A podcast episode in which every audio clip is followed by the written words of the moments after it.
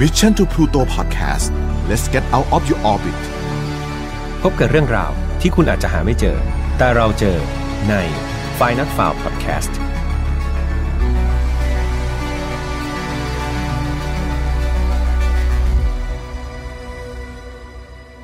วัสดีครับ ยินดีต้อนรับนะครับ เข้าสู่ Final File Podcast วันนี้คุณอยู่กับผมแฮมทัชพลเช่นเคยครับ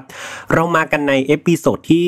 69 แล้วนะครับ คือในวันที่ออกอากาศตอนนี้ก็คาดว่าน่าจะเป็นช่วงต้นต้นเดือนมิถุนายนใช่ไหมครับเพื่อนๆก็เป็นยังไงกันบ้างครับ สำหรับผมเองก็ยังไม่รู้เหมือนกันนะว่า ตอนที่ออกอากาศเนี่ยจะเป็นยังไง แต่ณวันที่อัดนะครับก็คือต้นเดือนพฤษภาคม เอาจริง ๆ ตอนนี้ก็ถือว่าสภาพจิตใจค่อนข้างมีหลากหลายอารมณ์ครับ แต่หลักๆก็คนหนีไม่พ้นเรื่องของโควิด -19 นะครับที่มันยังคงหลอกหลอนเราคนไทยอยู่ตลอด และดูมันยังไม่ค่อยจะมีอะไรดีขึ้นสักเท่าไหร่ครับ ตัวเลขของผู้ป่วยเนี่ยในวันที่ผมอัดมันก็ยังดูแบบเยอะขึ้นเรื่อยๆยังไงก็ไม่รู้ก็เรียกว่าน่ากังวลครับ แล้วก็มันสร้างความเครียดให้กับเราอย่างไม่รู้ตัวกันเลยทีเดียว แต่ว่าชีวิตครับมันต้องเดินต่อไป เราอาจจะมีหดหูบ้าง ท้อแท้สิ้นหวังบ้าง แต่พยายามครับ ดึงตัวเองขึ้นมาให้ได้ อย่าจมดิ่งไปกับความทุกข์แบบผมเองก็พยายามที่จะกระชากหัวตัวเองครับขึ้นมาบ่อยๆ เลยไม่ให้มันดาวซะจนเกินไปสำหรับคดีในวันนี้ครับ มันก็เหมือนกับการ แกล้งแฟนๆรายการยังไงก็ไม่รู้ครับ คือสถานการณ์มันก็เครียดใช่ไหมครับ แต่ว่าคดีที่เอามาเล่าในวันนี้ต้องบอกเลยว่า มันมีความน่ากลัวมากๆครับ เหมือนหนามยอกต้องเอาหนามบ่งครับเพื่อนๆ ก็ถ้ามันเครียดมากนักวันนี้เราก็จัดหนักกันเลยละกัน และคดีนี้ครับมันมีความสยดสยองแล้วก็ความน่ากลัวระดับที่ผมให้เองเนาะก็คือ 10 คะแนนเต็มครับ ดังนั้นต้องเตือนเพื่อนๆเหมือนเดิมทุกครั้งก่อนที่จะเล่าว่า ฝ่ายนอตฟาวครับไม่สนับสนุนความรุนแรงทุกประเภท ทุกเรื่องที่นำมาเล่าครับ อยากให้เป็นบทเรียน อยากให้เป็นแนวทางในการป้องกันตัวเองครับ เพื่อเราเนี่ยจะได้สร้างเกราะป้องกันตัวเอง ไม่ให้มันเกิดกับเราในปัจจุบันนะครับ รวมถึงคนที่เรารักด้วย และตอนนี้ครับเนื้อหามันค่อนข้างที่จะบั่นทอนติดใจนะครับ แล้วก็มีความน่ากลัวสยดสยองมาก ๆ ดังนั้นน้องๆที่อายุต่ำกว่า 18 ปีนะครับอย่าลืมชวนคุณพ่อคุณแม่มาฟังด้วยกัน หรือว่าผู้ปกครองนะครับมาร่วมฟังด้วยกันครับร่วมถึงใครที่มีสภาพจิตใจที่อาจจะยังไม่ค่อยแข็งแรงนะครับ อยากให้หยุดไว้ตรงนี้ก่อน ไม่เป็นไรเดี๋ยวพี่แฮมรออยู่ตรงนี้ครับเดี๋ยวพร้อมเมื่อไหร่เราค่อยกลับมาฟังแล้วกันเนาะเรื่องราวในวันนี้ครับมันเริ่มต้นที่เด็กผู้หญิงคนหนึ่งครับที่ชื่อว่า ฟรานเชสมาเรียพาร์เคอร์ครับ คือน้องคนนี้ครับเขาเกิดวันที่ 11 ตุลาคมปี 1915 ในลอสแองเจลิสครับ คือฟานเชสเนี่ยอาศัยอยู่กับคุณพ่อที่ชื่อว่าเพอร์รี่มาเรียนพาร์เกอร์ครับ แล้วก็คุณแม่ที่ชื่อว่าเจอราดีนพาร์เกอร์ก็เรียกว่าเป็นครอบครัวพาร์เกอร์ละกัน นอกจากฟานเชสแล้วเนี่ยเธอยังมีฝาแฝดที่เป็นผู้หญิงเหมือนกันครับ ชื่อว่ามาจอรีนะครับ แล้วก็มีพี่ชายคนหนึ่งที่ชื่อว่าเพอร์รี่จูเนีย คือรวมๆแล้วเนี่ยนับแล้วก็จะมีทั้งหมด 5 คนครับในครอบครัวของปาร์เกอร์เพอร์รี่คนที่เป็นคุณพ่อของครอบครัวครับเขาทำงานเป็นนายธนาคารที่ First National Bank of Los Angeles ครับโดยทำหน้าที่รับผิดชอบเป็นเจ้าหน้าที่ด้านการเงิน ซึ่งรวมๆแล้วเนี่ยก็ถือว่าเป็นครอบครัวที่มีฐานะดี แล้วก็มั่นคงอยู่ในระดับหนึ่งเลย ในเช้าวันที่ 15 ธันวาคมปี 1927 ครับ วันนั้นน้องฟานเชสเนี่ยอายุ 12 ขวบแล้ว ก็ออกไปโรงเรียนตามปกติของเธอครับ โดยเธอเรียนอยู่ที่ Mount Vernon Junior High School นะครับ แถวแถวราฟาเยตนะครับในลอสแองเจลิสนี่แหละ ในขณะที่เธอกำลังนั่งเรียนอยู่ดีๆเนี่ย อยู่ๆมันมีผู้ชายคนหนึ่งครับ มาติดต่อกับทางโรงเรียน เพื่อขอรับตัวเธอกลับบ้าน โดยผู้ชายคนนี้เขาบอกว่าตัวเขาเนี่ยเป็นลูกน้องของคุณเพอร์รี่ที่เป็นคุณพ่อของฟานเชสนะครับ ซึ่งตอนเนี้ยเพอร์รี่ที่เป็นคุณพ่อเนี่ย ประสบอุบัติเหตุทางรถยนต์ แล้วก็ถูกนำตัวส่งโรงพยาบาล โดยเพอร์รี่เนี่ยเขาแจ้งความประสงค์ว่า เขาต้องการพบหน้าลูกๆ แล้วก็ครอบครัวอย่างเร่งด่วนนะครับนี่คือสิ่งที่ชายคนนี้บอก ชายคนคนดังกล่าวเนี่ยต้องบอกว่า มีลักษณะเป็นคนที่ดูสะอาดครับพูดจาดีแต่งตัวดีแล้วก็ดูเป็นมิตรมาก ๆ แถมเขายังบอกคุณครูอีกนะบอกว่าคุณครูจะโทรหาคุณเพอร์รี่คนที่เป็นพ่อก็ได้นะ ว่าเขาเนี่ยถูกส่งตัวมารับลูกสาวของเขาจริง ๆ แต่ถ้าเป็นไปได้ก็ไม่แนะนำหรอก เพราะว่าคุณเพอร์รี่เนี่ยบาดเจ็บอยู่อยู่ที่โรงพยาบาลก็ไม่อยากให้โทรไปรบกวน นั่นทำให้คุณแมรี่โฮสนะครับที่กำลังประจำชั้นห้องเรียนของฟานเชสเนี่ยรู้สึกเชื่อใจครับ แล้วก็ปล่อยให้ เด็กน้อยครับไปกับผู้ชายคนนั้น แต่เพื่อนๆยังจำได้ใช่ไหมครับ ว่าจริงๆ แล้วฟานเชสเนี่ยยังมีมาจอรีที่เป็นฝาแฝดด้วยอีกคนหนึ่งแต่ดูเหมือนผู้ชายคนนี้ไม่ได้ถามถึงฝาแฝดของฟานเชสเลยครับ หลังจากเขาเจอตัว ฟานเชสไปแล้วเนี่ยเขาก็ไม่ได้พูดถึงมาจอรีเลย เขาก็รีบนำตัวฟานเชสเนี่ยออกจากโรงเรียนไปเลยครับ และนั่นก็คือความผิดพลาดครั้งใหญ่นะครับ เย็นวันนั้นเพอร์รี่กลับมาบ้านแบบจากเลิกงานตามปกติ แต่เขากลับไม่พบฟานเชส ลูกสาวของเขาอยู่ที่บ้านเช่นเดิม ทางครอบครัวครับได้ติดต่อกลับไปที่โรงเรียน แล้วก็ได้ทราบเรื่องราวทั้งหมดที่เกิดขึ้น เพอร์รี่นี่ตกใจมากๆครับ เขารีบโทรแจ้งเจ้าหน้าที่ตำรวจทันทีหลังจากทราบว่ามันมีความผิดปกติเกิดขึ้นกับลูกสาวตัวน้อยของเขาแน่ๆ ในวันรุ่งขึ้นนะครับก็คือวันที่ 16 ธันวาคมเนี่ยครอบครัวของพาร์เกอร์ครับได้รับจดหมายจากบุคคลปริศนาที่ถูกส่งมาทางโทรเลขครับ และเมื่อเปิดดูนะครับ มันก็แน่ชัดเลยว่านี่คือจดหมายเรียกค่าไถ่ครับ โดยในตัวจดหมายเนี่ยมีข้อความระบุไว้ว่า ให้นำเงิน 1,500 ดอลลาร์หรือนั่นคือสมัยนั้นนะครับแต่ว่าถ้าเทียบในปัจจุบันเนี่ยก็อยู่ราวๆ 22,334 ดอลลาร์ครับหรือว่าตีเป็นเงินไทยก็ตกประมาณ 700,000 บาทเนี่ยมาทำการแลกเปลี่ยนกับ หนูน้อยฟานเชสคนนี้ ซึ่งไม่ใช่จดหมายฉบับเดียวนะครับ ที่ครอบครัวของพาร์เกอร์ได้รับ มันยังมีจดหมายอีกหลายฉบับเลยที่ส่งผ่านโทรเลขเนี่ยเข้ามาเรื่อยๆเลยครับ โดยผู้ส่งเนี่ยก็จะมีการใช้นามสมมุติลงท้ายจดหมายด้วย ยกตัวอย่างนามสมมุติที่เขาใช้ก็คือ Fate นะครับ Date แล้วก็ The Fox นะครับก็ใช้ชื่ออยู่ประมาณนี้แหละ โดยจดหมายฉบับแรกครับ ถูกระบุที่อยู่จากเมืองพาซาดีนาครับ โดยมีข้อความระบุว่า อย่าคิดจะทำอะไร จนกว่าคุณจะได้จดหมายฉบับถัดไป แล้วก็ลงลายเซ็นนะครับ ที่ดูเหมือนเป็นลายมือของน้องฟานเชสด้วย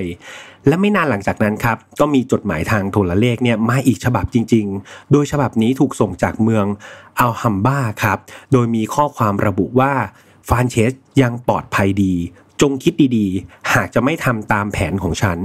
และนั่นจะนำมาซึ่งอันตรายนะครับ ก็เเป็นจดหมายลักษณะข่มขู่ครับ โดยฉบับนี้มีการลงท้ายด้วยนะครับ ลงชื่อว่าจอร์จฟ็อกซ์ครับ นอกจากนี้ยังมีจดหมายอีกฉบับครับที่ส่งมาโดยมีข้อความระบุว่า จะไม่มีใครได้เห็นหน้าเด็กน้อยคนนี้อีก นอกจากเทวดาในสวรรค์ จดหมายฉบับนี้ครับลงชื่อว่าเฟสครับ แถมยังมีภาษากรีกที่หัวกระดาษ ซึ่งมันมีความหมายว่าความตายด้วยครับ หลังจากส่งจดหมายผ่านโทรเลขมาหลายฉบับเนี่ยผู้ก่อเหตุก็ได้เริ่มที่จะทำการนัดหมาย เพื่อที่จะแลกเปลี่ยนเงินกับตัวของน้องฟานเชส โดยมีการระบุสถานที่ให้เพอร์รี่เนี่ยคนที่เป็นพ่อนำเงินไปแลกเปลี่ยนในช่วงค่ำของวันที่ 16 ธันวาคมก็คือวันนั้นเลยครับ เพอร์รี่เนี่ยก็ได้ทำการติดต่อเจ้าหน้าที่ตำรวจไว้ครับ เพื่อให้ตามไปเฝ้าสังเกตการณ์เผื่อมีโอกาสเนี่ยก็จะได้รวบตัวคนร้ายไปได้เลย แถมเพอร์รี่ยังได้มีการจดบันทึกตัวเลขของธนบัตรเอาไว้ทุกๆใบเลยครับ ซึ่งหากคนร้ายเนี่ยมีการนำเงินไปใช้ภายหลังเนี่ยเขาก็สามารถที่จะ track หรือว่าติดตามได้นะครับว่าคนร้ายเนี่ยคือใครแล้วก็นำตัวมาลงโทษได้ในภายหลัง เมื่อถึงเวลาที่กำหนดเนี่ย เพอร์รี่ครับก็ได้นำเงินไปรอที่สถานที่ที่ถูกระบุไว้ แต่หลังจากรอมาหลายชั่วโมงครับ ปรากฏว่ามันไม่มีแม้แต่เงาของใครเลยที่คาดว่าจะเป็นคนร้ายนะครับโผล่ออกมาเลย นั่นทำให้พวกเขารู้แล้วแหละว่าการแลกเปลี่ยนครั้งนี้มันล้มเหลวครับ ทางเจ้าหน้าที่ตำรวจแล้วก็คุณเพอร์รี่เนี่ยก็คาดว่าคนร้ายเนี่ยอาจจะรู้ตัวครับ ว่าการแลกเปลี่ยนครั้งนี้มันมีการนำตำรวจมาซุ่มด้วยเพื่อทำการจับกลุ่มเขา และนั่นทำให้คนร้ายเนี่ย ไหวตัวทัน แล้วก็ไม่มาตามที่นัดหมายเอาไว้ และมันก็เป็นไปตามคาดจริง ๆ ครับ ในเช้าวันถัดมาก็คือวันที่ 17 ธันวาคม หรือว่า 2 วันหลังจากที่น้องฟานเชสหายตัวไปเนี่ยครอบครัวปาร์เกอร์ได้รับโทรเลขจากคนร้ายอีกหลายต่อหลายครั้งครับ โดยเขาได้บอกว่าเขารู้ถึงแผนการที่เพอร์รี่เนี่ยให้ตำรวจแอบซุ่มดูเหตุการณ์ไว้ทั้งหมดนะ นั่นทำให้เขาเนี่ยตัดสินใจไม่ไปตามที่ตกลง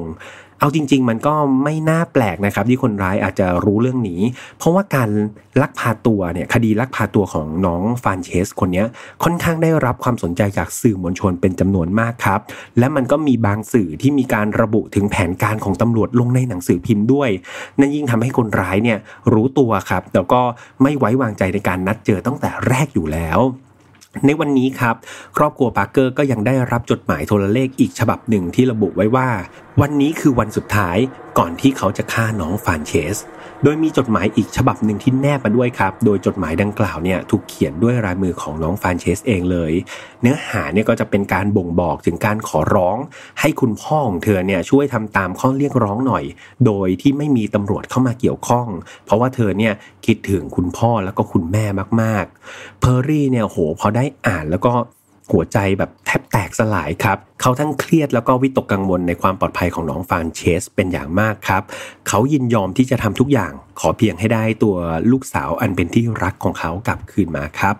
หลังจากที่ครอบครัวปาร์เกอร์เนี่ยได้ทำการปรึกษากับเจ้าหน้าที่ตำรวจ ในที่สุดทุกฝ่ายก็มีความเห็นตรงกันครับ ที่จะให้เพอร์รี่เนี่ยนัดเจอกับคนร้ายตามลำพังโดยที่ไม่มีการตรวจสอบนะครับหรือว่าไม่มีการติดตามจากเจ้าหน้าที่ตำรวจ คือพวกเขาเนี่ยตอนนี้ เรียกว่าหลังชนฝาครับก็คือยอมที่จะเสี่ยงแล้วก็ยอมทำทุกอย่างตามข้อเรียกร้องของคนร้ายแหละ โดยมองว่าเนี่ยอาจจะเป็นโอกาสเดียวและโอกาสสุดท้ายในการรักษาชีวิตของฟานเชสเอาไว้แล้วนะครับ ในช่วงบ่ายเนี่ยยังคงมีจดหมายทางโทรเลขมาอีก 2 ฉบับ ถูกส่งมาที่บ้านของครอบครัวปาร์เกอร์ครับ โดยจดหมายฉบับแรกเนี่ยมีข้อความระบุว่า คุณปาร์เกอร์โปรดกลับมามีสติให้ดี ฉันต้องการเงินของคุณมากกว่าที่จะฆ่าลูกของคุณ แต่จนถึงตอนนี้คุณกลับไม่มีทางเลือกอื่นให้ฉันเลย ลงท้ายชื่อว่า Fox Fate นะครับอันนี้คือจดหมายฉบับที่ 1 แล้วก็มีอีกหนึ่งฉบับที่ถูกส่งตามมาติดๆครับ มีข้อความระบุว่า ชื่อของฉันคือ Fox ที่แปลว่าสุนัขจิ้งจอก คุณก็รู้ใช่ไหม ว่าฉันเป็นคนเจ้าเล่ห์แค่ไหน ดังนั้นอย่าได้คิดวางกับดักใด ๆ เพราะฉันจับตาดูอยู่ จงทำทุกอย่างอย่างตรงไปตรงมานะครับ อันนี้คือข้อความในจดหมายฉบับที่ 2 ครับ นอกจากนี้ครับในช่วงท้ายของจดหมายฉบับที่2ครับเขายังเขียนไว้ด้วยว่า จงจำเอาไว้ว่าชีวิตของลูกสาวคุณ แขวนอยู่บนเส้นด้าย ฉันมีมีดโกนที่พร้อมจะใช้งาน ดังนั้นฉันคุมสถานการณ์นี้อยู่จงรู้ไว้ ทั้งหมดนี้ครับมันสร้างความกดดันแล้วก็ความเครียดให้กับครอบครัวพาร์เกอร์มาก ๆ เพราะว่าเอาจริง ๆ ตอนนี้เขาไม่รู้เลยนะครับว่าน้องฟานเชสเนี่ยจะเป็นอย่างไรบ้าง ดังนั้นตอนนี้ครับเขาต้องยอมทำตามทุกอย่างนะครับ เพื่อให้ได้ตัวน้องเนี่ยกลับมาอย่างปลอดภัยที่สุด และในที่สุดครับ คืนวันนั้นก็มีการนัด หมายนะครับเพื่อแลกเปลี่ยนเป็นครั้งที่2ระหว่างคนร้ายกับเพอร์รี่คนที่เป็นคุณพ่อ โดยคนร้ายครับได้โทรมาที่บ้านของครอบครัวพาร์เกอร์เนี่ยหลายครั้งเลย เพื่อเปลี่ยนสถานที่ใหม่ไปเรื่อยๆครับในการนัดพบ และสุดท้ายครับเขาก็ตกลงว่าโอเค เดี๋ยวไปเจอกันที่หัวมุมถนนSouth Manhattan Place นะครับในใจกลางลอสแองเจลิสและในเวลา1ทุ่ม15 นาที คนร้ายก็ได้โทรศัพท์มาที่บ้านครับ แล้วก็สั่งให้เพอร์รี่คนที่เป็นคุณพ่อเนี่ยออกเดินทางไปยังสถานที่ที่กำหนดเดี๋ยวนี้คือไปตอนนั้นเลยนะครับ คนร้ายได้บอกว่าให้ไปเพียงคนเดียวเท่านั้น และเขารู้นะว่ารถของคุณเพอร์รี่เนี่ยคือรถคันไหน ดังนั้นหากมีอะไรตุกติก เขาจะฆ่าฟานเชสอย่างแน่นอนและฆ่าทันทีด้วยนะครับ นี่คือสิ่งที่คนร้ายโทรมาบอกเพอร์รี่ครับ ขับรถไปยังที่นัดหมายเพียงลำพังพร้อมกับเงินค่าไถ่ตามที่กำหนด และในที่สุดครับ เวลาสองทุ่มตรงครับ คนร้ายก็ปรากฏตัวขึ้น คนร้ายขับรถเก๋งยี่ห้อ Chrysler ครับ ค่อยๆ ขับมาขนาบข้างรถของเพอร์รี่ จากนั้นเนี่ยเขาก็ลดกระจกลงมา พร้อมกับเล็งปืนลูกซองไปที่หน้าของเพอร์รี่ เพอร์รี่เนี่ยไม่สามารถเห็นใบหน้าของคนร้ายได้ครับ เนื่องจากเขาเนี่ยโพกหน้าเอาผ้าเช็ดหน้าเนี่ยมาโพกหน้าเรียกว่ามิดชิดมากๆ แต่นั่นเอาจริงๆ ก็ไม่ใช่สิ่งที่เพอร์รี่เขาสนใจครับ ใจของเขาห่วงแต่ลูกสาววัย 12 ขวบสุดที่รักของเขาเท่านั้นเอง เพอร์รี่พยายามมองเข้าไปในรถครับ แล้วก็พบว่า ฟานเชสเนี่ยนอนแน่นิ่งอยู่ที่เบาะข้างๆคนขับนั่นเอง มีเสื้อผ้าคลุมจนถึงทั่วตัวนะครับจนถึงคอของเธอให้เห็นแค่ส่วนหัวเท่านั้น แต่นั่นมันก็ยังพอทำให้เพอร์รี่เนี่ยใจชื้นขึ้นมาได้ครับ ว่าอย่างน้อยเนี่ยเขากำลังจะได้เจอฟานเชสในอีกไม่กี่นาทีข้างหน้าแล้ว เพอร์รี่สังเกตว่าฟานเชสเนี่ยกำลังลืมตาอยู่ครับ แต่ว่าเธอเนี่ยไม่ไหวติงไม่กระดุกกระดิกเลย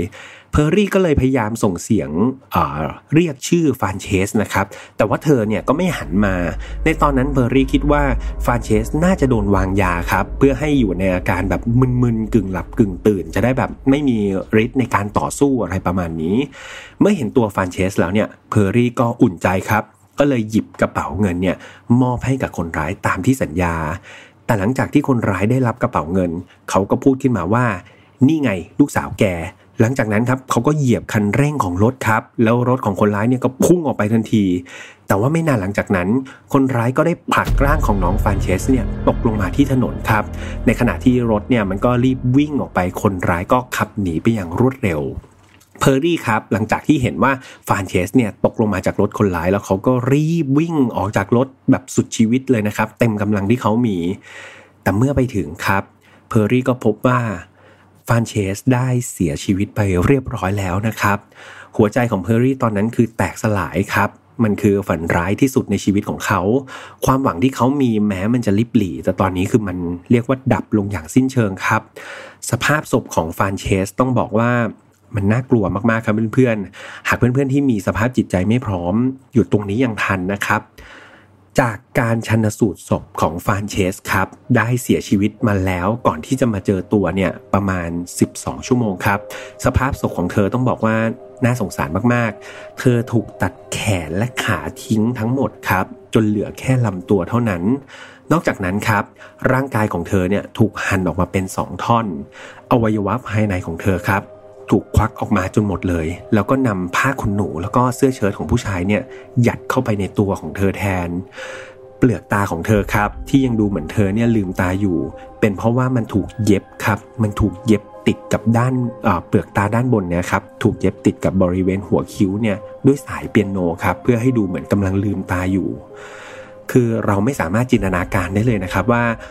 เด็กอายุ 12 คนนี้ต้องเจออะไรมาบ้างก่อนที่เธอจะเสียชีวิตครับ จิตใจของคนร้ายนี่มันต้องเหี้ยมโหดขนาดไหนถึงทำอะไรที่มันเลวร้ายมากๆขนาดนี้ลงไป ในเช้าวันรุ่งขึ้นครับ ได้มีชายคนหนึ่งเนี่ยเขาก็ไปเดินเล่นในสวนสาธารณะ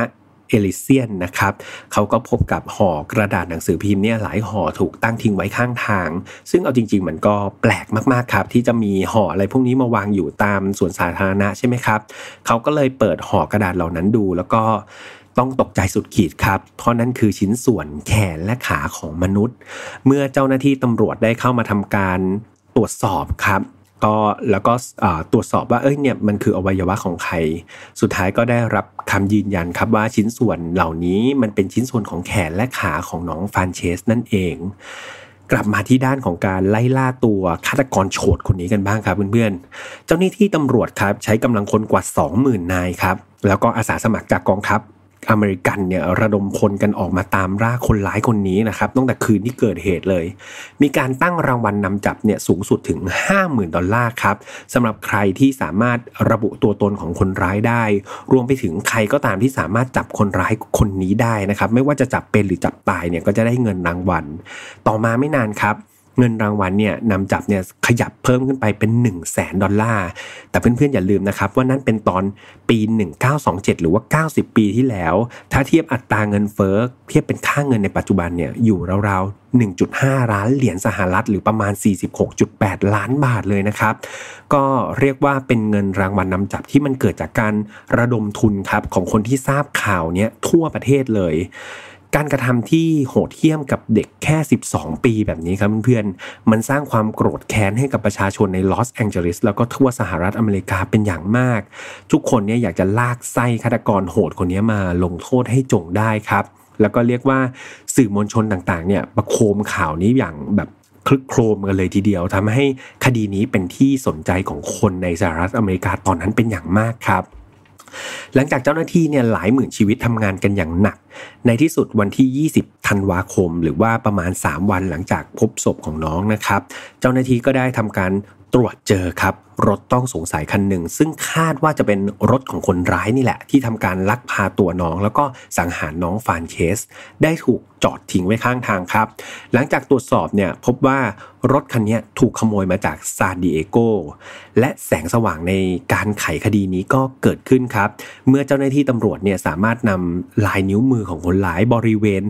ประตูรถครับที่จับประตูรถเนี่ยสามารถตรวจดึงลายนิ้วมือนี้ออกมาได้ครับ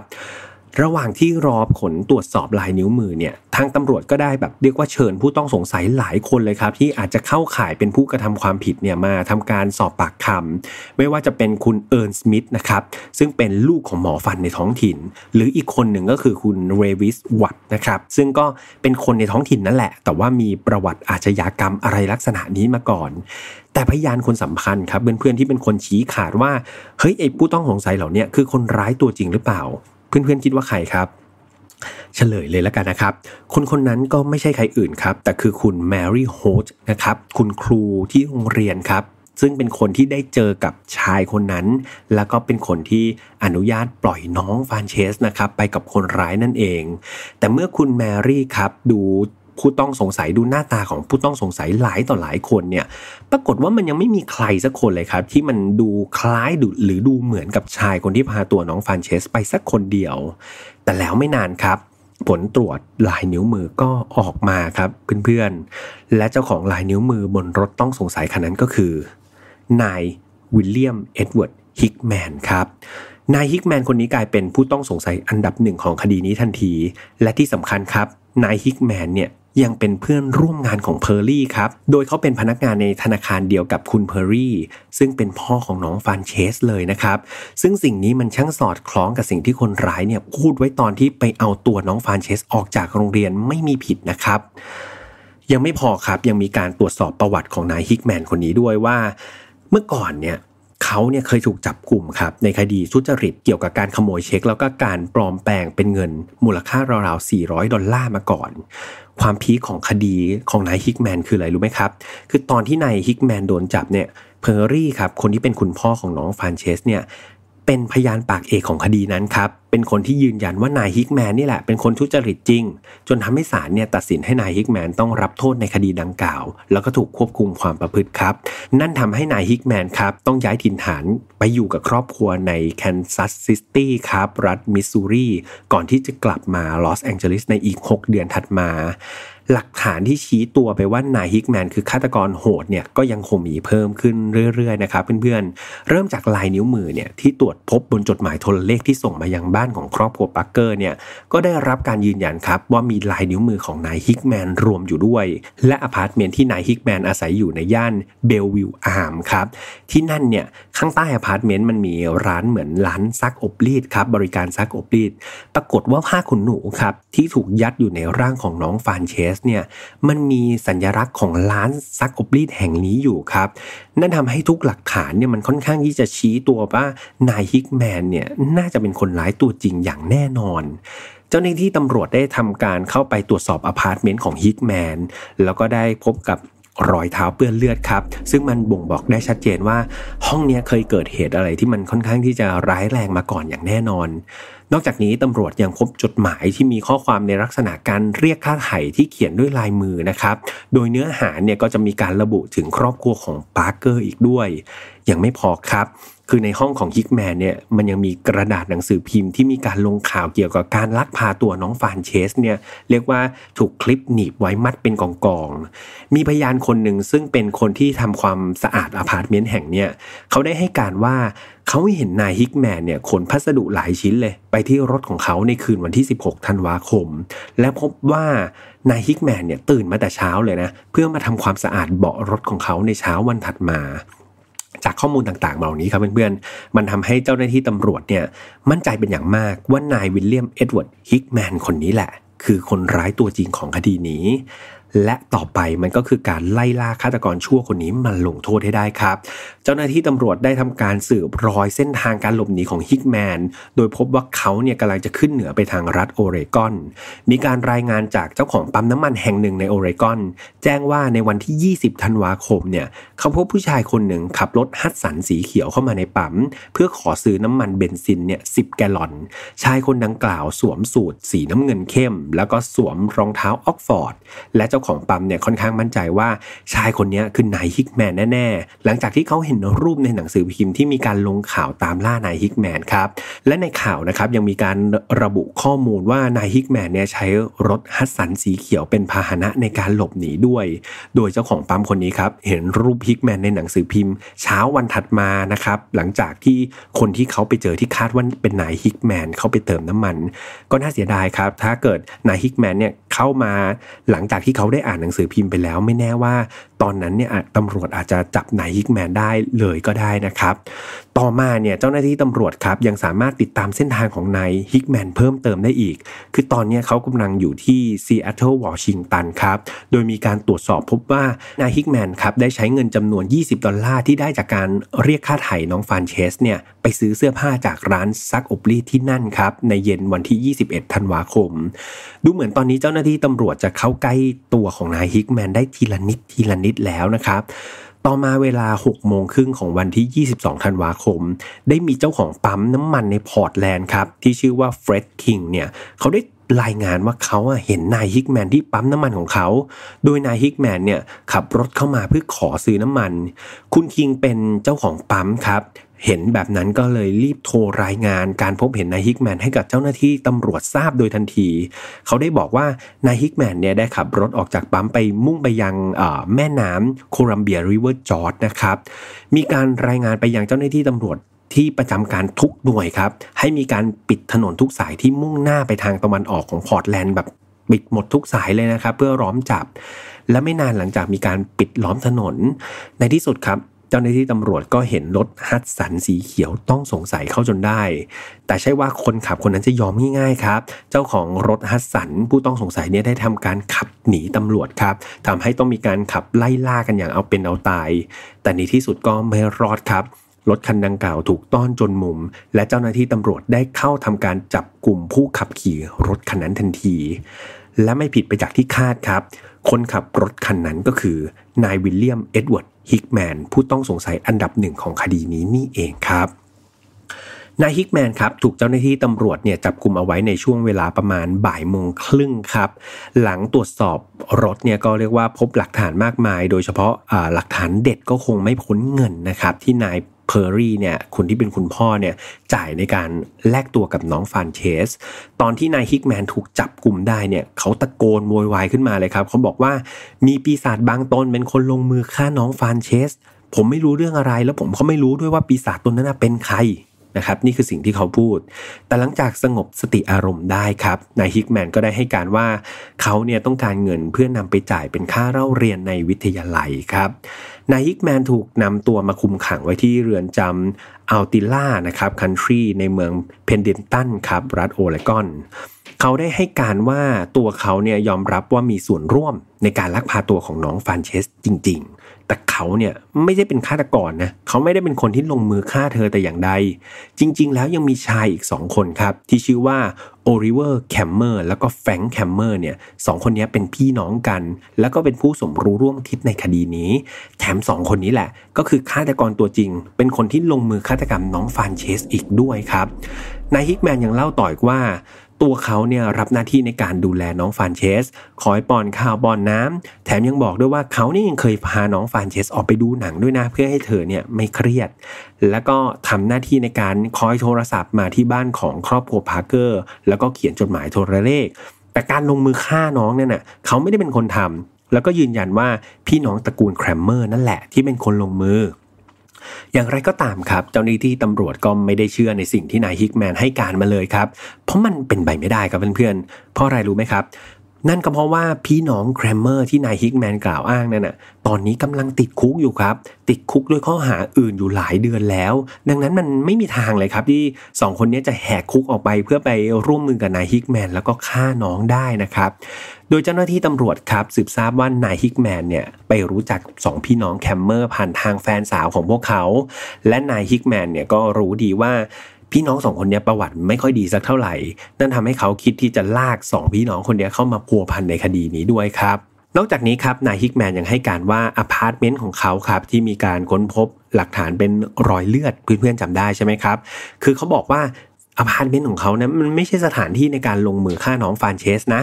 แต่สองพี่น้องเนี่ยพาน้องไปฆ่าที่อื่น นี่ยิ่งเป็นหลักฐานครับ ชิ้นสำคัญเลยที่ตำรวจใช้ในการยืนยันว่า ทุกสิ่งทุกอย่างที่ออกจากปากนายฮิกแมนเนี่ยล้วนเป็นเท็จทั้งสิ้น นายฮิกแมนยังคงปากแข็งครับ ไม่ยอมรับสารภาพในสิ่งที่เขาทำลงไปสักที จนกระทั่งเจ้าหน้าที่ตำรวจเนี่ยได้นำจดหมายอย่างเป็นทางการว่า พี่น้องแคลมเมอร์เนี่ยได้รับการพิสูจน์แล้วนะ ว่าไม่มีส่วนเกี่ยวข้องในคดีนี้ตามที่นายฮิกแมนกล่าวอ้าง และนั่นทำให้นายฮิกแมนจนมุมครับ แล้วก็ไม่มีทางที่จะดิ้นได้อีกต่อไป เขาจึงทำการรับสารภาพครับผม และคำสารภาพถึงวิธีการสังหารน้องฟานเชสมัน ค่อนข้างน่ากลัวและสะเทือนใจมากๆนะครับเพื่อนๆ ใครฟังถึงตรงนี้แล้วคิดว่าไปต่อไม่ไหวหยุดไว้ก่อนนะครับรอให้แข็งแรงนี่พี่แฮมเตือนค่อนข้างหลายรอบทีเดียวต้องต้องขออภัยด้วยนะครับที่ต้องเตือนหลายรอบเพราะว่าไม่ทราบจริง ๆ ว่าแต่ละคนเนี่ยฟังมาถึงตรงนี้สภาพจิตใจเป็นยังไงเนาะและนี่คือคำ สารภาพของนายฮิกแมนครับเขายอมรับว่าเขาได้นำตัวน้องฟานเชสเนี่ยมาที่อพาร์ตเมนต์ของเขาจริง และหลังจากนั้นเขาก็ได้ทำการปิดตาแล้วก็มัดเธอไว้กับเก้าอี้ครับ ต่อมาหลังจากที่เขาเนี่ยค่อนข้างจะหงุดหงิดกับการเรียกค่าไถ่นะครับของครอบครัวปาร์เกอร์เขาก็เลยมาระบายครับ โดยการบีบคอน้องครับ จนน้องเนี่ยหมดสติลงไปนายฮิกแมนได้นำร่างของฟานเชสเนี่ย คว่ำก้มหน้าลงในอ่างอาบน้ำของเขา หลังจากนั้นก็ได้นำมีดครับ มากรีดที่เส้นเลือดใหญ่บริเวณคอของเธอ เพื่อที่จะระบายเลือดออกจากร่างกาย หลังจากนั้นเขาได้ทำการชำแหละร่างของน้องฟานเชสครับ โดยเริ่มจากการหั่นแขนและก็ขาของเธอออก หลังจากนั้นก็ทำการผ่าที่ลำตัวของเธอ แล้วก็เอามือเนี่ยควักอวัยวะภายในของเธอออกมาด้วย และที่มันน่าหดหูเป็นอย่างมากก็คือ นายฮิกแมนได้บอกว่า ในขณะที่เขากำลังลงมือชำแหละร่างของน้องฟานเชสอยู่เนี่ยมันมีหลายครั้งเลยครับ ที่ร่างกายของน้องเนี่ยกระตุกขึ้นมาอย่างแรงครับ จนแทบเรียกว่าตัวน้องเนี่ยแทบจะตกออกมาจากอ่างเลยทีเดียว นั่นหมายความว่าอะไรครับเพื่อนๆหมายความว่าในขณะที่น้องฟานเชสเนี่ยกำลังโดนหั่นร่างกายอยู่นั่นน่ะเธออาจจะยังมีชีวิตอยู่นะครับ ไม่อยากจินตนาการถึงความเจ็บปวดและก็ทรมานของเด็ก 12 ขวบคนนี้เลยครับ นายฮิกแมนยังได้ให้การต่อครับว่า หลังจากทำการสังหารแล้วก็หั่นร่างของน้องฟานเชสแล้วเนี่ยเขาได้ทำการห่ออวัยวะต่างๆ ไม่ว่าจะเป็นแขนขาของฟานเชสเนี่ยด้วยกระดาษหนังสือพิมพ์ครับ ส่วนลำตัวแล้วก็หัวของเธอนะเขาจับยัดในกระเป๋าเดินทางขนาดใหญ่ เมื่อลงมือเสร็จเขาก็ออกจากอพาร์ตเมนต์เพื่อไปดูหนังนะครับที่ Loew's State Theater ครับเพื่อแบบเหมือนผ่อนคลายความเครียด แต่เขาก็ให้การว่าเอาจริง ๆ แล้วเขาดูหนังไม่รู้เรื่องเลยครับในหัวเนี่ยเขาคิดแต่เรื่องที่ทำลงไป แล้วก็เอาแต่ร้องไห้ตลอดเวลา ในช่วงค่ำหลังจากที่กลับมาที่อพาร์ตเมนต์อีกครั้งหนึ่งนายฮิกแมนก็นึกขึ้นได้ว่ามันมีความเป็นไปได้ที่นายเพอร์รี่พ่อของฟานเชสเนี่ย อาจจะอยากเห็นตัวลูกสาวก่อนถึงจะยอมมอบเงินให้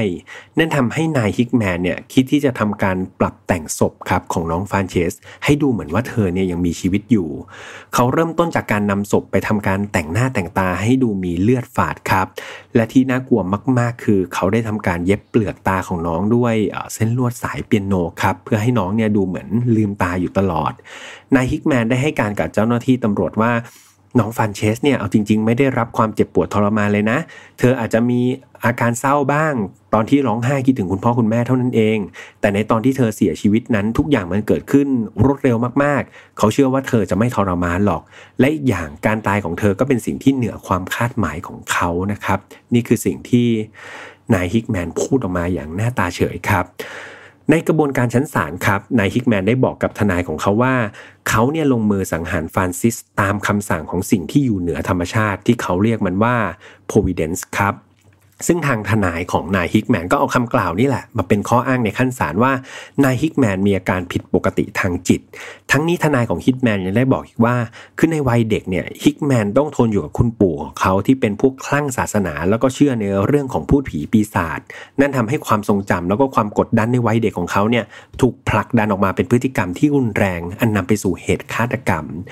ถ้าศาลเชื่อในสิ่งที่ทนายของฮิกแมนกล่าวอ้างจริงนะครับเพื่อนๆนายฮิกแมนจะกลายเป็นหนึ่งในจำเลยคนแรก ๆ ของแคลิฟอร์เนียเลย ที่ตอนนั้นครับมันเพิ่งมีกฎหมายใหม่ที่บอกว่า ผู้กระทำความผิดจะไม่ต้องรับโทษ หากพิสูจน์ทราบว่าวิกลจริตจริงนะครับอันนี้เป็นกฎหมายของสมัยนั้นเพิ่งออกเลย ดังนั้นความสำคัญของคดีนี้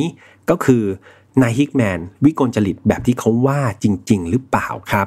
ซึ่งหลังจากมีการตรวจสอบแล้ว ผลมันก็ออกมาว่า มันไม่เป็นความจริงครับเพื่อนๆ เรื่องแรกเลยนะครับ ก็คือมีคำให้การจากผู้คุมในเรือนจำที่ฝากขังฮิกแมนเนี่ยเขาได้ระบุว่าได้มีพยานที่เชื่อถือได้ครับ ได้ให้การว่านายฮิกแมนเนี่ยมักจะถามเพื่อนๆนักโทษหลาย ๆ คนเลย ถามว่า เอ๊ะ ต้องทำยังไงนะ หรือทำแบบไหนนะ เพื่อจะได้ดูเหมือนคนบ้า นะครับนี่คือคำถามของนายฮิกแมนซึ่งพฤติกรรมเหล่านี้มันก็ดูทำแม่งทำแม่งใช่ไหมครับ เพื่อนๆอยู่ๆเราจะไปถามคนอื่นทำไมว่าเออต้องทำตัวยังไงนะถึงจะเหมือนคนวิกลจริต ต่อมาเนี่ยได้มีการนำตัวนายฮิกแมนไปตรวจสุขภาพจิตนะครับซึ่งดร W. D. McCary ครับเป็นผู้ที่รับหน้าที่ในการวิเคราะห์สภาพจิตใจของฮิกแมนซึ่งผลยืนยันการตรวจสอบครับ ก็ออกมาว่าจิตใจของเขาเนี่ย ปกติดีครับ นายฮิกแมนสามารถเล่าเรื่องแล้วก็ตอบคำถามได้อย่างสอดคล้องกัน ไม่มีหลงลืมในสิ่งที่ตัวเองพูดเอาไว้เลย และสิ่งเหล่านี้มันทำให้ข้ออ้างด้านการวิกลจริตของนายฮิกแมนเนี่ยมันตกลงไปครับเพื่อน เบื้องต้นได้มีการตั้งข้อสมมติฐานไว้ว่าเหตุจูงใจจริง ๆ แล้วเนี่ยมันน่าจะเกิดจากการที่นายฮิกแมนเนี่ยต้องการแก้แค้นคุณเพอร์รี่ที่เป็นคุณพ่อมากกว่า คือยังจำได้ใช่ไหมครับเพื่อนๆที่นายฮิกแมนเนี่ยเขาเคยโดนต้องโทษในคดีทุจริตยักยอกแล้วก็ปลอมแปลงเงิน โดยตอนนั้นเนี่ยเพอร์รี่เป็นพยานปากเอกของคดีนี้ และนั่นมันอาจจะสร้างความโกรธแค้นให้กับนายฮิกแมนและต้องการที่จะแก้แค้นกลับครับ ซึ่งตอนแรกเนี่ยนายฮิกแมนอาจจะอยากได้แค่เงินเรียกค่าไถ่แต่สุดท้ายเรื่องมันก็บานปลายจนกลายเป็นเหตุโศกนาฏกรรมที่มันน่าเศร้ามากๆ ตอนที่นายฮิกแมนครับโดนสัมภาษณ์จากสื่อมวลชนเนี่ยเกี่ยวกับคดีนี้นะครับ ตัวเขาเองเนี่ยก็ไม่ได้มีอาการโศกเศร้าหรือสลดแต่อย่างใด กลับมีคำพูดบางอย่างที่มันถ้าพูดตรงๆก็คือดูหน้ามันไส้ครับ เขาบอกว่าผมเนี่ยจะกลายเป็นฆาตกรที่มีชื่อเสียงและน่าจดจำแบบรีโอโพและโลฟหรือเปล่า อันนี้คือสิ่งที่เขาพูดนะครับ คือคุณรีโอโพแล้วก็โลฟเนี่ยเป็นคู่พี่น้องฆาตกรที่ทำการฆ่าแล้วก็ลักพาตัวเหยื่อ ซึ่งเป็นที่กล่าวขวัญกันมากในสมัยนั้นครับ ไว้มีโอกาสจะนำเรื่องราวของสองพี่น้องคู่นี้มาเล่าให้ฟัง กลับมาที่คดีครับ คือในเดือนกุมภาพันธ์ปีถัดมา คณะลูกทุนได้ทำการตัดสินนะครับปฏิเสธเรื่องเกี่ยวกับด้านฮิกแมนที่เขาอ้างว่าเขาเนี่ยทำไปเพราะวิกลจริตเนี่ยศาลก็ไม่มีใครเชื่อครับ ก็ปฏิเสธข้ออ้างนี้ไป แล้วก็ได้ตัดสินให้นายฮิกแมนกระทำความผิดจริงด้วยเจตนา ดังนั้นศาลได้มีคำตัดสินให้ลงโทษโดยการประหารชีวิตโดยการแขวนคอครับ ด้านทนายของฮิกแมนครับมีการยื่นขออุทธรณ์เพื่อผ่อนผันแล้วก็ลดโทษ แต่ว่าไม่สำเร็จ ในวันที่ 19 ตุลาคมปี 1928 หรือว่าประมาณ 10 เดือนหลังจากเกิดคดีสะเทือนขวัญขึ้น นายวิลเลียมเอ็ดเวิร์ดฮิกแมนครับ ก็ถูกแขวนคอที่เรือนจำซานเควนตินครับ มีพยานที่เข้าไปดูการประหารชีวิตของนายฮิกแมนหลายคนเลย โดยเขาได้เล่าว่า ตอนที่นายฮิกแมนโดนแขวนคอเนี่ยเขามีอาการกระตุกอย่างรุนแรงครับ แล้วก็ใช้เวลาประมาณ 2 นาทีกว่าร่างกายของเขาเนี่ยจะสงบนิ่งลง หลังการประหารครับ ศพของฮิกแมนถูกนำมาชนะสูตร แล้วก็พบว่าคอของเขาไม่ได้หักระหว่างแขวนคอ แต่ว่าเขาเนี่ยได้เสียชีวิตจากภาวะขาดอากาศหายใจนะครับ แม้การประหารชีวิตจะดูทรมานครับ แต่มันก็คงเทียบไม่ได้เลยกับหนึ่งชีวิตบริสุทธิ์ที่เสียไปของน้องฟานเชสนะครับ ซึ่งผมเชื่อว่ามันต้องเจ็บปวดแล้วก็ทรมานกว่าที่เราจะจินตนาการได้แน่ ๆ ก็เรียกว่าจบคดีนี้ไปอย่างน่าเศร้าแล้วก็เจ็บปวดมากๆครับ ถ้าเพื่อนๆเห็นที่ภาพปกก็จะเห็นว่าผมให้คะแนนความโหดตอนนี้ไว้ที่ 10 คะแนนนะครับ และในความรู้สึกของผมมันก็เป็นอะไรที่เจ็บปวดแล้วก็น่าเศร้ามากๆ เรียกว่าใช้พลังในการเล่าเยอะมากๆครับ แถมเป็นคดีที่ยาวอีกต่างหาก ตอนที่ทำข้อมูลของคดีนี้ครับเรียกว่าใช้เวลาค่อนข้างมากกว่าคดีที่ผ่านๆมาครับคือหนึ่งเนื้อหามันก็ค่อนข้างยาวแล้วก็เยอะอย่างที่เห็นครับ และอีกอย่างคือคือบางครั้งพอเวลาผมหาข้อมูลแล้วก็เห็นพวก รายละเอียดนะครับ มันสยองมากแล้วก็เศร้ามากๆ จนต้องหยุดแปลไปหลายครั้งครับ ก็เรียกว่าแปลไม่ไหวก็ต้องหยุดตัวเองเหมือนกัน เพื่อไปพักรวบรวมสติแล้วก็ค่อยมาทำต่อ รวมถึงผมอาจจะมีลดทอนเนื้อหาบางส่วนนะครับ แต่ว่าส่วนสำคัญสำคัญก็ยังเล่าให้เพื่อนๆฟังอย่างครบถ้วน ดังนั้นในกรณีที่มันมีเนื้อหารุนแรงแบบนี้ครับ มันสร้างความรู้สึกที่ไม่ดีได้ ดังนั้นผมจำเป็นจริง ๆ ครับ ที่จะต้องเตือนทุกคนก่อนทุกครั้ง รวมถึงเราได้มีการพัฒนาเพิ่มคะแนนความโหดอย่างที่เพื่อนๆเห็นว่าเราเตือนไว้แล้วตั้งแต่ภาพปกเลยครับว่ามัน 10 คะแนนดังนั้น เราห่วงเพื่อนๆผู้ฟังจริง ๆ ครับ ถ้ายังไม่พร้อมไม่ต้องห่วงครับว่าเดี๋ยวพี่แฮมจะน้อยใจไม่มีใครมาฟังไม่เป็นไรครับ คือเป็นห่วงทุกคนมากกว่า อยากให้หยุดไว้ก่อนถ้าไม่ไหวนะครับหนึ่งบทเรียนสำคัญมากๆ และเด่นชัดมากๆอีกเรื่องจากคดีนี้ก็คือเรื่องของการดูแลบุตรหลานครับ โดยเฉพาะเมื่อเขาไม่ได้อยู่กับเราเนี่ย คดีนี้มันเกิดจากความละหลวมของคุณครูที่โรงเรียนนะครับ ที่ปล่อยให้เด็กเนี่ยไปกับคนแปลกหน้าโดยที่ไม่ได้รับการยินยอมหรือยืนยันจากผู้ปกครองที่แท้จริงครับ คือการวาริเดตหรือว่าการตรวจสอบว่าผู้ปกครองเนี่ยคือผู้ปกครองตัวจริงหรือเปล่าเนี่ยก็สำคัญมากๆ แบบกรณีนี้ครับ เกิดคุณครูโทรไปหาคุณพ่อจริงนะครับ แต่ว่าอีกคำถามหนึ่งที่เราต้องตั้งเลย คือไอ้ปลายสายที่คุยอยู่เนี่ยมันคือคุณพ่อจริง ๆ หรือเปล่าคือชีวิตคนมันสำคัญมากๆครับเพื่อนๆ การใช้เวลาในการตรวจสอบอะไรเกี่ยวกับข้อมูลเหล่านี้มันเป็นอะไรที่ควรจะใช้เวลากับมันครับ แล้วมันก็สำคัญมากๆจริง ๆ ในฐานะผู้ปกครองครับ เราจำเป็นจะต้องย้ำเรื่องนี้มาก ๆ ครับ กับลูกเราเอง แล้วก็กับคุณครูประจำชั้น หรือกับใครก็ตามที่เราไปฝากลูกไว้ครับ เช่น ไม่อนุญาตให้ใครมารับลูกทั้งนั้น ยกเว้นได้รับการยินยอมจากเรา เช่น โทรศัพท์มาที่เบอร์ของคุณพ่อคุณแม่ก่อนเท่านั้น ไม่มีการเปลี่ยนเบอร์จนกว่าเราจะแจ้งประมาณนั้นครับรวมถึงเราก็สอนลูกเราหรือว่าเด็กในบ้านได้ครับ เช่น พ่อแม่บางคนเนี่ยผมก็ไปทราบมาเขามีการตั้งโค้ดลับกับเด็ก ๆ ครับ เช่นบอกว่าเออถ้ามีใครบอกว่า เออเนี่ยพ่อแม่ให้มารับหรือพ่อแม่ให้พาไปเนี่ยให้บอกโค้ดลับมาก่อน ซึ่งเป็นโค้ดที่ตกลงกัน เช่น แบบชื่อสัตว์เลี้ยงที่บ้านวันเกิดของคุณพ่อคุณแม่ หรืออาหารจานโปรดของคุณปู่อะไรประมาณนี้ครับ คือพยายามตั้งโค้ดที่มันเดาได้ยากครับ แต่ว่าจำได้ง่ายอ่าอันนี้คือกฎสำคัญเพราะว่าอย่าลืมว่าคนที่จำคือเด็กนะครับ ไม่ใช่ไปเอาแบบโหตัวเลข 18 หลักอะไรเงี้ยเด็ก ๆ ก็อาจจะจำไม่ได้ ดังนั้นต้องเป็นโค้ดที่เดาได้ยากแต่จำได้ง่ายครับ ยังไงก็ฝากไว้ให้คุณพ่อคุณแม่ทุกคนด้วยนะครับ หรือเพื่อนๆคนไหนมีเคล็ดลับดีๆ ก็นำมาแบ่งปันกันได้ครับ สำหรับไฟน์นอตฟาวครับ เราออกอากาศทุกวันอังคารทางช่อง Mission to Pluto เหมือนเดิม ไม่ว่าจะเป็น YouTube Spotify SoundCloud Podbean Apple Podcast นะครับ แล้วก็ใครที่ชอบ File Not Found อย่างเดียวนะครับ เรามีช่องแยกใน Spotify แล้วก็ Apple Podcast เข้าไป search หากันได้เลยครับ พิมพ์ว่า File Not Found โลโก้สีแดงครับ แล้วก็ฝากแฟนเพจนะครับ Mission to Pluto ด้วย ตอนนี้เราลงคอนเทนต์ที่มีสาระแล้วก็สนุกมากมายเลย ส่วนเพื่อนๆที่มี feedback ครับสามารถ feedback ได้ทุกช่องทางไม่ว่าจะเป็น YouTube หรือว่าเข้าไปพูดคุยกันใน f i n a l f i l e Family ก็ได้นะครับ แบบคดีนี้ผมก็มีแอบแอบไปสปอยเพื่อนๆใน f i n a l f i l e Family ไปก่อนแล้วแหละว่าเป็นคดีที่แบบเรียกว่าโหดจนน้ำตาไหลนะครับก่อนตอนที่ผมฟัง ดังนั้นวันนี้ใช้พลังไปหมดแล้วครับเพื่อนๆขออภัยด้วยหากเสียงมีขาดขาดหรือว่าเสียงดูหมดพลังนะครับ เพราะว่าเป็นคดีที่ใช้พลังงาน เยอะมากๆ พลังจิตใจเยอะมากๆครับ ไงเพื่อนๆดูแลรักษาสุขภาพด้วยนะครับ แล้วเจอกันใหม่วันอังคารหน้า สวัสดีครับ Mission to Pluto Podcast let's get out of your orbit พบกับเรื่องราวที่คุณอาจจะหาไม่เจอ แต่เราเจอใน f i n a l f i l e Podcast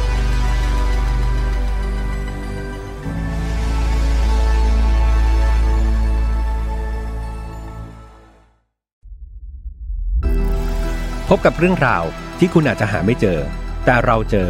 ใน f i n a l f a r Podcast b o t to you by ดีน่ากาบานมถั่วเหลืองเพิ่มประโยชน์ด้วยจมูกข้าวญี่ปุ่น ให้สมองดีจำเก่งขึ้นได้อีก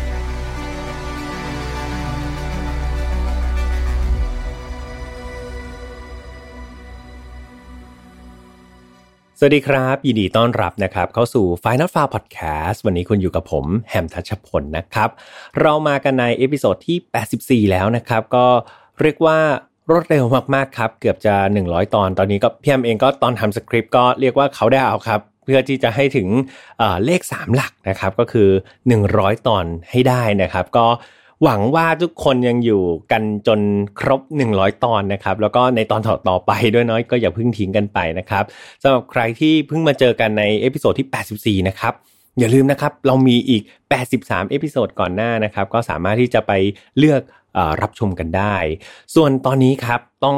ขออนุญาตถามเพื่อนๆว่าเป็นยังไงกันบ้างครับ สุขภาพร่างกาย หรือว่าสุขภาพจิตใจเป็นอย่างไร สถานการณ์หลาย ๆ อย่างตอนที่พี่แฮมอัดเนี่ยมันค่อนข้างที่จะเหมือนเดิมครับ แต่ก็อยากจะทราบเรื่องราวของเพื่อน ๆ ว่า สามารถที่จะปรับตัวเองได้ไหมมีเทคนิคอะไรในการที่จะทำให้เราเนี่ยอยู่ในสถานการณ์แบบนี้ได้นะครับ อย่างมีความสุขที่สุดเท่าที่เราจะ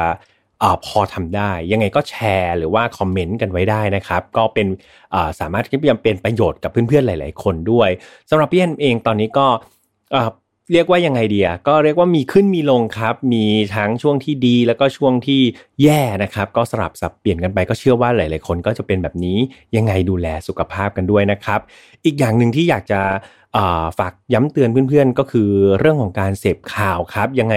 ระมัดระวังนิดนึงครับ ตอนนี้เราต้องยอมรับเนาะโลกปัจจุบันเนี่ยเราเข้าถึงข้อมูลได้ค่อนข้างง่าย เราเสพสื่อได้ค่อนข้างง่าย แล้วเราก็สามารถที่จะส่งต่อข้อมูลเหล่านั้นได้ง่ายมาก ๆ ดังนั้นต้องระมัดระวังมาก ๆ ครับ มันมีทั้งเรื่องของข่าวจริง ข่าวลวงต่างๆ นานาแล้วตอนนี้เกี่ยวกับกฎหมายเกี่ยวกับทางโซเชียลก็ค่อนข้างที่จะถูกนำมาบังคับใช้อย่างเออเขาเรียกว่าอะไรอะ เห็นประสิทธิผลมากขึ้นนะครับ ดังนั้นเราจะเห็นในหลาย ๆ กรณีเลยที่จะมีการฟ้องร้องปิ่นหมิ่นประมาทกันเนาะทางโลกของโซเชียลดังนั้นก็อยากจะให้เพื่อน ๆ ระมัดระวังในการเขาเรียกว่าอะไรคิดวิเคราะห์แยกแยะข่าวต่างๆ แล้วก็การส่งต่อด้วยนะครับอย่างนี้ก็เพื่อความเป็นห่วงทั้งนั้นเลย แล้วก็ทุกครั้งนะครับก็ต้องขอบคุณเพื่อนคนนี้ครับที่ยังอยู่กับพี่แฮมอยู่ที่ช่วยเติมพลังสมอง เติมสติปัญญาให้กับ พี่แฮมแล้วก็เพื่อนๆหลายๆคนเนี่ยน่ารักมากๆคอมเมนต์มาบอกว่าเนี่ยช่วยกินดีน่ากาบ้าเห็นเห็นหน้าพี่แฮมเริ่มนึกถึงดีน่ากาบ้าแล้วก็ขอบขอบพระคุณมากๆครับหวังว่าสปอนเซอร์มาอ่านแล้วก็จะชื่นใจเหมือนกันสำหรับดีน่ากาบ้าครับก็จะเป็นนมถั่วเหลืองผสมจมูกข้าวญี่ปุ่นครับที่อุดมไปด้วย GABA วิตามิน B12 โอเมก้า369 นะครับ มี 2 สูตรให้เพื่อนๆเลือก รับประทานกันได้นะครับ มีทั้งสูตรสีฟ้าน้ำตาลน้อย แล้วก็สูตรสีเขียวนะครับ จะเป็นรสกลมกล่อม เรียกว่าอร่อยกำลังดีเลยแหละ จากคุณประโยชน์เหล่านี้ครับ ก็จะช่วยบำรุงสมองเพื่อนๆเนาะให้สดชื่นนะครับ ได้ตลอดวันก็สามารถที่จะไปหาซื้อได้นะครับตามร้านสะดวกซื้อห้างสรรพสินค้า หรือไม่ก็เดี๋ยวเราจะแปะ ลิงก์นะครับให้เพื่อนๆสั่งออนไลน์ก็ดีนะตอนนี้ถ้าเป็นไปได้เนี่ยสั่งออนไลน์ดีกว่า พี่แฮมก็ไม่อยากให้ใครออกไปที่เสี่ยงเลยนะครับ มาเข้าเรื่องราวหรือว่าคดีในวันนี้กันดีกว่า อยากให้ทุกคนฟังให้จบนะครับ ต้องบอกเลย เพราะว่าเป็นอีกหนึ่งคดีที่มันยังมีกลิ่นอายของการหักมุม นะครับต้องต้องบอกว่าหลาย ๆ คดีที่นำมาเล่าเนี่ยหลาย ๆ คนชอบมากคดีหักมุม อันนี้พี่แอมถือว่ามีกลิ่นอายแล้วกัน มันถึงกับไม่ได้ถึงกับโหหลังหักเลยอะไรเงี้ยแต่ก็ไม่มีความหักมุมอยู่นะครับแต่ก่อนที่จะไปเล่าก็ต้องพูดเหมือนทุกครั้งว่าไฟนัทฟาวครับไม่สนับสนุนความรุนแรงทุกประเภทครับ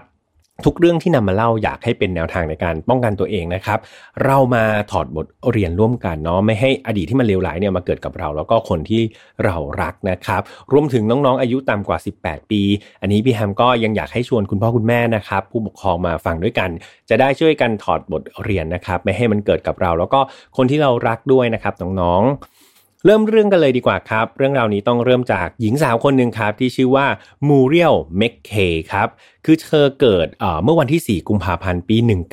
1914 ที่เซาท์ออสเตรเลีย ประเทศออสเตรเลียนะครับ ต่อมาเนี่ยเธอก็ได้พบรักแล้วก็แต่งงานกับสามีของเธอคนหนึ่งที่ชื่อว่าอลิกแมคเคครับ โดยคุณอลิกเนี่ยมีอายุมากกว่าเธอ 4 ปีนะครับ ต่อมาทั้งคู่ก็ได้ย้ายรกรากจากออสเตรเลียเนี่ยมาอยู่ที่ลอนดอนประเทศอังกฤษแทน เพื่อที่จะหางานทำครับ เพื่อให้แบบหน้าที่การงานมันจะได้มั่นคงขึ้น โดยคนที่ทำงานหลักเนี่ยก็จะเป็นคุณอลิกนี่แหละ ที่เขาก็ทำงานครับแบบให้คุณมูเรียลเนี่ยเป็นเหมือนเป็นแม่บ้านประมาณนั้นเนาะแล้วคุณอลิกเนี่ยก็ทำงานได้ดีมากๆครับเพื่อนๆเรียกว่าหน้าที่การงานเนี่ยโหประสบความสำเร็จแบบก้าวหน้าอย่างดีเลยละครับ พวกเขามีลูกด้วยกัน 3 คนครับ ลูก 3 คนก็มีชื่อว่าเจนนิเฟอร์ไดแอนแล้วก็เอลันนะครับ โดยคุณมูเรียลเนี่ยก็ทำหน้าที่เป็นคุณแม่ที่ที่แจ้งไปเนาะก็แบบดูแลลูก 3 คนก็เหนื่อยมากๆครับ แล้วก็คุณเอลิกก็ทำงานเป็นแบบท่อน้ำเลี้ยงของครอบครัวไป ในช่วงปลายชีวิตนะครับคุณอิลิกนี่ต้องบอกว่าจากเขาเติบโตนะจากเป็นพนักงานธรรมดาเนี่ยครับเขาก็สามารถที่จะไต่เต้านะครับตำแหน่งสูงมากขึ้นเรื่อย โดยบริษัทที่เขาทำงานครับ เป็นบริษัทหนังสือพิมพ์ชื่อดังที่ชื่อว่า Rupert Murdoch News Limited นะครับ ซึ่งตอนนั้นเนี่ยจากที่เป็นพนักงานธรรมดาก่อนนะเพื่อนๆ เขาก็สามารถที่จะเหมือนโปรโมตตัวเองทำงานดีก็โปรโมตตัวเองขึ้นมาจนถึงเป็นรองประธานบริษัทเลยนะครับ ถ้าในชีวิตพนักงานคนหนึ่งนี่ถือว่าขึ้นมาเป็นรองประธานได้นี่ถือว่าโหยอดเยี่ยมมากๆครับ แล้วก็หลังจากที่คุณเอลิกเนี่ยเขาเกษียณไปแล้วนะครับ ทางบริษัทเนี่ยก็ยังเห็นคุณค่าเห็นความสามารถของเขาเนาะก็ยังให้เขาดำรงตำแหน่งกรรมการของบริษัทแทนด้วยนะครับ ก็คือเกษียณละก็มาเป็นกรรมการบริษัทละกัน ก็ถือว่าเป็นคนที่สำคัญครับสำคัญมากๆของบริษัทถึงขนาดที่มีตำแหน่งพิเศษกันให้เลยทีเดียว แต่แล้วครับเพื่อนๆ ในวันจันทร์ที่ 29 ธันวาคม ปี 1969 ตอนนั้นก็ 1 ทุ่ม 45 นาที ก็ค่อนข้างหัวค่ำนะ คุณอลิกแมคเคเนี่ยเขาก็กลับมาที่บ้านจากฐานะเป็นกรรมการเนี่ยก็ยังต้องไปบริษัทอยู่ ก็กลับมาบ้านของเขา เขาก็พบสิ่งปกติครับ ภายในบ้านเกิดขึ้นทันทีเลย เขาพบว่ากระเป๋าถือของภรรยาของเขาเนี่ยจู่ๆมันถูกเทครับ กระจายตามพื้นเต็มไปหมดเลยเต็มพื้นห้องโถงเลย แล้วก็บริเวณเก้าอี้เนี่ยก็มีเชือกเนี่ยพาดวางไว้นะครับ บนโต๊ะก็มีพวกเทปกาวอะไรพวกเนี้ยตั้งระเกะระกะไว้หมดเลย สายโทรศัพท์ครับในบ้านเนี่ยถูกดึงออก แต่ทั้งหมดนี้ครับ มันไม่สำคัญไปกว่า การที่คุณมูเรียลภรรยาของเขาได้หายตัวไปครับเพื่อนๆไม่พบร่องรอยของเธอในบ้านแม้แต่น้อยครับ คุณอลิกเนี่ยเรียกว่าเดินตามหาภรรยาจนทั่วบ้านเลยนะครับ แต่ก็ไม่พบ เขาก็เลยรีบโทรแจ้งเจ้าหน้าที่ตำรวจทันทีครับ ในช่วงแรกครับตำรวจเนี่ยก็ยังไม่แน่ใจเนาะว่าเป็นคดีลักพาตัวจริง ๆ หรือเปล่า เพราะว่า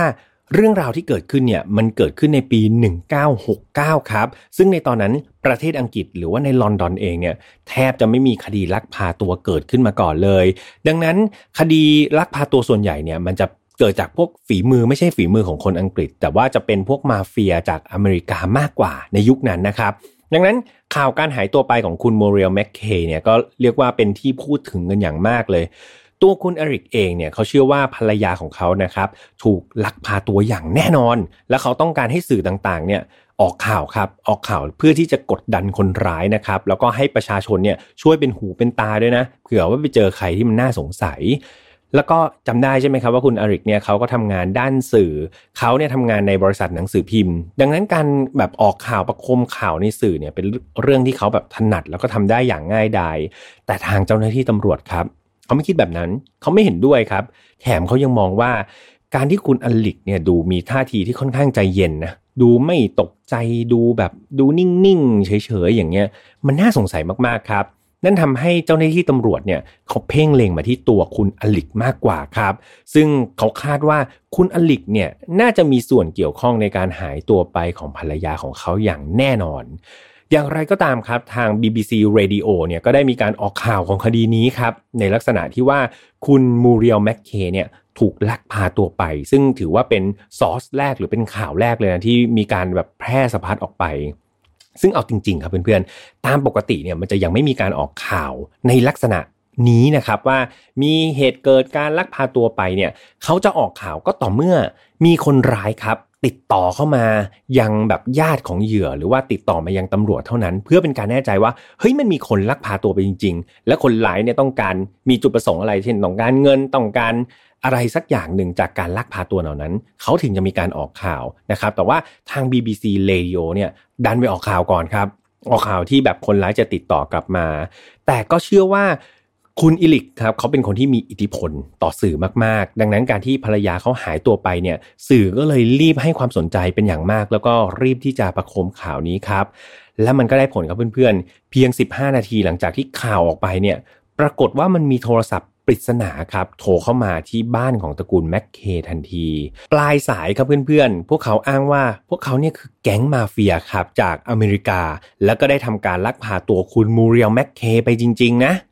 โดยพวกเขาครับเรียกร้องให้จ่ายเงินค่าไถ่เป็นเงินถึง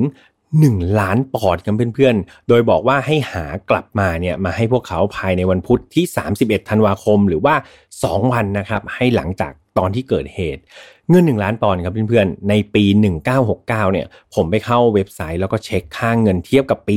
2012 นะ ปรากฏว่ามันสูงขึ้นไปถึง 14.2 ล้านปอนด์ครับ หรือว่าตีเป็นเงินไทยก็คือ 658 ล้านบาทครับเพื่อนๆ มันมันเยอะมากๆนะครับ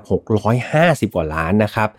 แน่นอนว่าเงินขนาดนี้ครับ คุณอลิกเนี่ย ไม่สามารถหามาได้อย่างแน่นอนครับ ต่อให้เขาเป็นถึงอดีตประธานบริษัทใหญ่โตเป็นแล้วก็ยังเป็นกรรมการเนาะแต่เงิน 650 กว่าล้านบาทนี่มันมันมากเกินไปครับ มันแทบจะเป็นไปไม่ได้เลย แต่หลังที่จากที่ข้อมูลนี้ครับไปถึงเจ้าหน้าที่ตำรวจว่าเฮ้ยมีมีคนร้ายติดต่อกลับมาเนี่ยตำรวจทำการวิเคราะห์ว่า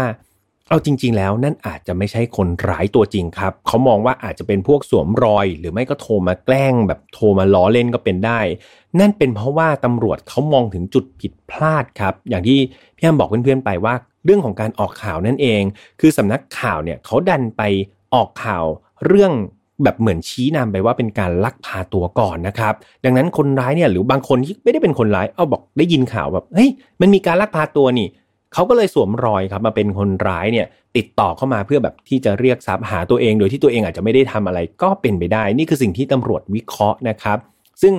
กลายเป็นว่าการออกข่าวเร็วเนี่ยกลายเป็นจุดผิดพลาดนะครับ ที่ทางสื่อเนี่ยทำให้คดีนี้แบบเกิดเหมือนเติดเกิดเงื่อนไขมากยิ่งขึ้นนะครับ นอกจากนี้ครับจำนวนเงินที่เรียกร้องเนี่ย เอาจริง ๆ แล้วมันดูไม่ make sense ครับ มันดูไม่สมเหตุสมผลกับการเรียกร้องคนอย่างคุณอิริกเลย คืออย่างที่บอกไปต่อให้คุณอิริกเนี่ยก็มีตำแหน่งหน้าที่ใหญ่โตแต่เงิน 600 กว่าล้านมันดูแบบเหมือนโอเวอร์ครับ มันดูแบบเหมือนเรียกร้องไปเล่นๆหรือเปล่าดูแบบน่าจะเป็นการหยอกเล่น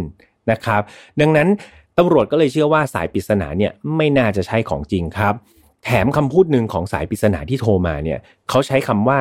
เขาได้ลักพาตัว ภรรยาของประธานบริษัทมา ซึ่งเอาจริง ๆ คุณอิลิกไม่ใช่ประธานบริษัทนะครับ แต่ว่าเป็น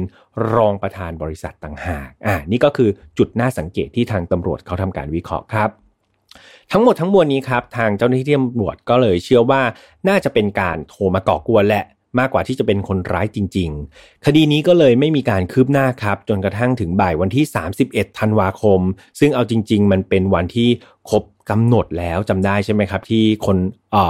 สายโทรศัพท์ปริศนาโทรมา บอกว่าให้หาเงินมาให้ได้ภายในวันที่ 31 ธันวาเนี่ยครับวันที่ 31 ธันวาแล้วก็ได้มีจดหมายฉบับหนึ่งครับ ส่งมาที่บ้านของตระกูลแมคเคจริง ๆ โดยมีการระบุครับว่าจดหมายฉบับนี้ส่งมาจากคุณมูเรียลแมคเคนะครับ โดยเนื้อหาในจดหมายบอกว่า อลิกที่รัก ตอนนี้ฉันถูกปิดตา โลกของฉันมันมืดไปหมด แถมฉันรู้สึกหนาวจนตัวสั่น ฉันไม่มีแม้แต่ผ้าห่มสักผืน ได้โปรดช่วยพาฉันกลับบ้านไปหาคุณเถิด ฉันอยากพบกับคุณ อยากพบกับลูก หากคุณไม่ทำตามที่พวกเขาขอร้อง ฉันคงไม่รอดแน่ๆ นี่คือเนื้อหานะครับในจดหมายที่มีการอ้างว่าเป็นคุณมูเรียลเนี่ยเป็นคนส่งเข้ามาให้ คุณอลิกครับได้อ่านจดหมายฉบับนี้เสร็จเนี่ยเขาก็รีบนำมันไปให้เจ้าหน้าที่ตำรวจทันทีนะครับ พร้อมทั้งยืนยันเสียงแข็งเลยนะว่า ภรรยาของเขาเนี่ยถูกลักพาตัวไปจริง ๆ และลายมือเหล่านี้ลายมือภรรยาเขาเขาจำได้อย่างแน่นอน เขาต้องการเอาจดหมายฉบับนี้ไปออกสื่อทุกๆสำนัก นี่คือสิ่งที่คุณอลิกพูดนะครับ หลายคนอาจจะงงและสงสัยว่าเฮ้ยทำไมคุณอลิกนี่ต้องพยายามเอาออกสื่ออยู่ตลอดเวลาเลยนะ แบบนี้แบบนายอลิกอาจจะดูน่าสงสัยจริง ๆ หรือเปล่า มีแผนการอะไรจริง ๆ หรือเปล่าเขามีแผนจริง ๆ ครับเพื่อนๆและเหตุผลที่คุณอลิกต้องการทำเช่นนั้น นั่นก็เพื่อเขาต้องการใช้ช่องทางของสื่อครับ ในการติดต่อ สื่อสารและต่อรองกับคนร้ายนั่นเอง หลังจากออกข่าวเกี่ยวกับจดหมายฉบับนี้ออกไปครับ คุณอลิกก็เริ่มให้สัมภาษณ์ข่าวมากขึ้นครับ โดยเขาหวังว่าสิ่งที่เขาพูดเนี่ยคนร้ายน่าจะได้ดูข่าวอ่านหนังสือพิมพ์หรือว่าดูทางทีวีเนี่ยและคำพูดของเขาเนี่ยจะไปถึงคนร้ายให้ได้นะครับ นี่คือสิ่งที่คุณอริกคิด เขากล่าวว่า คุณมูเรียลที่เป็นภรรยาของเขาเนี่ยเป็นโรคหัวใจนะ หากเธอไม่ได้รับประทานยาตามกำหนด หรือตกใจจนหัวใจวายไปซะก่อนเนี่ย ทางคนร้ายก็จะไม่ได้รับเงินแม้แต่ปอนเดียว ดังนั้นเขาอยากให้คนร้ายเนี่ยคิดใหม่ ลดเงินลงสักหน่อยนะเงินค่าไถ่เนี่ยจำนวนที่เรียกร้องมาเนี่ยมันเป็นไปไม่ได้อยู่แล้ว ดังนั้นช่วยลดเงินลงมาสักหน่อย ให้อยู่ในขอบเขตหรือกำลังที่เขาสามารถจ่ายได้ เขาเต็มใจที่จะจ่ายเพื่อช่วยภรรยา แต่ถึงกระนั้นครับคนร้ายก็ยังคงยืนกรานนะครับที่จะไถ่เงิน 1 ล้านปอนต่อไป เวลาผ่านไป 3 สัปดาห์แล้วครับเพื่อนๆ โดยที่ไม่มีอะไรคืบหน้าเลยนะครับทางคุณอิลิกครับได้มีการเสนอเงินนะครับ20,000 ปอนครับเพื่อนๆ ซึ่งคนร้ายครับเขาก็รับรู้ครับว่าคุณอิลิกเนี่ยขอไป 1 ล้านเนี่ยเสนอมา 20,000คนร้ายก็ติดต่อกลับมาจริง ๆ ครับ โทรศัพท์มาที่บ้านของคุณอเล็กเลย ด้วยน้ำเสียงที่แบบโกรธมากๆครับ มันเหมือนแบบโหฉันขอไปล้านเธอให้มา 20,000 ซึ่งมันค่อนข้างจะแตกต่างนะครับ พร้อมทั้งคนร้ายเนี่ยก็บอกว่าไม่ได้ละ นี่คือเส้นตายนะครับ เขาต้องการให้คุณอลิกเนี่ยเอาเงินมาให้ 5 0 0แสนปอนด์เดี๋ยวนี้ ไม่งั้นเขาจะทำการแบบเรียกว่าทนไม่ไหวล้วไม่อดทนอีกต่อไปแล้วเขาจะฆ่าคุณมูเรียวทิ้งซะ นะครับ ดังนั้นคนร้ายเหมือนจะยื่นคำขาดมานะครับ สุดท้ายดูเหมือนไม่มีทางเลือกครับ คุณอลิกกับเจ้าหน้าที่ตำรวจก็เลยต้องวางแผนครับ บอกคนร้ายว่าเออเนี่ยเขารับข้อเสนอนี้ก็ได้ 5 0 0แสนก็ 5 0 0แสนเดี๋ยวจะไป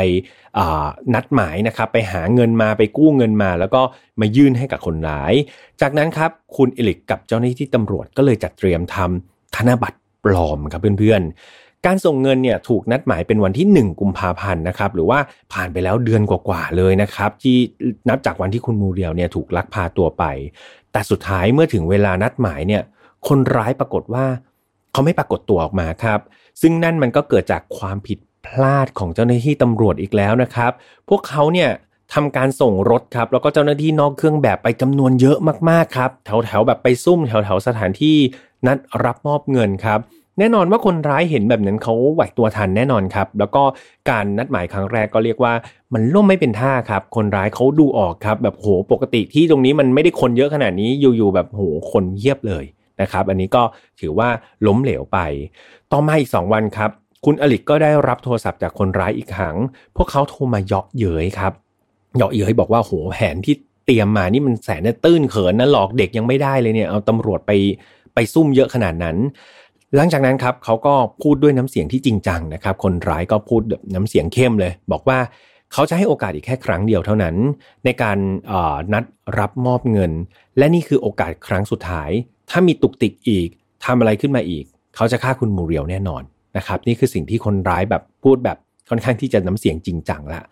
การนัดหมายครั้งที่ 2 ก็เลยเกิดขึ้นในวันที่ 6 กุมภาพันธ์ครับ รอบนี้เจ้าหน้าที่ตำรวจก็เรียกว่าลดกำลังคนลงแบบน้อยมากๆครับ เหลือแบบบางตามากๆ แต่โชคก็ไม่เข้าข้างพวกเขาเขาอีกครั้งหนึ่งครับเพื่อนๆ ก็คือตอนที่คุณอริกเนี่ยวางกระเป๋าเงินในจุดที่นัดหมาย แล้วก็ซุ่มตัวพร้อมกับตำรวจนะครับจู่ๆครับมีพลเมืองดีนะครับ คนหนึ่งเดินมาเก็บกระเป๋าครับ แล้วก็ไปส่งที่ป้อมตำรวจ เพราะเขาคิดว่ามีคนลืมกระเป๋าเงินนั้นไว้ครับ ก็เลยแบบคนดีครับ เอาไปคืนตำรวจอีก นั่นทำให้แผนการนัด ครั้งที่สองก็ล้มเหลวอีกแล้วครับเพื่อนๆ ก็แต่ว่าไปมันก็อาจจะไม่ได้ดูแล้วเหมือนมันจะโชคร้ายใช่ไหมครับเพื่อนๆ เหมือนโหอะไรฟ้าไม่เป็นใจขนาดนั้น แต่มันก็ยังมีเรื่องดีๆ ที่พอจะเกิดขึ้นนั่นก็คือทางตำรวจเขาได้เบาะแสสำคัญครับ เจ้าหน้าที่ตำรวจเนี่ยได้สังเกตเห็นรถวอลโวคันหนึ่งเนี่ยมันชอบขับบนไปเวียนมาอยู่บริเวณที่นัดหมาย ซึ่งมันดูมีพิรุธมากๆครับ ทางเจ้าหน้าที่ตำรวจเนี่ยมองเข้าไป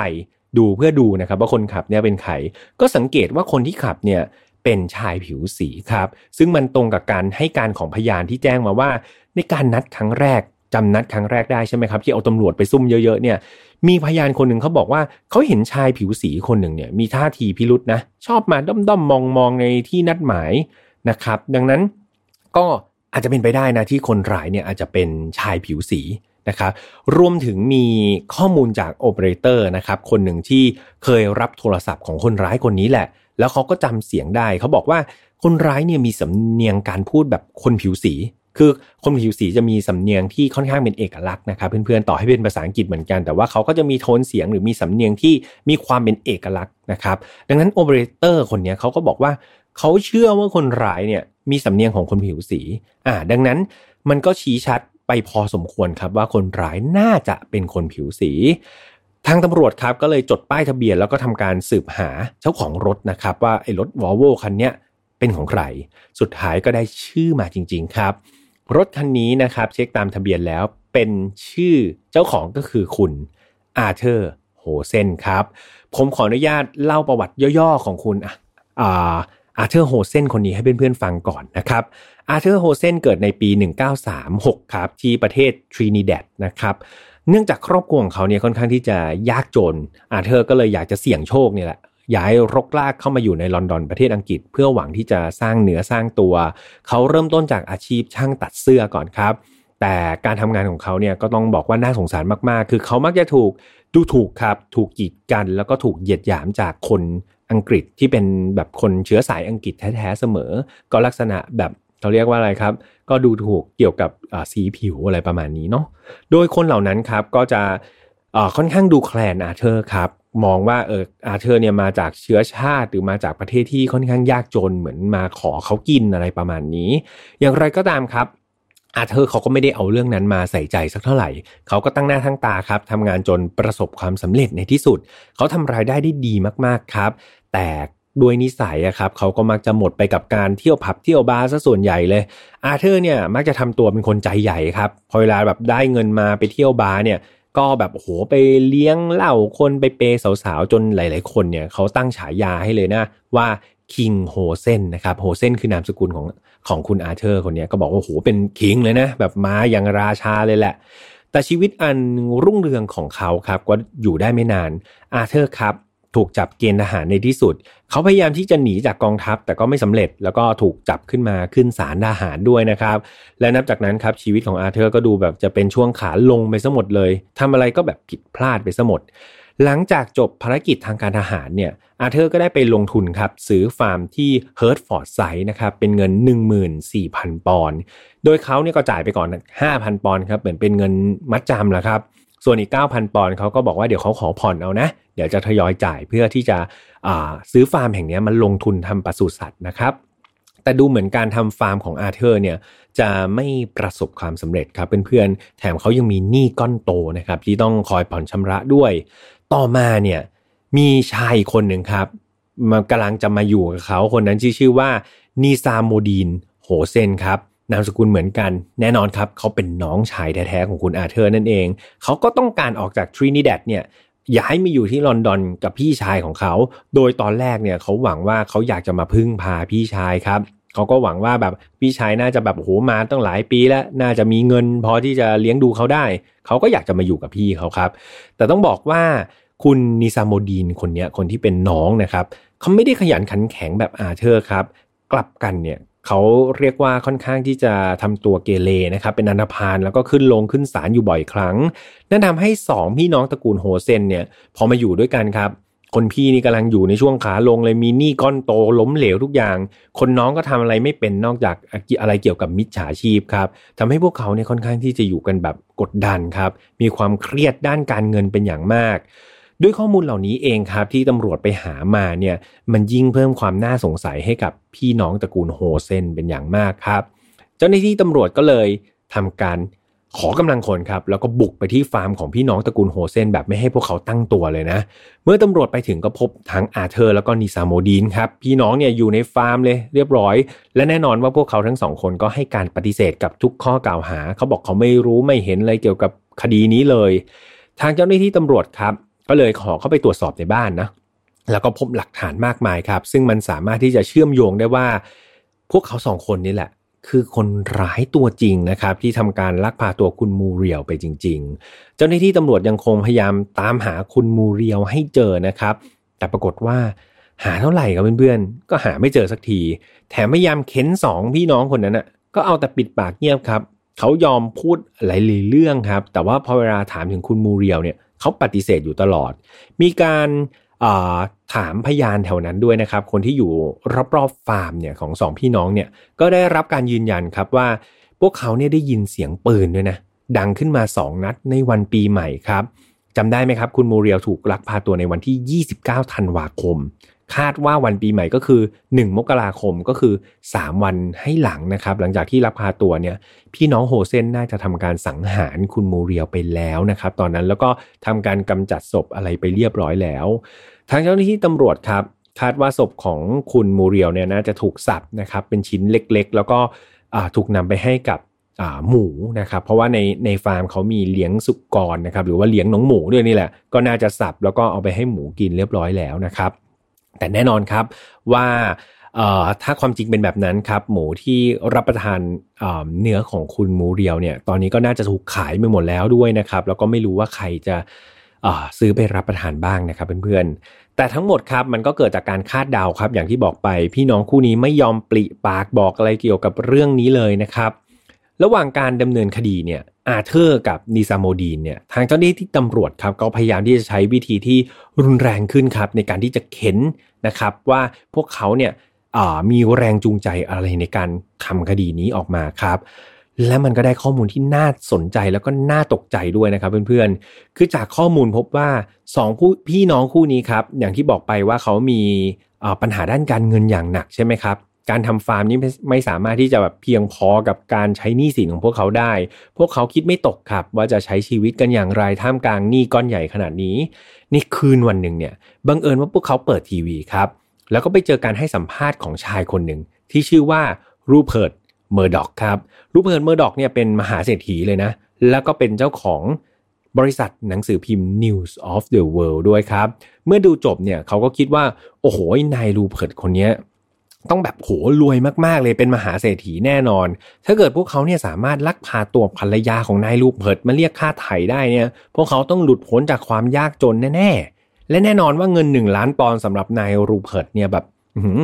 จ่ายได้สบายๆเพราะเขารวยมากๆนะครับ เขาต้องยอมจ่ายแลกกับภรรยาของเขาแน่ๆอาเธอร์แล้วก็นีซาโมดีเนี่ย เอาจริงๆเขาไม่เคยทำการลักพาตัวมาก่อน คือนีซาโมดีนี่ต่อให้เป็นอันธพาลแต่ว่าถึงขั้นลักพาตัวเนี่ยเขายังไม่เคยทำครับเขาก็เลยได้แต่นั่งคิดแล้วก็จินตนาการขึ้นมาเองครับ ถึงวิธีการต่างๆ แบบมือสมัครเล่นนะครับ ว่าต้องทำอย่างไรบ้าง เพื่อให้ประสบความสำเร็จในการลักพาตัว ทั้งสองเริ่มต้นจากการหาที่อยู่ของคุณรูเพิร์ตนะครับ ก็หาจากสมุดโทรศัพท์ก่อนเลย แต่ปรากฏว่าไม่พบรายชื่อในสมุดโทรศัพท์ เขาก็เลยเปลี่ยนแผนครับ เขาก็เลยไปที่บริษัท News of the World แทน ก็คือเป็นบริษัทของคุณรูเพิร์ตคนนี้แหละ แล้วก็แอบไปจดทะเบียนรถครับ แบบป้ายทะเบียนรถนี่แหละ ก็คือเขาเขารู้แหละว่ารถโรลส์รอยเนี่ยของบริษัทเนี่ยก็คือเป็นรถประจำตำแหน่งของคุณรูเพิร์ตเขาก็เลยตั้งใจที่จะมาจดเลขทะเบียนเนี่ยครับ เพื่อที่จะไปถามข้อมูลจากบริษัทจดทะเบียนรถประมาณนี้เนาะ แต่สุดท้ายก็ไม่สำเร็จครับ เพราะว่ารถคันนั้นเก่าเนี่ยพอเอาทะเบียนไปเช็คเนี่ย ปรากฏว่ามันถูกจดในนามของบริษัทครับ ไม่ได้ถูกจดในนามของคุณรูเพิร์ตเขาก็เลยยังไม่ได้ที่อยู่ของคุณรูเพิร์ตอยู่ดี ทั้งคู่ก็ยังไม่ยอมลดละครับเพื่อนๆ พวกเขาหันมาใช้วิธีแบบ basic หรือว่าพื้นฐานสุดๆเลย นั่นก็คือ การไปดักรอหน้าบริษัทครับ แล้วก็สะกดรอยตามรถโรสลอยนะครับ ซึ่งคาดว่าเป็นรถของคุณลูกเหินนี่แหละ เดี๋ยวรถโรสลอยคันนี้ขับออกมา เดี๋ยวเขาขับรถตามครับ ก็จะไปถึงบ้านอย่างแน่นอน พวกเขารอจนค่ำครับ ในที่สุดก็เห็นรถโรสลอยคันนี้ขับออกมาจากบริษัทจริง ๆ ครับ พวกเขานี่โหรีบควบแบบขี่ขับตามไปติดๆเลยนะครับ แล้วก็พบว่ารถโรสลอยคันนี้ไปจอดอยู่ที่บ้านเลขที่ 20 นะครับอาร์เธอร์โรดมีหญิงสาวคนหนึ่งครับ เดินลงมาจากรถนะครับ แล้วก็เข้าไปในบ้าน พวกเขานี่โอ้โหดีใจมาก เขามองว่านี่คือโอกาสทองครับ ที่จะเข้าไปลักพาตัวภรรยาของคุณรูเบิร์ตได้อย่างง่ายดายเพราะผู้หญิงลงมาคนเดียวไงครับนั้นภรรยาเขาแน่นอน แล้วก็มั่นใจอย่างแน่วแน่ว่า แผนระดับสมองเพชรของเขาเนี่ยกำลังดำเนินการไปได้ด้วยดีครับ พวกเขาบุกเข้าไปในบ้านแล้วก็ปฏิบัติภารกิจได้อย่างไร้ปัญหา เป้าหมายถูกจับขึ้นรถไปโดยที่ไม่มีใครสังเกตเห็นนะครับ แต่ทั้งหมดครับมันก็คือความผิดพลาดนั่นเองครับเพื่อนๆ เพราะหญิงสาวที่เขาได้ตัวไปเนี่ยก็คือคุณมูเรียลแมคเคที่ผมเล่าไปทั้งหมดทั้งมวลนะครับ ใช่ครับเพื่อนๆ เขาเป็นภรรยาของคุณอริกนะครับ อดีตรองประธานบริษัท ไม่ใช่ภรรยาของคุณรูเพิร์ต ที่เป็นประธานบริษัทนะครับ และบ้านที่สองพี่น้องบุกเข้าไป ก็ไม่ใช่บ้านของคุณรูเพิร์ตครับ เป็นบ้านของคุณอาริกนะครับเพื่อนๆงงใช่ไหมครับ ว่าเฮ้ยมันเกิดอะไรขึ้นทำไมมันดูสับสนไปหมด มันมีเหตุผลครับ คือเหตุผลก็คือคุณรูเพิร์ตและภรรยาเนี่ยเขาไปพักร้อนพอดีครับเขาไปพักร้อนไปเที่ยวกันที่ออสเตรเลีย พวกเขาก็เลยบอกว่าอะอย่างนั้นรถประจำตำแหน่งโรสลอยคันนี้ เขาให้คุณอลิกแล้วก็ภรรยายืมใช้ก่อนชั่วคราวครับเพื่อนๆ และโชคร้ายครับ ที่ดันไปเจอสองพี่น้องโฮเซนนะครับ ลักพาตัวไปก่อน โดยที่สองพี่น้องคนนั้นไม่รู้เลยนะครับ ว่าตัวเองเนี่ยลักพาตัวผิดคนครับ เขาไม่ได้ตัวภรรยาของคุณรูเพิร์ตไป แต่ไปได้ภรรยาของคุณอลิกครับที่เป็นอดีตรองประธานบริษัทแทน เรื่องมันก็เป็นเช่นนี้แหละครับเพื่อนๆและนี่ก็คือแรงจูงใจและที่ไปที่มาของเหตุการณ์ที่ทั้งคู่เนี่ยกระทำร่วมกันนะครับ มันก็ติดอยู่แค่ประเด็นเดียวก็คือ เรื่องของการซ่อนศพนั่นเองนะครับ ที่ทั้งคู่เนี่ยยังไงก็ไม่ยอมปริปากออกมา พี่น้องแม็กเคครับถูกตัดสินในข้อหาฆาตกรรม ลักพาตัวการโชคทรัพย์ แล้วก็ถูกตัดสินลงโทษจำคุกตลอดชีวิตนะครับ ก็เป็นอันจบคดีนี้ไปแบบหักมุมไหมนะก็สำหรับพี่ฮัมค่อนข้างหักมุมนะครับ ตอนที่ ทำคดีนี้ก็รู้สึกว่า เออ มันก็เป็นความบังเอิญที่ค่อนข้างโชคร้ายนะครับสำหรับครอบครัวของคุณอริกนะครับ ก็ต้องบอกว่าเรื่องราวนี้ครับมันก็จะสะท้อนอะไรบางอย่างให้เราเห็นเหมือนกันเนาะอย่างคดีที่พี่ฮัมเราไปเนี่ยเหยื่อก็ต้องใช้คำเดียวว่าโชคร้ายจริง ๆ ครับ เพราะว่าเธอเองนี่ไม่ใช่เป้าหมายของคนร้ายเลยนะครับ แต่เธอก็ต้องมาเจอเรื่องราวที่เลวร้ายมาก ซึ่งเอาจริง ๆ จะว่าตัวเหยื่อที่แท้จริงโชคดีก็พี่เอ็มก็ไม่มองอย่างนั้นครับ เพราะว่าเอาจริง ๆ แล้วเธอเองก็ไม่สมควรเป็นเหยื่อนะครับ เพราะจะเห็นว่าชีวิตมันไม่มีอะไรแน่นอนครับ ดังนั้นก็อยากจะให้เพื่อนๆเนี่ยดูแลตัวเองครับ อย่าใช้ชีวิตอย่างประมาท การดูแลเอาใจใส่คนในครอบครัว หรือว่าคนที่เรารู้จักนะครับ ก็สำคัญเหมือนกัน อย่างถ้าเราคิดวิเคราะห์กันดีๆนะครับ ต้นเหตุของคดีนี้ไม่ได้เกิดจากความโชคดีหรือโชคร้ายของเหยื่อคนไหนเลยนะครับ แต่มันเกิดจากการคิดที่ผิดแผกที่ผิดศีลธรรมของพี่น้องโหเซนครับ ดังนั้นคนร้ายนะครับคือบุคคลที่สมควรจะถูกทำโทษนะครับ หลาย ๆ คดีเราจะเห็นว่าหลาย ๆ สื่อหลาย ๆ คนเนี่ยมักจะโทษเหยื่อพี่แฮมขอยืนยันนะครับ ว่าเหยื่อไม่ได้มีความผิดอะไรครับ ไม่ว่าเขาจะโชคร้ายหรือเขาจะโชคดีก็ตามนะครับ ในทุก ๆ คดีด้วยเหมือนกัน และการอบรมบุตรหลานนะครับ รวมถึง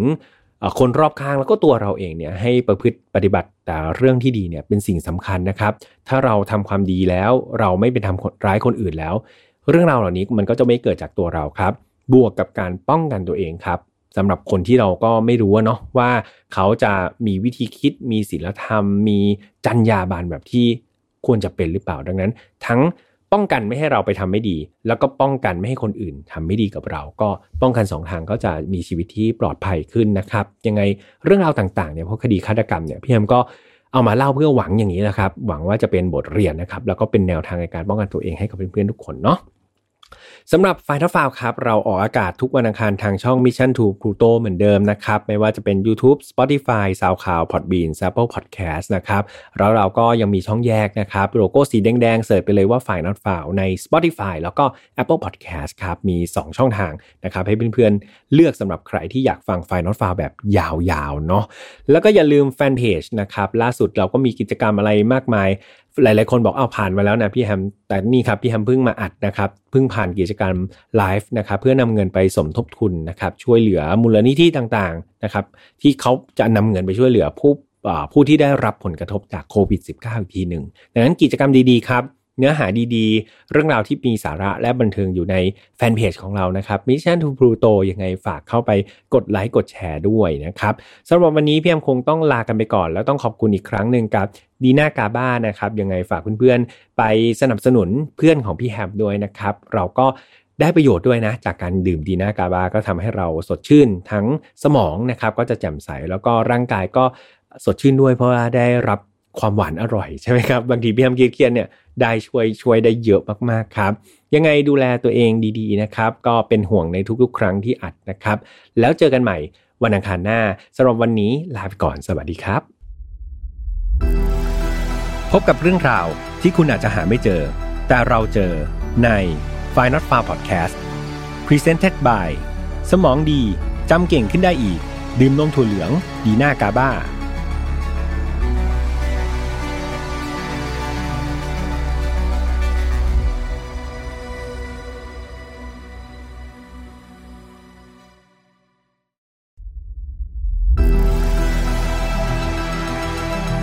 Mission To Pluto Podcast let's get out of your orbit พบกับเรื่องราวที่คุณอาจจะหาไม่เจอ แต่เราเจอใน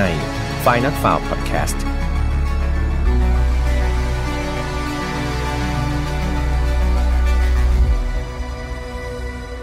สวัสดีครับ ยินดีต้อนรับนะครับเข้าสู่ Final File Podcast วันนี้คุณอยู่กับผมแฮมทัชพลเช่นเคยครับ วันนี้เรามาเจอกันใน episode ที่ 70 แล้วนะครับ ก็เรียกว่าเข้าสู่เลข 7 จนได้ ถ้าเป็นคนก็เรียกว่าสูงอายุแล้วใช่ไหมครับ เต็มตัวใครจะไปคิดว่าฝ่ายนอตฟามาได้ไกลขนาดนี้ ยังไงขอบคุณแฟนๆ รายการทุกคนนะครับที่คอยส่งกำลังใจแล้วก็คำติชมทุกๆ คำติและคำชมนะครับ ผมเข้าไปอ่านแล้วก็พร้อมที่จะนำมาปรับปรุงรายการเสมอนะครับ เพื่อให้ถูกใจทุกคนมากที่สุด และทุกๆอย่างนะครับ และทุกๆ คนนั่นเองที่ทำให้รายการเนี่ยมาถึงวันนี้ได้ และสำหรับ episode ที่ 70 เนี่ย ผมต้องบอกเลยว่ามันเป็น episode ที่ พิเศษแบบสุดๆครับ คือต้องบอกว่าปกติแล้วเนี่ย Final File แต่ละตอน ผมจะทำการหาข้อมูลเอง แปลเองแล้วก็เรียบเรียงเองทั้งหมดเลย แล้วก็นำมาเล่าให้เพื่อนๆฟังในแต่ละสัปดาห์ แต่ว่าใน episode เนี่ยได้มีเพื่อนรายการ Final File ท่านหนึ่งครับ ส่ง inbox มาบอกว่าอยากฟังคดีนี้จังเลย แต่แค่อยากฟังไม่พอครับ กลัวว่าเดี๋ยวกว่าจะได้ฟังเนี่ยรอคิวนาน แฟนรายการท่านนี้ครับ ก็เรียกว่าไปหาข้อมูลมาให้แบบเอ็กซ์คลูซีฟสุด ๆ ชนิดที่เรียกว่าห้ามพลาดด้วยประการทั้งปวง เพราะว่าอะไรครับเพื่อนๆ เพราะว่าคดีในวันนี้เนี่ยมันเกิดขึ้นที่ประเทศเยอรมันครับ แล้วแฟนรายการท่านเนี่ยก็กำลังศึกษาอยู่ที่ประเทศเยอรมัน ก็เลยได้แปลเนื้อหาจากคดีนี้จากซอสภาษาเยอรมันครับ ซึ่งพวกเราเราเนี่ยถ้าไม่ได้เรียน ภาษาเยอรมันเนี่ยใครๆไม่มีทางที่จะอ่านภาษาเยอรมันออกแน่นอน เพราะว่าเป็นหนึ่งในภาษาที่ค่อนข้างยากครับ คือนอกจากจะแปลจากเอกสาร แล้วก็สารคดีจากภาษาเยอรมันเนี่ยแฟนรายการท่านนี้ครับยังได้ไปถ่ายรูปจากสถานที่จริงครับที่มันเคยเกิดเหตุขึ้นมาจริง ๆ แล้วก็พวกหลักฐานอะไรต่างๆเนี่ยมาฝากเพื่อนๆด้วย เดี๋ยวผมจะให้ทีมงานเนี่ยนำไปเป็นภาพประกอบลงใน YouTube นะครับ เกริ่นมาซะขนาดนี้ เรียกว่าห้ามพลาดด้วยประการทั้งปวงสำหรับ episode แบบนี้ เพราะว่าผมรับประกันเลยว่าหาฟังที่ไหนไม่ได้อีกแล้วครับ แต่ว่าก่อนที่จะไปเล่าก็ต้องแจ้งเตือนเพื่อนๆอีกเช่นเคยว่า Final File ไม่สนับสนุนความรุนแรงทุกประเภทครับทุกเรื่องที่นำมาเล่าเนี่ยอยากให้ฟังเป็นแนวทางในการป้องกันตัวเอง ถอดบทเรียนนะครับ จากอดีตที่มันเลวร้ายไม่ให้เกิดกับเรา แล้วก็คนที่เรารัก ส่วนน้องๆที่อายุต่ำกว่า 18 ปี อยากให้ชวนผู้ใหญ่ครับ หรือว่าผู้ปกครองเนี่ยมาร่วมกับฟังด้วยกันเนาะท่านจะได้แนะนำแนวทางนะครับในการถอดบทเรียนแล้วก็เรื่องราวเหล่านั้นให้เราเข้าใจ แล้วก็สร้างเป็นกรอบป้องกันตัวเองเนาะเริ่มเรื่องกันเลยดีกว่า เรื่องราวนี้ครับมันต้องย้อนกลับไป นานพอสมควรครับ มันเกิดในวันศุกร์ที่ 1 พฤศจิกายนครับ ปี 1957 เลยทีเดียว เวลาประมาณ 5 โมงเย็นเนี่ย ได้มีแม่บ้านคนหนึ่งที่ชื่อว่าแอนนาครูเกอร์ เธอคนนี้ครับ ได้โทรไปแจ้งเจ้าหน้าที่ตำรวจนะครับ ให้เข้ามาทำการตรวจสอบอพาร์ตเมนต์เลขที่ 36 Stiftstrasse นะครับ โอ้โห ออกเสียงยากมาก Stiftstrasse เนี่ย เธอบอกว่าเธอได้ยินเสียงร้องของสุนัขเนี่ยออกมาจากห้องพักของเจ้านายของเธอ นอกจากนี้ครับ เธอก็ยังสังเกตว่าพวกขนมปังเนี่ยที่เธอเอามาส่งให้เจ้านายในตอนเช้าแล้วก็ตอนกลางวันเนี่ยมันยังตั้งอยู่ที่หน้าประตูอยู่เลย ซึ่งมันเป็นอะไรที่ผิดวิสัยผิดปกติมากแอนนาเธอเนี่ยไม่เคยเจอว่าเอ้ยเจ้านายจะเป็นอย่างนี้มาก่อนเลย ด้วยความไม่สบายใจครับ แล้วก็เป็นห่วงเจ้านายของเธอมากๆเนี่ย เธอก็เลยตัดสินใจโทรแจ้งเจ้าหน้าที่ตำรวจเพื่อมาตรวจสอบให้แน่ชัด จริง ๆ แล้วเนี่ยก่อนโทรแจ้งเจ้าหน้าที่ตำรวจนะครับ คุณแอนนาที่เป็นแม่บ้านเนี่ยเอาจริงๆเขาก็ได้เคาะประตูนะเรียกเจ้านายเธออยู่หลายครั้งเลยครับ แต่ว่ามันไม่มีใครตอบรับกลับมา ไม่มีเสียงอะไรตอบกลับมาเลย นอกจากเสียงของสุนัขที่เธอได้ยินเท่านั้นเอง เธอได้ลองเดินไปดูครับที่ลานจอดรถด้วย เพื่อดูว่ารถของเจ้านายของเธอเนี่ยถูกขับออกไปข้างนอกหรือเปล่าแต่ปรากฏว่ารถเบนซ์ครับ รุ่น 190 SL สีดำของเจ้านายของเธอเนี่ย ก็ยังจอดอยู่ที่เดิมอยู่ในลานจอดรถแบบตามปกติเลยครับ หลังผ่านมาได้ไม่นานประมาณครึ่งชั่วโมงก็คือ5้าโมงครึ่งเนี่ยเจ้าหน้าที่ที่ชื่อว่าไฮส์โมเรอร์ครับแล้วก็เจ้าหน้าที่อีกคนหนึ่งที่ชื่อว่าไฮส์ฟูเกอร์ทานัวครับเป็น2เจ้าหน้าที่ตำรวจเนี่ยก็มาถึงที่เกิดเหตุ เจ้าหน้าที่ทั้งสองพยายามที่จะเอาหูเนี่ยไปแนบกับประตูครับเพื่อฟังเสียงด้านใน และเขาก็ได้ยินเสียงครางอย่างทรมานของสุนัขจากอีกฝั่งหนึ่งของประตูจริง ๆ พวกเขาก็ได้ทำการเคาะประตูครับ แล้วก็ส่งเสียงเรียก แล้วก็ไม่มีใครตอบกลับมาจริง ๆ พวกเขาก็เลยลองเปิดประตูดู ปรากฏว่าประตูมันไม่ได้ล็อกครับ ทันทีที่เจ้าหน้าที่สองนายเนี่ยเปิดประตูเข้าไปในห้องเนี่ย พวกเขาก็ได้กลิ่นข่าวเลือดครับ มันคลุคลุ้งไปหมดทั่วห้องเลย แล้วก็ยังมีไอของความร้อนครับ เรียกว่ามันปะทะเข้ามากับประสาทสัมผัสของพวกเขาเข้าอย่างจังเลย ด้วยสัญชาตญาณของเจ้าหน้าที่ตำรวจทั้งสองนายเนี่ยก็รู้ได้ทันทีเลยว่าเฮ้ยมันมีอะไรบางอย่างที่มันไม่ค่อยดีเนี่ยเกิดขึ้นในนี้อย่างแน่นอน พวกเขาได้เดินเข้าไปในห้องรับแขกครับ แล้วก็กดเปิดสวิตไฟเนาะและสิ่งที่พวกเขาได้พบก็คือ ศพของหญิงสาวคนหนึ่งครับ ที่นอนแน่นิ่งอยู่บนพื้น สภาพภายในห้องเนี่ยมีข้าวของเรียกว่ากระจัดกระจายเนี่ยเต็มไปหมดเลย ซึ่งแสดงให้เห็นชัดถึงร่องรอยการต่อสู้ที่เกิดขึ้นค่อนข้างที่จะรุนแรงก่อนหน้านี้นะครับ ส่วนเจ้าของศพหญิงสาวที่นอนอยู่บนพื้นเนี่ยเธอชื่อว่ามาเรียโรซาเลียอัลกุสเตอร์นิทิบิตครับเธอคนนี้คือใคร คุณมาเรียโรซาเลียอัลกุสเตอร์นิทิบิตเนี่ย หลายๆ คนจะเรียกเธอว่าโรสแมรี่นิติบิตครับ ผมขอเรียกเธอว่านิติบิตละกันเนาะ เธอเกิดเมื่อวันที่ 1 กุมภาพันธ์ ปี 1933 ที่เมืองดุสเซลดอร์ฟครับ ประเทศเยอรมนีเธอแล้วก็น้องสาวอีกสองคนอยู่กับคุณแม่ โดยต้องบอกว่าครอบครัวของเธอเนี่ยเป็นครอบครัวที่ค่อนข้างที่จะยากจนอมากๆครับ พวกเธอเนี่ยถูกส่งไปยังสถานสงเคราะห์เด็กและเยาวชน แล้วก็มีคู่สามีภรรยาคู่หนึ่งเนี่ยมารับเธอไปอุปถัมภ์ในปี 19 39 ครับ ซึ่งตอนนั้นเนี่ยนิติบิตก็อายุได้ 6 ขวบจนกระทั่งเลี้ยงดูเธอมาครับ จนกระทั่งเธอเนี่ยอายุ 11 ปีดิทิบิดก็โดนล่วงละเมิดทางเพศนะครับ ซึ่งมันได้สร้างบาดแผลในจิตใจ แล้วก็กลายเป็นจุดพลิกผันในชีวิตของเธอเลยทำให้ช่วงชีวิตวัยรุ่นของเธอเนี่ยเธอเลือกที่จะหารายได้จากการค้าบริการทางเพศครับ ซึ่งพฤติกรรมของนิติบิดเนี่ยมันก็ไม่ค่อยที่จะเข้ารูปเข้ารอยสักเท่าไหร่ จนทำให้พ่อแม่บุญธรรมเนี่ยก็เรียกว่าทนไม่ไหว แล้วก็ส่งเธอกลับมายังสถานสงเคราะห์เด็กและเยาวชนอีกครั้งหนึ่งแต่นิติบิดเองเนี่ยก็มักจะคอยหลบหนีครับออกจากที่นั่นหลายต่อหลายครั้งเลย ชีวิตของเธอเนี่ยเรียกว่าระหกระเหินไปหลายต่อหลายที่ จนกระทั่งเธอย้ายไปอยู่ที่แฟรงเฟิร์ตอัมไมครับ โดยไปเป็นพนักงานเสิร์ฟแล้วก็นางแบบนะครับ แต่แล้วไม่นานเนี่ยนิติบิดก็ตัดสินใจหาเงินโดยการค้าประเวณีอีกครั้งหนึ่ง คนรอบข้างเนี่ยมักจะบอกว่านิติบิดเนี่ยพยายามที่จะถีบตัวเองจากชีวิตที่เธอเคยประสบมาก่อนครับ เธอไม่อยากให้ใครรู้ว่าเธอเนี่ยมาจากครอบครัวที่ยากจนมาก่อน นิติบิดก็เลยพยายามที่จะแต่งตัวแล้วก็แสดงกิริยาอะไรต่างๆเนี่ยให้ดูมีระดับอยู่เสมอ เธอเออเรียกว่าลงทุนครับ เอาเงินที่ได้เนี่ยไปเรียนภาษาอังกฤษเพิ่มเติม ไปเรียนภาษาฝรั่งเศสด้วยนะ เพื่อให้เธอเนี่ยมีภาพลักษณ์ที่ดูดี มีความรู้แล้วก็มีคุณค่า หลังจากที่นิติบิดตัดสินใจขายบริการแบบจริงจังเนี่ยรายได้ของเธอเอาจริง ๆ มันก็ไม่ค่อยที่จะดีเท่าไหร่ครับ เนื่องจากที่เนี่ยเป็นเมืองใหญ่แล้วก็มีผู้หญิงที่มีอาชีพขายบริการแบบเนี้ยอยู่ค่อนข้างเยอะ อีกทั้งหญิงสาวที่ขายบริการเหล่านั้นเนี่ยก็มักจะมีกลุ่ม เขาเรียกว่าเป็นกลุ่มมาเฟียครับหรือว่าเป็นกลุ่มที่ดูแลผลประโยชน์เนี่ยคอยหาลูกค้ามาให้ โดยแลกกับการที่หญิงสาวเหล่านั้นเนี่ยก็ต้องจ่ายค่าคุ้มครองให้กับกลุ่มคนที่มีอิทธิพลใช่ไหมครับ ดังนั้นมันไม่ง่ายเลยครับที่คนตัวเปล่าคนเดียวแบบนิติบิดเนี่ยจะหาลูกค้าดีๆ เพื่อมาซื้อบริการของเธอได้ ต้องบอกเพื่อนๆว่า คือในช่วงนั้นในเยอรมนีเนี่ย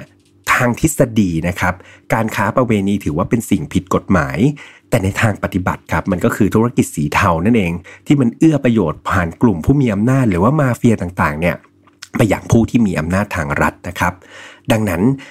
ถ้าจะให้พูดว่าการค้าประเวณีเนี่ยเป็นธุรกิจสีเทาเนี่ยมันก็ขึ้นอยู่กับว่าสีเทานั้นมันเข้มหรืออ่อน มันขึ้นอยู่กับว่าคุณเนี่ยร่วมธุรกิจกับใครนะครับแหมฟังแล้วมันก็คล้ายๆ กับประเทศแถวนี้เหมือนกันเนาะกลับเข้าเรื่องกันเลยดีกว่าครับ คือตัวนิชิบิดเนี่ยเธอพยายามที่จะทำธุรกิจ ขายบริการของเธอเนี่ยด้วยตัวเธอเองโดยไม่อาศัยกลุ่มมาเฟีย หรือว่าไม่อาศัยกลุ่มผู้มีอิทธิพล เนื่องจากเธอเนี่ยไม่ต้องการที่จะจ่ายค่าคุ้มครองครับ เธอเริ่มด้วยการสร้างจุดขายให้ตัวเองดด้วยความที่เธอเนี่ยยังเด็กใช่ไหมครับ แล้วก็รูปร่างหน้าตาเนี่ยค่อนข้างดี แถมมีความรู้เรื่องการแต่งหน้าการแต่งตัวจากงานถ่ายแบบด้วยนะทำให้เธอเนี่ยนำสิ่งเหล่านี้มาปรับใช้ในการสร้างมูลค่าให้กับตัวเธอเอง นอกจากนี้เธอยังได้สร้างความแตกต่างจากหญิงสาวร่วมอาชีพคนอื่นๆนะครับยกตัวอย่างเช่น คือแทนที่เธอจะแต่งตัวแบบให้ดูโป๊นิดหนึ่งอะแบบโชว์เลือนล่างให้มันดูเซ็กซี่เพื่อเรียกลูกค้าเนี่ย แต่นิติบิด เขาไม่ทำแบบนั้นครับ เธอกลับแต่งตัวมิดชิดกว่าคนอื่น ด้วยเสื้อผ้าแบบแบรนด์เนมหรูหราราคาแพงครับ โดยเธอเนี่ยนำเงินเก็บเหล่านั้นเนี่ยไปลงทุนซื้อแบบเสื้อผ้าแบบแพงๆชั้นดีเลย แถมเธอเนี่ยไม่เคยเดินออกไปหาลูกค้าตามสถานที่ต่างๆ เช่น สถานีรถไฟหรือว่าหน้าโรงแรมเหมือนกับที่ผู้หญิงคนอื่นทำครับแต่เธอเนี่ยจะเลือกไปหาลูกค้าในคาเฟ่หรือในคลับแทนครับ หรือไม่ก็ไปหาตามร้านอาหารในโรงแรมหรู นั่นเพราะว่าเธอเชื่อว่าแขกในโรงแรมเหล่านั้นเนี่ยย่อมสามารถที่จะจ่ายค่าตอบแทนให้เธอได้มากกว่าลูกค้าจากสถานที่อื่น ๆ แน่นอน คือต้องบอกว่าในสมัยนั้นครับ มันไม่มีผู้หญิงค้าบริการคนไหนที่กล้าเข้าไปหาลูกค้าในโรงแรมหรอกนะครับ ยิ่งเป็นโรงแรมแบบระดับหรูๆระดับต้นๆของเมืองเนี่ยพวกเธอไม่กล้าแม้ แต่จะไปยืนรอลูกค้าหน้าโรงแรมด้วยซ้ำแต่นิติบิดเธอไม่กลัวครับ แล้วเธอกล้าที่จะทำในสิ่งที่คนอื่นไม่ทำหลังจากนั้นครับ แขกของนิติบิดส่วนใหญ่ก็จะเป็นแขกที่มาพักในโรงแรมหรูเหล่านั้น เธอไม่ต้องหาลูกค้าเองอีกต่อไป เพราะว่าอะไรครับ เพราะมันเกิดจากการเล่าแบบปากต่อปากของบรรดาลูกค้าของเธออีกที ก็ทำให้เธอเนี่ยเรียกว่าจัดคิวกันแทบไม่หวาดไม่ไหวกันเลยทีเดียว และด้วยฐานะทางสังคมอะไรต่างๆ แล้วก็อำนาจของลูกค้าชื่อเสียงของลูกค้าครับ มันส่งผลให้มาเฟียเนี่ยก็ไม่กล้าที่จะมายุ่งกับเธอ ไม่กล้าที่จะมาเรียกร้องผลประโยชน์จากเธอเลย นิติบิดเริ่มประสบความสำเร็จแบบ ในเส้นทางนี้อย่างรวดเร็วครับ มีลูกค้าที่ชื่นชอบ แล้วก็หลงไหลในตัวเธอเนี่ยเรียกว่าจำนวนเยอะมากๆ คือถ้าพูดถึงความหลงไหลนะครับเพื่อนคือในลูกค้าที่มาใช้บริการของดิจิบริดเนี่ยมันมีมากถึงขนาดที่ว่ามีลูกค้าไฮโซคนหนึ่งเนี่ยซื้อรถหรูให้เลยคันหนึ่งครับ เป็นรถ Oppo c a p i t a n นะครับเป็นของขวัญให้เธอเลย แม้ว่าจะไม่มีการเปิดเผยนะว่าลูกค้าที่ร่ำรวยคนนั้นเป็นใคร แต่ทุกคนก็มั่นใจแหละว่าโอ้โหถึงขนาดซื้อ ซื้อรถหรูให้กับเธอเนี่ยต้องไม่ใช่ลูกค้าระดับธรรมดาอย่างแน่นอนครับ ในขณะที่หญิงสาวสมัยนั้นครับ ส่วนมากก็จะทำอะไร ก็จะเข้าครัวใช่ไหมครับ แล้วก็ทำงานบ้านเย็บปักถักร้อย เรียนรู้อะไรต่างๆ แบบเลี้ยงลูกเลี้ยงสามีกันไป แต่ว่านี่ที่ปิดครับ เธอไม่ทำอะไรแบบนั้นเลยครับ เธอเลือกที่จะเรียนเต้นรำนะครับ เรียนภาษาอย่างที่ผมบอกไปภาษาอังกฤษภาษาฝรั่งเศส มันทำให้เธอเนี่ยพูดได้หลายภาษามากเลย นิทิบิดยังได้เรียนรู้ครับมารยาททางสังคมจากคนชั้นสูง เธอไม่ได้ไปลงคอร์สที่ไหนนะครับ แต่ว่าเธอเรียนรู้จากลูกค้าของเธอนั่นเอง เพราะว่าอย่างที่บอกไปว่าลูกค้าของเธอเนี่ยก็ส่วนมากจะเป็นไฮโซนะครับมากหน้าหลายตาทำให้เธอเนี่ยเจอในแต่ละวัน เธอก็เลยไม่ต้องไปลงคอร์สราคาแพงเพื่อปรับบุคลิกล้วครับ แต่ว่าเธอก็เรียนรู้มารยาททางสังคม จากการสังเกตครับ แล้วก็เรียนรู้จากลูกค้าของเธอนั่นเอง เธอทั้งฝึกการนั่งครับ การยืน การเดิน เฮ้ยว่าต้องทำแบบไหนมันถึงจะดูดี รวมไปถึงมารยาทบนโต๊ะอาหาร การดื่มเครื่องดื่มต่างๆ อะไรพวกเนี้ย คือเธอทำพวกนั้นทั้งหมดได้อย่างยอดเยี่ยมกันเลยทีเดียว ยังไม่หมดครับ นิธิบิดเธอได้เรียนรู้การแต่งตัวของผู้หญิงสาวนะครับชนชั้นสูงจากประเทศอังกฤษฝรั่งเศส แล้วก็อิตาลีอีกด้วย เธอศึกษาหมดเลยครับ อย่างละเอียดเลยว่าเสื้อผ้าแบบไหน โทนสีแบบไหนสิ่งจะทำให้เธอดูดีทำให้เธอเนี่ยดูเป็นสาวที่ทันสมัยตลอดเวลา จนถึงขนาดที่ว่านิธิบิดนะครับกลายเป็นต้นแบบของการแต่งตัวของหญิงสาวในแฟรงก์เฟิร์ตในตอนนั้นไปโดยปริยายเลยครับ นิติบิดครับได้มีการสร้างจุดเด่นเพิ่มให้กับตัวเองอีกนะครับ โดยการใช้ชีวิตที่แตกต่างจากหญิงสาวทั่วไปในขณะนั้น คือเธอเนี่ยทั้งขับรถหรูใช่ไหมครับ ที่ได้จากลูกค้าเนี่ยสูบบุหรี่ราคาแพงด้วยนะ เข้าคลับเต้นลำพูดคุยเรื่องธุรกิจแล้วก็การเมืองกับลูกค้าได้ด้วย แล้วก็เพื่อนๆของบรรดาลูกค้าเนี่ยเธอก็สามารถที่จะพูดคุยได้อย่างลื่นไหลครับ ที่สำคัญยังจำรถโอเปิลคันนั้นได้ใช่ไหมครับ ที่เธอได้มาเนี่ยเธอไม่ใช้ครับ แต่เธอขายแล้วก็ไปซื้อรถคันใหม่เป็น Mercedes-Benz รุ่น 190 SL ครับ แล้วก็สั่งทำเบาะสีแดง ซึ่งเรียกว่าทั้งรถรุ่นนี้นะครับ แล้วก็การปรับแต่งเนี่ยเป็นรถสปอร์ตที่หรูหราราคาแพงมาก ๆ อย่างที่ผมบอกไปครับว่าการทำเบาะรถยนต์ในสมัยนั้นเนี่ย ถ้าทำเป็นสีดำเนี่ยมันก็จะมีราคาแพงอยู่แล้วเนาะแต่ถ้าทำเป็นสีน้ำตาลเนี่ยราคาก็จะแพงขึ้นอีกครับ แต่ถ้าทำเป็นสีแดงเนี่ยเบาะหนังสีแดงเนี่ยซึ่งมันไม่ใช่สีปกติของหนังครับมันต้องใช้วิธีการในการทำเนี่ยค่อนข้างยากแล้วก็ใช้เวลามากๆในสมัยนั้น ดังนั้นราคามันก็เลยแบบแพงสุดๆเลยครับ ดังนั้นพูดง่ายๆ ก็คือนิติบิดเธอเลือกทุกอย่างแบบรุ่นท็อปหมดเลยนะครับหรือแม้แต่เรื่องเล็กๆ น้อยๆ อย่างสัตว์เลี้ยง เธอก็ไม่พลาดครับนิติบิดเธอได้ซื้อหมาพุดเดิ้ลสีขาว แล้วก็ตั้งชื่อมันว่าเจ้าโจนะครับมาเป็นสัตว์เลี้ยงเพื่อเพิ่มภาพลักษณ์ของเธออีกด้วย เนื่องจากสุนัขพันธุ์พุดเดิ้ลครับมันเป็นสุนัขเลี้ยงที่ นิยมเลี้ยงของหญิงสาวชั้นสูงในฝรั่งเศส สเปน แล้วก็อิตาลีในตอนนั้นทำให้ราคาของเจ้าพุดเดิลเนี่ยก็เรียกว่าค่อนข้างแพงเอามากๆครับ แล้วก็ถือว่าเป็นสุนัขพันธุ์ที่หายากเอามาก ๆ ด้วย นิติบิตก็เรียกว่าเอามาเลี้ยงเพื่อเป็นเหมือนเครื่องประดับให้ตัวเองดูดีขึ้นอีกครับ คือทั้งพุดเดิลที่ชื่อโจครับแล้วก็รถเบนซ์190 SL เนี่ยมันได้กลายเป็นเหมือนซิกเนเจอร์หรือว่าเป็นเหมือนลายเซ็นของนิติบิดไปโดยปริยาย โดยเธอเนี่ยจะขับรถออกไปหาลูกค้าเสมอครับ และการที่ใครสักคนเนี่ยอยากจะใช้บริการของเธอเนี่ยมันก็ไม่ใช่เรื่องง่าย ๆ อีกต่อไปนิติบริดครับเธอไม่เคยปล่อยให้ลูกค้านี่เลือกเธอครับ แต่เธอเองต่างหากจะเป็นฝ่ายเลือกลูกค้าว่าเธอจะขายบริการหรือว่าให้เวลากับใคร และนั่นก็หมายความว่าต่อให้ลูกค้าคนนั้นเนี่ยรวยมากๆเลยนะ สามารถจ่ายเงินได้ตามที่เธอขอเนี่ย มันก็ไม่ได้แปลว่านิติบิดนะครับ จะตกลงขายบริการหรือว่าใช้เวลากับคนเหล่านั้นเสมอไปนะ สิ่งเหล่านี้ครับทำให้มูลค่าแล้วก็ความต้องการทางตลาดของตัวนิติบิดเนี่ยเรียกว่าสูงเอามากๆเลยครับ การแข่งขันของเธอกับ ผู้หญิงที่อยู่ในสายงานเดียวกันเนี่ยเท่ากับศูนย์เลยครับ เพราะว่ามันไม่มีใครเลยครับที่ทั้งสวย ทั้งฉลาด ทั้งสง่า ทั้งวางตัวดี แล้วก็ดูเป็นธรรมชาติได้เท่ากับเธอเลยนิติบิดครับเป็นที่โปรดปานของบรรดาเรียกว่าผู้ชายชั้นสูงนะครับ นักธุรกิจที่มีฐานะรวมทั้งนักการเมือง แล้วก็พวกเขาเนี่ยเรียกว่าต่างแก่งแย่งครับ เพื่อที่จะได้ใช้เวลากับเธอสักครั้งหนึ่ง นิติบิดสามารถสร้างรายได้จากอาชีพสีเทาวันนี้ได้อย่างมหาศาล นั่นทำให้เธอเนี่ยใช้จ่ายในแต่ละวันเนี่ยเรียกว่าฟุ่มเฟือยสุดๆครับไม่ว่าจะเป็นรถยนต์หรูใช่ไหมครับ เสื้อผ้าเครื่องสำอางน้ำหอม รวมไปถึงอพาร์ตเมนต์ที่เธออยู่ครับ ก็มีอัตราค่าเช่านี่ที่เรียกว่าแพงสุดๆเลย โดยเธอเลือกเช่าอพาร์ตเมนต์ใจกลางเมือง ที่มีระบบฮีเตอร์ฝังไว้ใต้พื้นด้วยนะครับ ระบบนี้เขาเรียกว่า Fußbodenheizung ครับ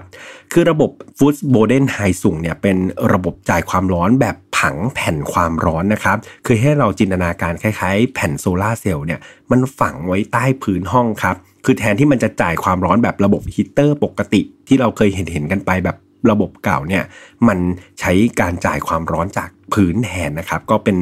เรียกว่าเป็นสมัยใหม่ในในตอนนั้นละกัน ซึ่งในปัจจุบันครับระบบเนี้ยมันอาจจะมีราคาที่ ถูกลงละจากสมัยนู้น แต่ว่าต้องบอกว่ามันก็ยังแพงกว่าระบบเดิมๆ ถึง 3-4 เท่ากันเลยทีเดียว นอกจากนี้ครับนิติบิดเนี่ยยังมีความที่เรียกว่าเฉลียวฉลาดมากๆ เธอเป็นคนหัวดีมาก และเธอก็ยังเป็นคนที่มีเล่ห์เหลี่ยมสูงมากๆด้วย เธอมักจะทำการหลอกลูกค้าครับ หลายต่อหลายคนเลยว่า เธอเนี่ย ตั้งคันนะครับกับคนเหล่านั้นเพื่ออะไรครับ เพื่อเรียกร้องค่าเลี้ยงดูรายเดือนนั่นเอง เพราะในสมัยนั้นครับการพิสูจน์ว่าเธอเนี่ยท้องกับใครเป็นเรื่องที่มันยากมากๆเลย มันไม่สามารถที่จะท้องทิพย์ได้ง่ายๆครับเหมือนในปัจจุบัน และในบรรดาแขกของเธอเนี่ยเป็นคนที่ เรียกว่ามีสถานะทางสังคมสูงครับ มีตำแหน่งมีหน้าที่ เขาก็เลยกลัวว่านิติบิดเนี่ยจะเอาเรื่องความสัมพันธ์ของพวกเขาเนี่ยไปเปิดเผยกับนักข่าวครับ หรือไม่ก็ขายข่าวให้กับหนังสือพิมพ์ท้องถิ่น พวกเขาก็เลยยอมจ่ายเงินครับให้กับนิติบิดอย่างปฏิเสธไม่ได้นั่นเองแต่ชีวิตที่แสนรุ่งโรจน์ของเธอครับ มันก็ได้จบสิ้นลงจากน้ำมือของใครบางคน ในตอนนี้ครับ หญิงสาวที่ชื่อว่านิทิบิดคนนี้อยู่ในสภาพไร้วิญญาณ ร่างของเธอนอนหงายครับ ตะแคงหน้าไปด้านซ้ายนอนราบอยู่กับพื้นหน้าโซฟา ขาซ้ายของเธอครับ สอดอยู่ใต้โซฟา ส่วนขาขวาเนี่ยพาดอยู่บนโซฟาครับ มีรองเท้าข้างขวาแล้วก็กระเป๋าเนี่ยวางอยู่บนโซฟาอีกด้วยใต้ศีรษะของเธอมีผ้าขนหนูรองไว้ครับ บริเวณใบหน้าของเธอมีเลือดออกทางจมูก ปาก หูแล้วก็ตานะครับ ซึ่งในตอนที่เจ้าหน้าที่พบศพเนี่ยเลือดเรียกว่ามันยังไม่หยุดไหลออกจากหูของเธอเลยนะครับ แถมหน้าของเธอเนี่ยมีอาการบวมอย่างรุนแรงกันเลยทีเดียว มีเลือดออกจากแผลด้านหลังของศีรษะเนี่ยเป็นจำนวนมาก มีแผลถลอกที่หน้าผากแล้วก็ขมับด้านขวาครับ ที่คอของเธอเนี่ยมีร่องรอยของการถูกบีบอย่างรุนแรงเลย โดยพบการแบบเรียกว่ารอยกดทับเนี่ยประมาณ1เซนเลยนะครับ ตรงบริเวณเส้นเลือดดำตรงด้านซ้ายของลำคอ แล้วก็มีร่องรอยการถูกข่วนอย่างชัดเจนครับ นิ้วมือของเธอเนี่ยเรียกว่าเปลี่ยนเป็นสีเขียวค้ำแล้ว โดยสภาพศพที่กล่าวมานะครับเป็นสภาพศพที่เจ้าหน้าที่บันทึกไว้เบื้องต้นตอนที่พบศพ ยังไม่ใช่สภาพศพหลังการชันสูตรอย่างเป็นทางการนะครับ จึงระบุณตอนนั้นไม่ได้ว่าสาเหตุการเสียชีวิตของเธอคืออะไร คราวนี้เดี๋ยวผมจะพาเพื่อนๆมาดูสภาพของห้องที่เกิดเหตุนะครับ มีการพบว่าโทรศัพท์เนี่ยถูกวางกองไว้บนพื้นข้างโซฟาครับ ในสภาพที่หูของโทรศัพท์เนี่ยไม่ได้วางอยู่กับตัวเครื่องครับ หูของโทรศัพท์เนี่ยมันดันไปวางอยู่บนโซฟา แล้วก็เก้าอี้นะครับพบรอยกระเซ็นของเลือดติดอยู่ด้วย นอกจากนี้ยังมีการพบชิ้นส่วนที่เขี่ยบุหรี่ครับแล้วก็แจกันเนี่ยแตกกระจายเต็มพื้นห้องเลยโต๊ะเก้าอี้ก็มีรอยแตกหักครับ ในห้องเนี่ยมีอุณหภูมิสูงมากๆ แล้วก็มีกลิ่นเหม็นอับนะครับ คล้ายๆเป็นกลิ่น เหม็นอับของลาประมาณพวกนี้ครับ เหมือนห้องเนี่ยไม่ได้เปิดให้อากาศเนี่ยระบายเป็นเวลานานละประตูหน้าต่างไม่มีร่องรอยการถูกงัดแงะ แต่พบว่าเงินสดแล้วก็เครื่องประดับของเธอเนี่ยหายไปครับ เจ้าหน้าที่ทั้งสองนายครับที่มาตรวจสอบเนี่ยก็ได้พยายามที่จะค้นหากุญแจรถเบนซ์ของเธอครับ แต่ก็ไม่พบ เบื้องต้นเนี่ยจากสภาพการก็เลยตั้งข้อสันนิษฐานไว้ว่า มันอาจจะเกิดจากการเขามีคนนะครับเข้ามาปล้นชิงทรัพย์ก็เป็นได้ ภายหลังการชนสูตรอย่างละเอียดครับพบว่าสาเหตุการเสียชีวิตเนี่ยเกิดจากการขาดอากาศหายใจจากการถูกบีบคออย่างรุนแรงครับ ส่งผลให้มีเลือดเนี่ยออกทางจมูก ปากตาและหูครับ ร่วมกับแผลที่ถูกตีบริเวณหลังศีรษะอย่างรุนแรง โดยคาดว่าอาวุธสังหารก็น่าจะเป็นที่เขียบุหรี่หรือไม่ก็เป็นแจกันนี่แหละที่พบในที่เกิดเหตุ เจ้าหน้าที่แจ้งว่า แผลที่ถูกตีครับที่ศีรษะเนี่ยน่าจะถูก เกิดขึ้นก่อนที่จะมีการบีบคอ ก็เลยคาดว่าฆาตกรเนี่ยคงจะฟาดเธอก่อนครับ ที่ศีรษะด้วยที่เขียบุหรี่หรือไม่ก็แจกันนี่แหละ จนเธอเนี่ยล้มฟุบลงไป หลังจากนั้นก็ทำการบีบคอครับ จนกระทั่งนิติบริตเนี่ยถึงถึงแก่กรรมนะครับก็คือเสียชีวิตไป ส่วนการเสียชีวิตนั้นครับยังไม่สามารถที่จะระบุได้แน่ชัดนะครับเนื่องจากอุณหภูมิในห้องตอนนั้นเนี่ยมันสูงมากๆเลย เบื้องต้นเจ้าหน้าที่ชันสูตรนะครับ ประมาณเวลาการเสียชีวิตเนี่ยน่าจะอยู่ราวๆสามโมงครึ่งถึง5้าโมงครึ่งของวันที่ 31 ตุลาคมครับหรือว่าประมาณ 1 วันก่อนพบศพนั่นเอง อย่างที่แจ้งไปครับว่าห้องของ นิติบิ ต นะครับเป็นระบบฮีเตอร์แบบสมัยใหม่ใช่ไหมครับ ซึ่งโดยปกติแล้วห้องที่เปิดฮีเตอร์แบบสมัยใหม่เนี่ยผู้อยู่อาศัยต้องคอยเปิดประตูหรือหน้าต่างทุก ๆ 5-6 ชั่วโมงครับ เพื่อที่จะระบายอากาศ แล้วก็ลดอุณหภูมิในห้องที่มันเพิ่มขึ้นอย่างต่อเนื่อง แม้เราจะตั้งอุณหภูมิให้มันคงที่ แต่ว่าความร้อนในห้องเนี่ยเพื่อนๆก็จินตนาการเนาะมันก็จะสะสมเพิ่มขึ้นเรื่อยๆใช่ไหมครับแต่คาดว่าหลังจากที่นิติบิดเนี่ยเธอเสียชีวิตไปแล้วเนี่ยห้องมันถูกปิดอยู่ตลอดครับทำให้อุณหภูมิในห้องเนี่ยมันสูงเอามาก ๆ เลย คดีนี้ครับกลายเป็นที่กล่าวขวัญอย่างมาก เจ้าหน้าที่ตำรวจได้ทำการตรวจสอบที่เกิดเหตุอย่างละเอียดนะครับ สอบถามพยานแล้วก็เพื่อนบ้านของนิติบิดทั้งหมดเลย ซึ่งมันมีทั้งทนาย ทั้งนักเขียนนักธุรกิจพนักงานธนาคาร จนในที่สุดครับตำรวจนะครับก็ได้รวบรวมหลักฐานแล้วก็ข้อมูลต่างๆเนี่ยได้มาซึ่งผู้ต้องสงสัยทั้งหมด 3 คนครับ 3 คนนี้มีใครกันบ้างครับ คนแรกเลยครับ เขาชื่อว่าฮารันฟอนโบเลนอูนฮาบักนะครับคนนี้เนี่ย เรียกว่าเป็นคู่ควงแล้วกันครับของนิติบิดก็เป็นคนที่แบบเหมือนเป็นแฟนของเธอแล้วครับ คนที่สองชื่อว่าไฮโฮมานครับคนนี้เป็นเพื่อนของเธอนะครับเป็นเพื่อนผู้ชายของเธอ คนที่สามเนี่ยก็คือแอนนาครูเกอร์นั่นเอง ชื่อคุ้นคุ้นใช่ไหมครับแอนนาครูเกอร์ก็คือแม่บ้านของนิติบิตนะครับเป็นคนที่แจ้งเจ้าหน้าที่ตำรวจเพื่อเข้ามาตรวจสอบในห้องแล้วก็เจอศพของเธอนั่นเอง เรามาไล่เรียงผู้ต้องสงสัยกันทีละคนเลยดีกว่า เริ่มตั้งแต่คนแรกครับที่ชื่อว่าฮารัลด์ฟอนโบเลนอุนด์ฮาบาร์กนะครับชื่อค่อนข้างยาวผมขอเรียกเขาว่าคุณฮาบาร์กละกัน คุณฮาบาร์กเนี่ยเขาเป็นหนุ่มหล่อครับ เรียกว่าลุคทันสมัยแล้วก็ดูอบอุ่นเป็นกันเองเอามากๆ โดยฮาบาร์กเนี่ยเป็นนักธุรกิจหนุ่มรุ่นใหม่ที่มาจากครอบครัวสูงศักดิ์เรียกว่ามาจากตระกูลที่ชื่อว่าตระกูลครุปป์ครับ ซึ่งเป็นตระกูลที่สืบเชื้อสายมาจากราชวงศ์กันเลยทีเดียว ต้องบอกว่าครอบครัวเนี่ยทั้งร่ำรวยครับ มีอำนาจมีชื่อเสียงมีเงินทอง ถึงขนาดที่ว่ามีการจัดอันดับให้เป็นครอบครัวที่มั่งคั่ง ติดอันดับหนึ่งใน 5 ของเยอรมนีตลอดนะครับ ครอบครัวธุรกิจของอคุณฮาบาร์กเนี่ยก็มีทั้งสิ่งพิมพ์ อุตสาหกรรมเหล็ก stainless steel แล้วก็ธุรกิจเล็กๆอื่นๆอีกมากมาย ดังนั้นฮาบาร์กครับเขาก็จะเดินทางมาติดต่อธุรกิจที่เมืองนี้บ่อย แล้วก็ได้รู้จักกับนิติบิตที่โรงแรม Steigenberger Frankfurter Hof นะครับเป็นโรงแรมที่ทั้งคู่เจอกัน ในครั้งแรกครับที่ทั้งสองใช้เวลาอยู่ด้วยกันเนี่ยฮาบาร์กก็ได้แนะนำนิติบิตกับใครต่อใครว่าเธอเนี่ยชื่อว่ารีเบคก้านะ แม้กระทั่งการใช้เวลาในค่ำคืนนั้นที่ Pension หรูแห่งหนึ่งครับในเมืองแฟรงเฟิร์ตเนี่ยฮาบาร์กก็ได้ลงชื่อนิติบิตครับกับ reception หรือว่าพนักงานต้อนรับว่าหญิงสาวที่มาพามาด้วยเนี่ยชื่อว่ารีเบคก้าหลังจากได้รู้จักกันแล้วครับฮาบาร์กก็เดินทางมาที่แฟรงเฟิร์ตเนี่ยบ่อยขึ้น ทั้งด้วยเหตุผลทางธุรกิจ แล้วก็เหตุผลส่วนตัวนะครับนิติบิตเองก็เรียกว่าติดใจครับแล้วก็สละเวลาทั้งหมดให้กับฮาบาร์กครับ แบบทุกครั้งที่เขามาที่นี่เนี่ย เธอก็จะให้เวลากับเขามากกว่าแขกคนอื่นๆครับ แล้วก็จะเห็นได้ชัดเลยว่านายฮาบาร์กเนี่ยค่อนข้างที่จะตกหลุมรัก แล้วก็หลงใหลนิติบิตเป็นอย่างมากฮาบาร์กพานิติบิตไปร่วมรับประทานอาหารกับครอบครัวด้วยนะครับที่เอสเซนครับเอสเซนก็คือรัฐอีกรัฐหนึ่งของเยอรมนีอยู่ทางตอนเหนือนะครับถัดจากโคโลญไป โดยเขาเนี่ยได้แนะนำเธอให้รู้จักกับครอบครัวแล้วก็เพื่อนฝูงของเขา แถมฮาบาร์กเนี่ยยังพาเธอไปเข้าคลับชั้นสูงครับแล้วก็งานเลี้ยงของคนชั้นสูงอยู่บ่อยครั้งครับ ฮาบาร์กจะคอยส่งจดหมายครับ แล้วก็โปสการ์ดเนี่ยมาให้นิติบิตอย่างสม่ำเสมอในตอนที่พวกเขาเนี่ยอยู่ห่างกัน และนายฮาบาร์กก็ยังเป็นนักธุรกิจที่แบบเรียกว่ายุ่งมากๆ แต่ถึงแม้เขาจะมีเวลาน้อยครับ ถ้าเขามีเวลาเมื่อไหร่เขาก็จะรีบเดินทางมาใช้เวลาอยู่กับนิติบิตทันทีดูเหมือนความรักมันจะหวานชื่นใช่ไหมครับเพื่อนๆ นิติบิตเองก็เป็นที่อิจฉาแล้วก็เป็นที่สนใจอย่างมาก แต่ความเป็นจริงมันไม่ได้เป็นอย่างที่เห็น คือทางครอบครัวของฮาบาร์กเนี่ยพยายามที่จะ ขัดขวางครับ ไม่อยากให้เขาเนี่ยคบหากับนิทริบิตเนี่ยพวกเขาไม่มีทางเลยครับ ที่จะยอมรับผู้หญิงที่ทำอาชีพแบบนี้มาเป็นส่วนหนึ่งของวงตระกูลของเขาอย่างแน่นอน มีครั้งหนึ่งครับ เพื่อนๆเนี่ยก็ถามนายฮาวบาร์กเนี่ยว่าเฮ้ยมันเป็นไปได้ไหมที่นายจะแต่งงานกับนิทิบิดแน่นอนครับฮาวบาร์กก็บอกว่าการแต่งงานกับนิทิบิดเนี่ยมันคงเป็นไปได้แค่บนดวงจันทร์เท่านั้นแหละ นั่นหมายความว่าอะไรครับเพื่อนๆ คือเขาเองก็รู้นะครับว่าสถานการณ์มันเป็นอะไรอย่างไรเป็นอย่างดีครับ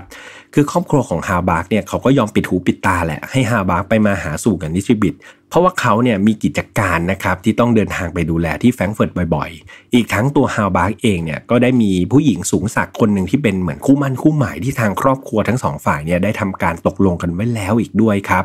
นั่นหมายความว่าหากวันใดวันหนึ่งเนี่ยที่ถึงเวลาที่ต้องแต่งงานเนี่ย พ่อแม่ของฮาบาก็เชื่อว่าลูกชายของเขาครับ จะยอมกลับมาทำตามความประสงค์ของตระกูลอย่างไม่ขัดขืนนั่นเอง พวกเขาก็เลยยอมทำใจแล้วครับ ปล่อยให้ฮาบากเนี่ยอยากจะทำอะไรก็ทำไปนะครับก่อนที่จะถึงเวลาแต่งงานนั่นเองฮาบากเนี่ยเรียกว่าเอาใจมากครับ คอยซื้อของขวัญของมีค่าให้นิติบิตเยอะแยะมากมาย ไม่ว่าจะเป็นไข่มุกเสื้อผ้าราคาแพงกระเป๋ารองเท้า เรียกว่าจัดหนักจัดเต็มเป็นสายเปตัวจริงครับ นอกจากนี้เขายังจ่ายค่าเลี้ยงดูให้กับนิติบิตด้วยนะ เป็นจำนวนเป็นรายเดือนนะครับ ถึง 8,000 ถึง 10,000 ดอยมาร์คครับ หรือว่าประมาณ 4,000 ถึง 5,000 ยูโร คือถ้าเปลี่ยนเป็นเงินไทยก็ประมาณ 144,000 บาทถึง 180,000 บาทนะครับ ในขณะนั้นนะครับเพื่อนๆ ซึ่งถือว่าเป็นเงินจำนวนมหาศาลมากๆ ที่เธอได้รับในแต่ละเดือนแบบแบบได้รับมาเรื่อยๆเลยครับเป็นค่าเลี้ยงดู และที่สำคัญครับ ทุกๆ ครั้งที่เธอได้รับมัน เขาจ่ายเป็นเงินสดครับ คือในระหว่างที่นิติวิทย์คบหากับฮาบาร์กอย่างเปิดเผย เธอเองก็ไม่ได้หยุดอาชีพค้าบริการแต่อย่างใด เธอยังคงไปรับแขก VIP อยู่เป็นระยะครับ และเธอเนี่ยก็มีรายได้จากรายเดือนจากแขกคนอื่น ๆ ที่เธอไปหลอกว่าตั้งครรภ์อีกด้วยนะเพื่อนๆยังจับได้ใช่ไหมดังนั้นมันแทบจินตนาการไม่ออกเลยนะครับว่าในแต่ละเดือนเนี่ยนิติบิตจะมีรายได้มากขนาดไหนฮาบาร์กครับ หลังจากที่เป็นหนึ่งในผู้ต้องสงสัยเนี่ยเขาถูกนำตัวมาที่สถานีตำรวจนะครับเพื่อทำการสอบสวนคดีนี้ โดยเขาเนี่ยให้การปฏิเสธความเกี่ยวข้องกับคดีนี้ทั้งหมดเลยครับ เขาได้แจ้งกับเจ้าหน้าที่ว่า ในวันเกิดเหตุเนี่ยญาติผู้ใหญ่คนหนึ่งของเขาเนี่ยเสียชีวิต จึงทำให้เขาเนี่ยต้องไปช่วยงานศพอยู่ที่เอสเซนเขาไม่ได้มาหานิติบิตที่แฟรงเฟิร์ตแต่อย่างใด เจ้าหน้าที่ก็ตั้งข้อสงสัยว่า ไอ้การเดินทางด้วยรถยนต์ครับจากเมืองแอสเซนต์มาอย่างแฟรงเฟิร์ตเนี่ยใช้เวลาประมาณ 3 ชั่วโมงเท่านั้นเอง ซึ่งเอาจริง ๆ มันก็เป็นไปได้ใช่ไหมครับ หากฮาวบาร์กเนี่ยขับรถมาที่แฟรงเฟิร์ตเพื่อทำการสังหารนิทิบิดแต่ด้วยความที่เขาเนี่ยมีพยานยืนยันที่อยู่ให้มากมายทำให้ฮาวบาร์กเนี่ยไม่ได้ถูกต้องตั้งข้อสงสัยอะไรนะครับ เพียงแต่ถูกเรียกเข้ามาให้ปากคำในฐานะผู้ต้องสงสัยเท่านั้นเอง ส่วนในที่เกิดเหตุครับ เจ้าหน้าที่พิสูจน์พบหลักฐานว่าเฮ้ยมันมีรูปถ่ายของเขาที่นิติบิตเนี่ยใส่กรอบไว้ในห้องนะครับ รวมถึงจดหมายแล้วก็โปสการ์ดที่ฮาบาร์กเคยส่งให้เนี่ยอยู่ๆมันหายไปจากห้อง อีกทั้งยังพบลายนิ้วมือครับ ซึ่งเป็นลายนิ้วมือของนิ้วนางข้างซ้ายของฮาวบาร์กเนี่ยติดอยู่บนขวดไวน์บนโต๊ะอาหารในห้องของนิติบิตในวันนั้นอีกด้วย มีแหล่งข้อมูลครับที่ระบุว่า เอาจริง ๆ แล้วการที่รูปถ่ายจดหมายแล้วก็โปสการ์ดของฮาวบาร์กเนี่ยมันได้หายไปจากสถานที่เกิดเหตุเนี่ยคนที่เอาไปอะมันก็ไม่น่าจะใช่ใครอื่นครับ นอกจากเจ้าหน้าที่ตำรวจสองนายแรกที่เข้าไปตรวจสอบนั่นเอง โดยพวกเขาเนี่ยอาจจะไปเห็นรูปของฮาวบาร์กครับ แล้วเขาก็จำได้ว่า ฮาวบาร์กเนี่ยคือใครเพราะว่าเขามาจากครอบครัวที่มีชื่อเสียงใช่ไหมครับเขาก็มีชื่อเสียงระดับหนึ่ง ดังนั้นครอบครัวนี้ก็อาจจะมีอิทธิพลครับกับกรมตำรวจ ดังนั้นตำรวจสองคนนี้ก็เลยแอบหยิบหลักฐานอะไรเหล่านี้ออกมาติดตัวครับ นั่นทำให้เจ้าหน้าที่ทั้งสองรายเนี่ยเก็บกวาดหลักฐานอะไรที่มันเกี่ยวกับฮาบาร์กทั้งหมด แล้วก็มอบให้กับผู้บัญชาการตำรวจของแฟรงก์เฟิร์ตในขณะนั้นแทนครับ หลังการตายของนิติบิตไม่กี่ชั่วโมงเนี่ย ผู้บัญชาการตำรวจของแฟรงก์เฟิร์ตเนี่ยได้ทำการเรียกคุณพ่อคุณแม่ของฮาวบาร์กครับแล้วก็มอบกล่องของต่างๆเนี่ยที่เจอจากห้องนิติบิตเนี่ยมอบคืนให้กับเขา แน่นอนว่าพ่อแม่ของฮาบาร์กก็ได้กำชับกับทางตำรวจครับ บอกว่าก็ทำทุกอย่างนะไม่ให้ชื่อของลูกชายหัวแก้วหัวแหวนของเขาเนี่ยไปอยู่ในข่าวฆาตกรรมอันเฉาโฉดอันนี้ให้ได้ แต่นั้นไม่ใช่ความต้องการของฮาวบาร์ครับ เขารู้เรื่องนี้แล้วก็ได้ทำการส่งมอบกล่องที่มีของทั้งหมดเนี่ย คืนให้กับกรมตำรวจ เพื่อนๆอาจจะสงสัยว่า เอา้า ก็ตำรวจอุตส่าห์ช่วยหมกเม็ด แล้วทำไมฮาบาร์ต้องทำอย่างนั้น ที่เขาทำอย่างนั้นเพราะว่าเขาบอกว่าเขามั่นใจในความบริสุทธิ์ของตัวเองครับ อีกทั้งความสัมพันธ์ของเขากับนิติบิดเนี่ยมันก็ไม่ใช่ความลับอะไร ยังไงก็หลบซ่อนไม่พ้นอยู่ดี เขาไปไหนมาไหนกับเธออย่างเปิดเผยตลอด 6 เดือนที่รู้จักกัน ดังนั้นจะบอกว่าตัวเขาเนี่ยไม่เกี่ยวกับเธอครับ มันเป็นไปไม่ได้อยู่แล้ว ข่าวการตัดสินใจคืนกล่องหลักฐานนี้ให้กับคมตำรวจนะครับ มันทำให้ประชาชนทั่วไปเนี่ย เริ่มตั้งคำถามครับกับตำรวจว่าเฮ้ยคดีเนี้ยมันซื่อตรงและโปร่งใสขนาดไหนกันนะ ซึ่งจากข้อมูลเชิงลึกครับ มันได้บอกว่าวงการตำรวจในเยอรมนีในขณะนั้นค่อนข้างที่จะเน่าเฟะมากๆครับ มันมีการรับสินบนเนาะ มีการใช้อำนาจในทางไม่ชอบ คือไม่ต่างอะไรจากวงการมาเฟียวงการหนึ่งเลยครับ ทางเจ้าหน้าที่ตำรวจครับ ได้ตั้งข้อสงสัยแรงจูงใจในการฆาตกรรมว่า หรือมันอาจจะเกิดจากความ หึงหวงครับ ซึ่งอาจจะเป็นไปได้ว่าฮาวบาร์กเนี่ยมีความรู้สึกรักครับ แล้วก็อยากได้นิติบิดเนี่ยมาเป็นครอบครองอยู่เป็นเพียงเจ้าของอยู่เป็นเพียงคนเดียวนะครับ แล้วก็ต้องการให้เธอเนี่ยเลิกอาชีพขายบริการ แต่นิติบิดเธอไม่ยอมครับ หรืออีกแนวทางหนึ่งเนี่ยเขาก็บอกว่าฝ่ายนิติบิดเองนี่แหละ อาจจะเป็นคนที่แบบ อยากแต่งงานกับฮาวบาร์กแต่ฮาวบาร์กเขารู้ดีครับว่ามันเป็นไปไม่ได้ จนอาจจะเป็นชนวนเหตุในการเกิดปากเสียงกันขึ้น และมันก็เป็นไปได้ครับว่าหลังจากมีปากเสียงกันเนี่ยทั้งคู่ก็อาจจะเกิดการพลั้งมือทะเลาะ แล้วก็ลงมือแก่กันและฮาบาร์ก็อาจจะพลั้งมือฆ่านิติบิดก็เป็นได้ครับ ดังนั้นสาเหตุมันก็อาจจะเกิดจากความหึงหวงของฮาบาร์กเอง หรือว่าการอยากแต่งงานอย่างออกหน้าออกตาของนิติบิดทั้งๆที่รู้ว่าครอบครัวของฮาบาร์กเนี่ยไม่ยอมรับแน่ๆ ทุกคนนะครับเชื่อแล้วว่าฮาบาร์กเนี่ยรักแล้วก็หลงใหลในตัวนิติบิดจริง ๆ ครับ อย่างไม่ต้องสงสัยเลย แต่ฝ่ายนิติบิดนี่แหละ ไม่มีใครแน่ใจครับว่าเธอเนี่ยรักฮาบาร์กจริง ๆ หรือเปล่า หรือจริง ๆ แล้วเธออาจจะรักแค่ชื่อเสียงเงินทองของเขาก็เป็นได้ครับ อย่างไรก็ตามด้วยความช่วยเหลือของเจ้าหน้าที่ตำรวจ แล้วก็อำนาจของครอบครัวของนายฮาบาร์กเนี่ยทำให้สุดท้ายแล้วนายฮาบาร์ก รอดพ้นทุกอย่างครับ ไม่ถูกตั้งข้อกล่าวหาใด ๆ ทั้งสิ้น แต่เขาก็เรียกว่าถูกเป็นขี้ปากจากสังคมแทนครับว่าภาพลักษณ์อันดีงามของเขาเนี่ยมันเป็นแค่เปลือกนอกเท่านั้น แท้จริงแล้วเนี่ยตัวเขาเองก็ไม่ได้ต่างจากพ่อแม่แล้วก็ครอบครัวครับ ที่พยายามใช้เงินแล้วก็อำนาจในการทำให้ตัวเองเนี่ยพ้นจากการตกเป็นผู้ต้องสงสัยนั่นเอง ผู้คนแล้วก็สื่อมวลชนครับ ได้ตั้งข้อสงสัยในตัวฮาบักเนี่ยมากมายเลยครับ ไม่ว่าจะเป็นเรื่องของพยานยืนยันสถานที่ของฮาบักจะเห็นได้ว่าพยานทุกคนที่มาให้ปากคำเนี่ยล้วนแต่เป็นญาติครับเป็นคนในครอบครัวของเขาทั้งนั้นเลย ทั้งทั้งที่วันนั้นครับเป็นงานจัดงานศพของญาติผู้ใหญ่ของเขาจริงนะ แต่กลับไม่มีแขกคนอื่นเลยครับ ที่มาเป็นพยานให้กับฮาบาร์กและเรื่องนะครับที่เขาคืนกล่องหลักฐานให้เนี่ย เอาจริง ๆ มันก็เป็นเพราะว่าเขาเนี่ยปฏิเสธไม่ได้ครับ มันเหมือนหลังชนฝาแหละว่าเขายังไงเขาก็มีคนรู้อยู่แล้วครับ ว่าเขามีความสัมพันธ์กับนิติบิดนะครับ เอาจริง ๆ เขาไม่ได้อยากจะแสดงความบริสุทธิ์ใจอย่างที่เขากล่าวอ้าง แต่ว่าทำไปเพราะมันเลี่ยงไม่ได้ต่างหากล่ะ อีกทั้งเรื่องของรายจ่ายรายเดือนครับที่เป็นเงินสดก้อนใหญ่เนี่ยคือปกติเนี่ยเงินเยอะขนาดนี้แทนที่จะจ่ายผ่านธนาคาร ซึ่งมันสะดวกกว่าใช่ไหมครับ แต่ว่าทำไมเขาจ่ายเป็นเงินสดละ่ะ หรือมันมีการหลีกเลี่ยงการตรวจสอบทรัพย์สินอะไรหรือเปล่าที่มันไม่ชอบหรือเปล่านะ หรือพูดง่ายๆ คนก็ตั้งข้อสงสัยว่ามันเป็นการฟอกเงินหรือเปล่านั่นเอง ที่สำคัญครับสำคัญมาก ๆ เลยก็คือ การค้าประเวณีในตอนนั้นอย่างที่ผมบอกเพื่อนๆไปว่า มันถือเป็นเรื่องผิดกฎหมายครับ และมันมีหลักฐานขนาดนี้แล้วทำไมล่ะทำไมฮาบักถึงไม่ถูกจับก็ไปซื้ออผู้หญิงขายบริการจริง ๆ ก็ถือว่ามีความผิดทางกฎหมาย เรื่องราวและข้อสงสัยเหล่านี้ครับมันทำให้ผู้คนแล้วก็สื่อมวลชนเนี่ยมองว่าเอาจริงๆนายฮาบักนี่แหละคือผู้ต้องสงสัยอันดับหนึ่งของคดีนี้เลยนะครับจบไปแล้วสำหรับคนที่หนึ่ง มาถึงผู้ต้องสงสัยคนที่ 2 บ้างนะครับ คนนี้เขาชื่อว่าคุณไฮโพมานครับนายไฮโพมานเนี่ยก็เป็นนักธุรกิจเหมือนกันจากเมืองโคโลญ ที่เดินทางมาที่แฟรงก์เฟิร์ตอยู่บ่อยครั้งครับ โดยเขาเนี่ยครับได้รู้จักกับนิติบิดโดยเรียกว่าทั้งคู่เนี่ยเป็นทั้งเพื่อนกัน แล้วก็เป็น business partner กันด้วยครับนิติบิดเนี่ยต้องการให้โพมานมาเป็นบอดี้การ์ดครับมาเป็นคนขับรถคอยทำอาหาร แล้วก็ช่วยเหลืองานเล็กๆ น้อยๆ ให้ ส่วนโพมานเองเนี่ยก็ต้องการให้นิติบิดเนี่ย เป็นฉากบังหน้าครับ เพราะว่าเขาเนี่ยต้องการที่จะไปซื้อบริการจากเด็กหนุ่มนั่นเอง ใช่ครับ นายโพมานเป็นผู้ชายรักร่วมเพศนะครับ ซึ่งตัวเขาเองเนี่ยเอาจริงๆเขาเคยถูกจับด้วยนะครับ ในขณะที่ซื้อบริการเด็กหนุ่มในโคโลน และเขาเนี่ยก็ไม่อยากให้เหตุการณ์เนี่ยมันเกิดขึ้นซ้ำรอยอีก เพื่อนๆลองคิดดูนะครับ ในสมัยนั้น การขายบริการแบบนิติบิดเนี่ยถือว่าเป็นเรื่องผิดกฎหมายแล้ว แต่ว่าการซื้อและการร่วมประเวณีกับเพศเดียวกันของโพมานเนี่ยในยุคนั้นนะครับถือเป็นเรื่องที่ผิดทั้งกฎหมายแล้วก็ศีลธรรมออกมากๆ นับเป็นเรื่องที่เรียกว่าร้ายแรงครับ แล้วก็น่ารังเกียจของสังคมในยุคนั้นมากๆกันเลยทีเดียว นายพมานก็เลยต้องการให้นิติบิดเนี่ยเป็นเหมือนข้อแก้ต่างครับพอเวลาที่เขาไปซื้อบริการจากเด็กชายหนุ่มนั่นเอง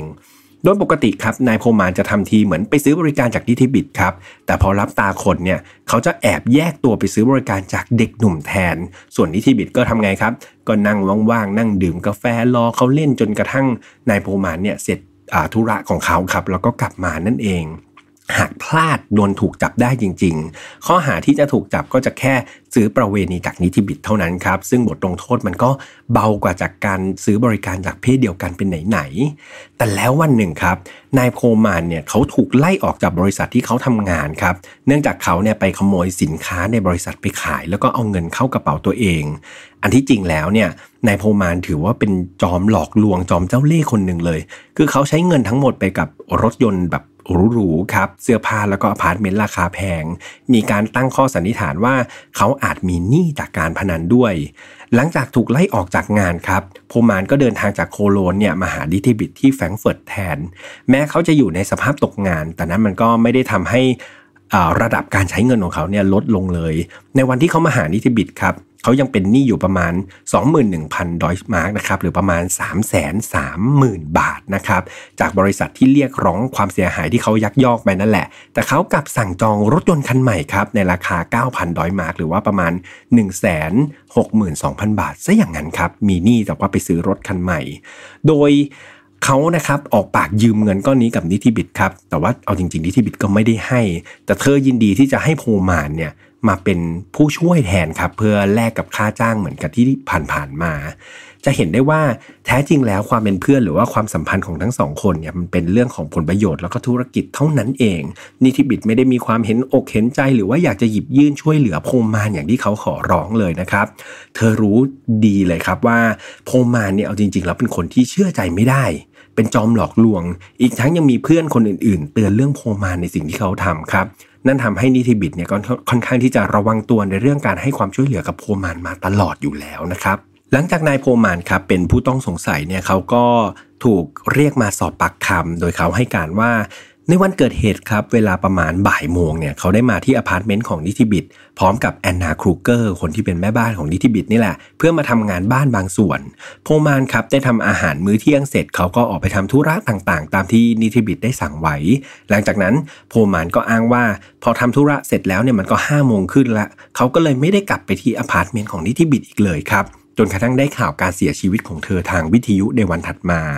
อันนี้ก็จะเป็นข้อมูลของผู้ต้องสงสัยคนที่2นะครับและมาถึงผู้ต้องสงสัยคนสุดท้ายครับก็คือนางแอนนาครูเกอร์นั่นเองแอนนาเป็นแม่บ้านที่ทำงานอยู่กับนิติบิตเป็นเวลานานครับ โดยเธอเนี่ยทำงานแบบไปเช้าเย็นกลับ ตอนเช้าเธอก็จะรับขนมปังจากเบเกอรี่ครับมาทำอาหารเช้า แล้วก็ซักผ้ารีดผ้าทำความสะอาดจากห้อง จากนั้นพอถึงเวลาเที่ยงเธอก็จะกลับไปรับขนมปังมาส่งให้นิติบิตแบบนี้ครับ แล้วก็กลับบ้านไป แอนนาเธอมาจากครอบครัวที่ยากจน แน่นอนว่าเธอต้องการเงินครับในการใช้จ่ายในชีวิตประจำวัน และเนื่องจากค่าแรงที่นิติบิตจ่ายให้เนี่ยก็ถือว่าค่อนข้างสูงครับนั่นทำให้เธอเนี่ยเลือกที่จะรับงานนี้แม้ว่าเอาจริง ๆ แล้วเธอก็ไม่ค่อยที่จะชอบขี้หน้าของเจ้านายของเธอสักเท่าไหร่ เนื่องจากว่านิติบิตครับเป็นคนที่ชอบพูดจาเนี่ยขู่เข็นเธอกดขี่เธอ แต่เธอก็อดทนครับเพื่อเงินที่จะได้รับ แถมเธอเนี่ยก็ไม่ต้องอยู่ประจำค้างคืนด้วยก็คือทำงานเสร็จก็กลับบ้านได้นั่นทำให้เธอมีเวลาไปทำงานแม่บ้านที่อื่นได้อีกด้วย มีข้อมูลหนึ่งจากเพื่อนบ้านได้แจ้งกับตำรวจว่า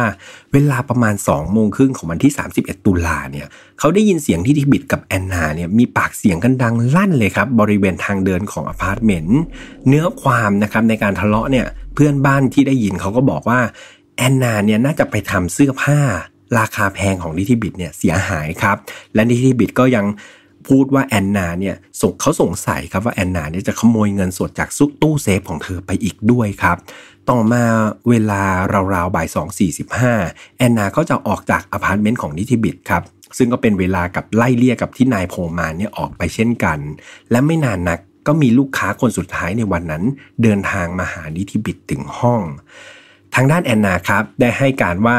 ในวันที่ 1 พฤศจิกายนเนี่ยเวลาประมาณ 8 โมง เธอได้มาที่อพาร์ตเมนต์ของนิติบิดเพื่อเอาขนมปังตอนเช้ามาส่งให้เจ้านายตามปกติเหมือนทุกวันนี่แหละ เธอก็ได้เคาะประตูเรียกครับ แต่มันไม่มีเสียงตอบรับเลย เธอเลยคิดว่า อืมหรือนิติบิดอาจจะยังไม่ตื่น ก็เลยวางขนมปังเอาไว้หน้าห้องแล้วก็กลับไปครับ ต่อมาในเวลาเที่ยง เธอก็แวะเอาขนมปังมาให้อีกครับ แต่เธอก็เห็นว่า เอ๊ะทำไมขนมปังในตอนเช้ามันยังอยู่ที่เดิม เธอก็เลยเคาะประตูเรียกเจ้านายครับ แต่ว่ามันก็ไม่มีเสียงตอบรับอะไร เธอก็เลยคิดว่า เอ๊ะหรือว่านิติบิดจะออกไปข้างนอก ก็เลยวางขนมปังเอาไว้หน้าประตูแล้วก็กลับบ้านไปครับ แต่ในใจลึกๆเนี่ย เธอก็ยังคงรู้สึกคาใจครับที่นิติบิดเนี่ยไม่ยอมเก็บขนมปังเข้าไปในห้อง แอนนารู้สึกไม่สบายใจ ก็เลยกลับไปที่อพาร์ตเมนต์เวลาประมาณ5โมงตามที่ผมเล่าไปตอนต้น แล้วก็ได้พบกับความผิ ผิดปกติต่างๆ เช่นเสียงร้องของพุดเดิ้ลนะครับ นั่นทำให้เธอตัดสินใจโทรแจ้งเจ้าหน้าที่ตำรวจในเวลาต่อมาตามที่เล่าไป และนี่ก็คือผู้ต้องสงสัยทั้งหมด 3 คนครับที่เกี่ยวข้องกับการเสียชีวิตของนิติบิตนั่นเอง เพื่อนๆมาถึงตรงนี้ครับ เพื่อนๆคิดว่าใครลองเดาไว้ในใจกันดูนะครับ เจ้าหน้าที่ตำรวจครับใช้เวลาในการสืบสวนคดีนี้ถึง 3 ปีกันเลยทีเดียวหลังจากการเสียชีวิตของนิติบิดครับ โดยมีการสืบสวนแล้วก็รวบรวมพยานหลักฐานต่างๆ ในที่สุดเจ้าหน้าที่ตำรวจก็ได้ทำการส่งสำนวนฟ้อง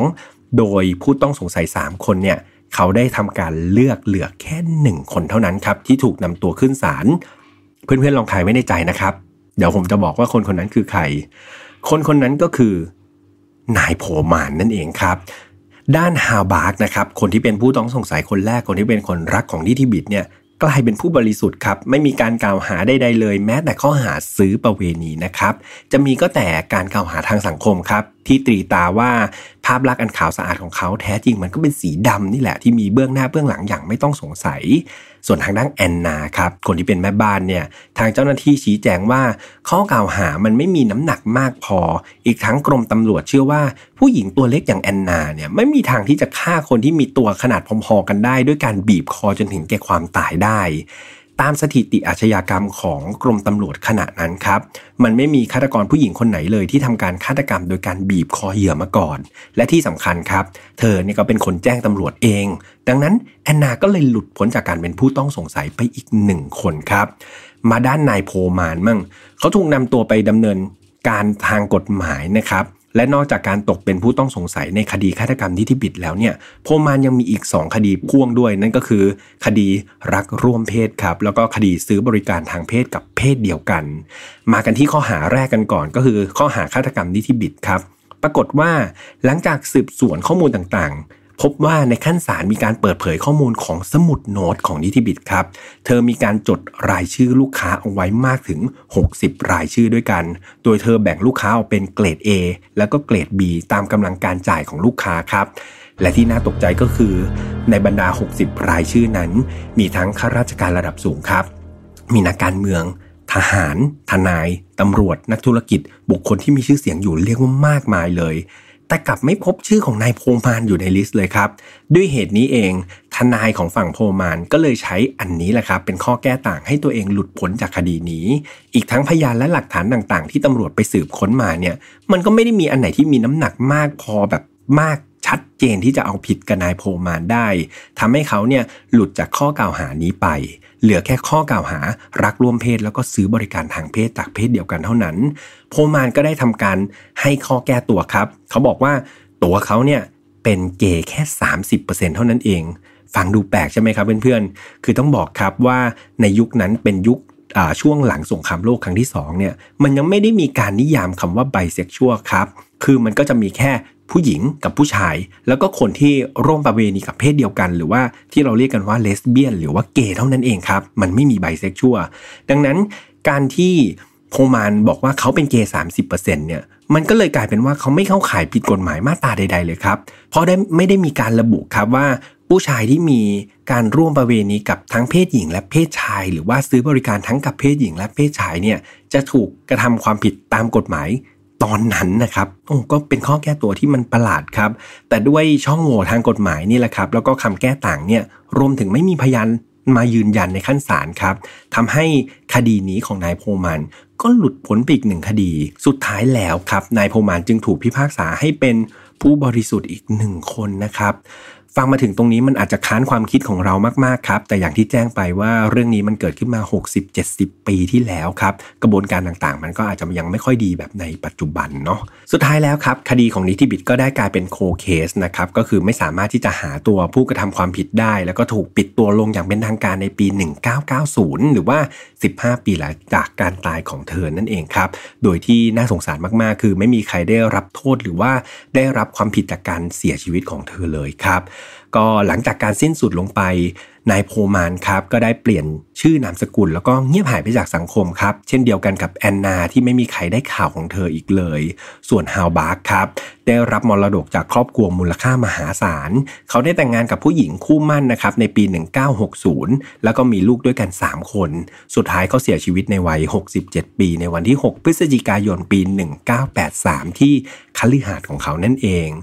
ส่วนด้านของนิติบิตครับ หลังจากเธอเสียชีวิตลง ทรัพย์สินทั้งหมดถูกส่งต่อให้แม่ของเธอครับ ไม่ว่าจะเป็นรถเบนซ์นะครับ สุนัขพุดเดิลเครื่องประดับ แล้วก็พวกทรัพย์สินต่างๆ เงินสดต่างๆ ในธนาคารมูลค่ามากกว่า 90,000ดอลลาร์มาร์กนะครับ หรือว่าประมาณ1ล้าน6แสน20,000 บาทนะครับ ก็ให้คุณแม่หมดเลย หลังจากนั้นครับ คุณแม่ของเธอพอได้รับมาก็เรียกว่าขายรถเบนซ์ทิ้งก่อนให้กับนักธุรกิจ แล้วก็รถคันนั้นมันก็ถูกเปลี่ยนเจ้าของไปเรื่อยๆครับก่อนที่จะมาอยู่ในมือของคุณคาว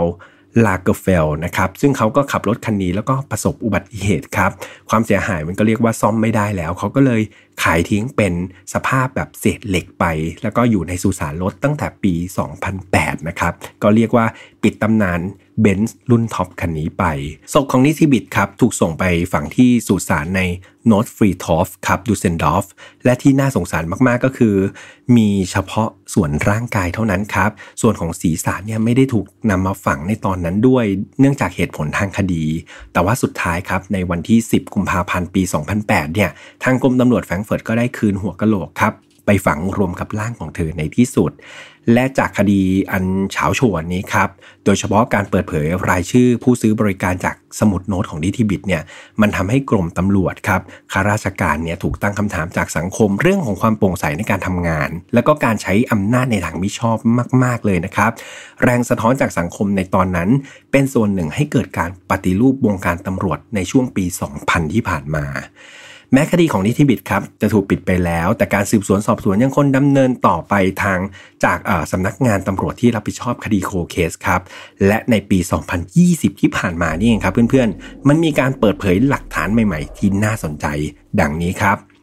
อย่างแรกเลยเนี่ยในวันที่ 31 ตุลาคมปี 1957 เนี่ย โพมานเขาได้ให้การว่าเขาออกจากอพาร์ตเมนต์ของนิติบิดแล้วก็ไม่ได้กลับไปอีกเลยใช่ไหมครับในวันนั้น แล้วเขาก็อ้างว่าเขาเนี่ยอยู่ที่อพาร์ตเมนต์ของเขาตลอดเวลาจนถึงบ่ายของอีกวันหนึ่งเลย ซึ่งอพาร์ตเมนต์ของนายโพมานเนี่ยเอาจริง ๆ มันห่างจากอพาร์ตเมนต์ของนิติบิดเพียง 16 นาที โดยการขับรถยนต์นะครับอันนี้เป็นข้อมูลจาก Google ปี 2020 เนาะแต่ถ้าเราย้อนกลับไปปี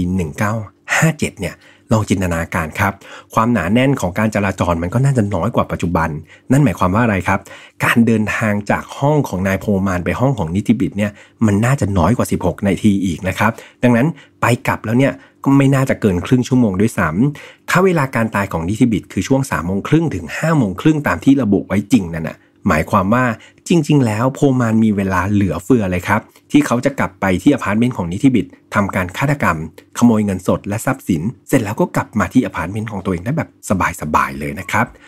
ส่วนทางด้านแอนนาครูเกอร์ครับแม่บ้านที่ถูกตัดออกไปจากการเป็นผู้ต้องสงสัยคนแรกเนี่ยก็มีโอกาสสูงเช่นกันครับ ที่จะเป็นคนก่อเหตุนะครับ โดยมีการทดลองว่าแรงบีบจากมือผู้หญิงเนี่ย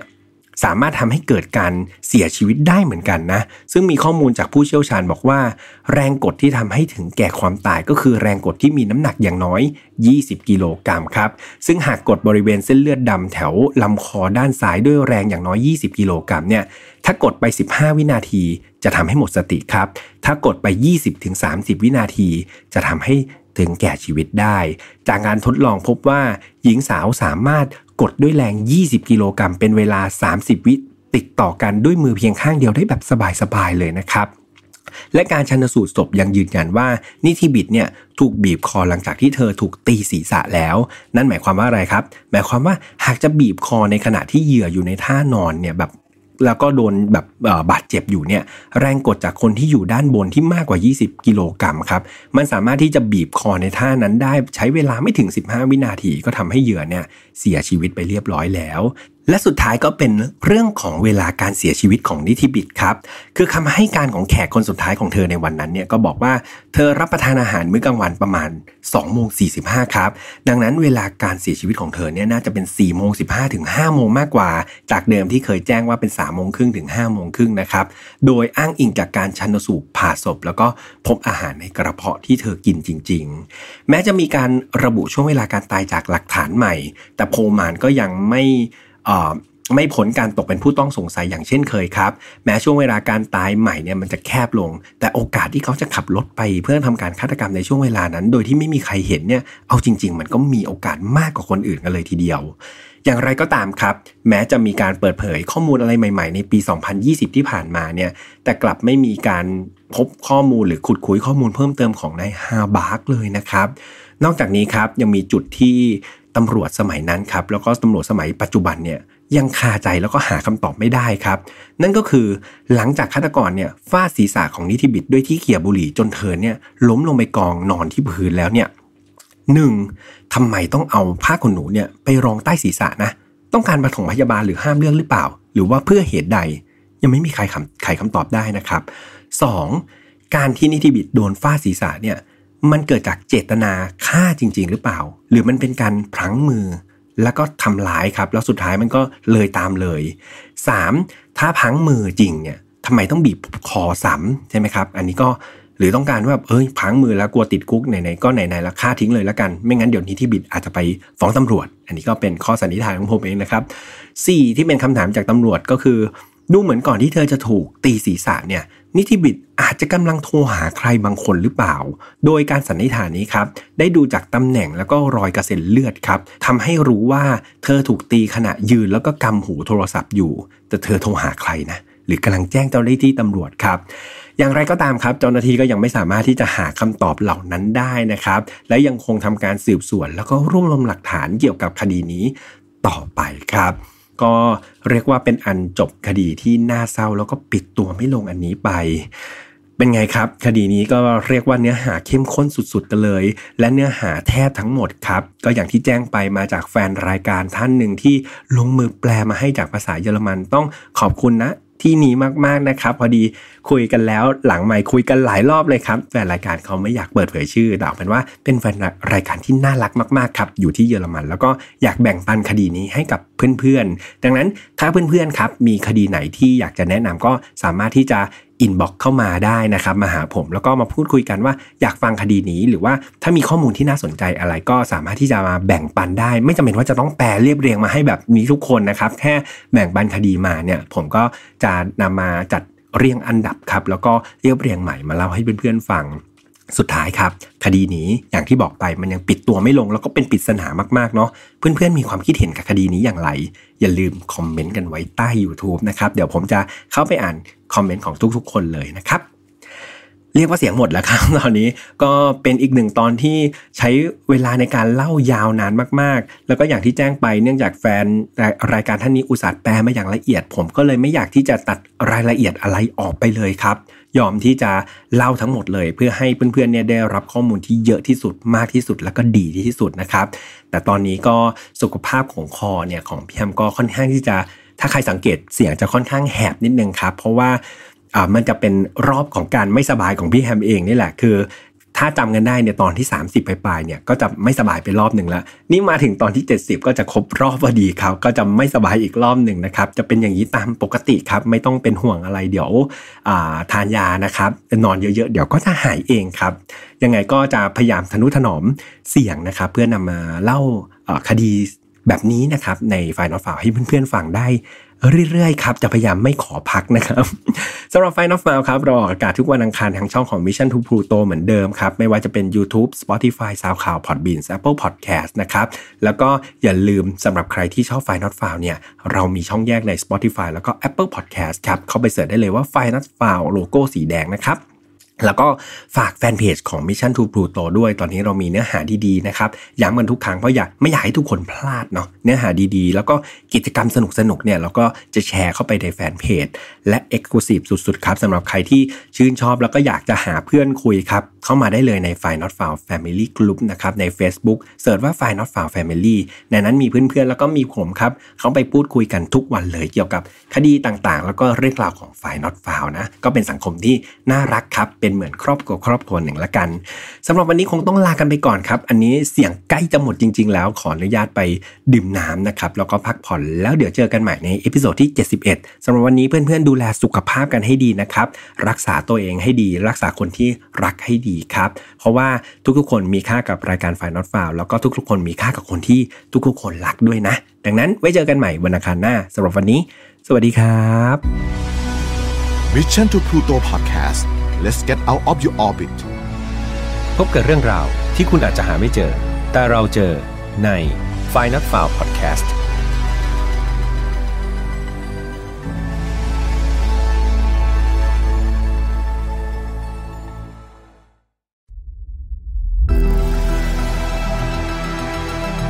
Mission to Pluto Podcast let's get out of your orbit พบกับเรื่องราวที่คุณอาจจะหาไม่เจอ แต่เราเจอ ใน f i n a l f i l e Podcast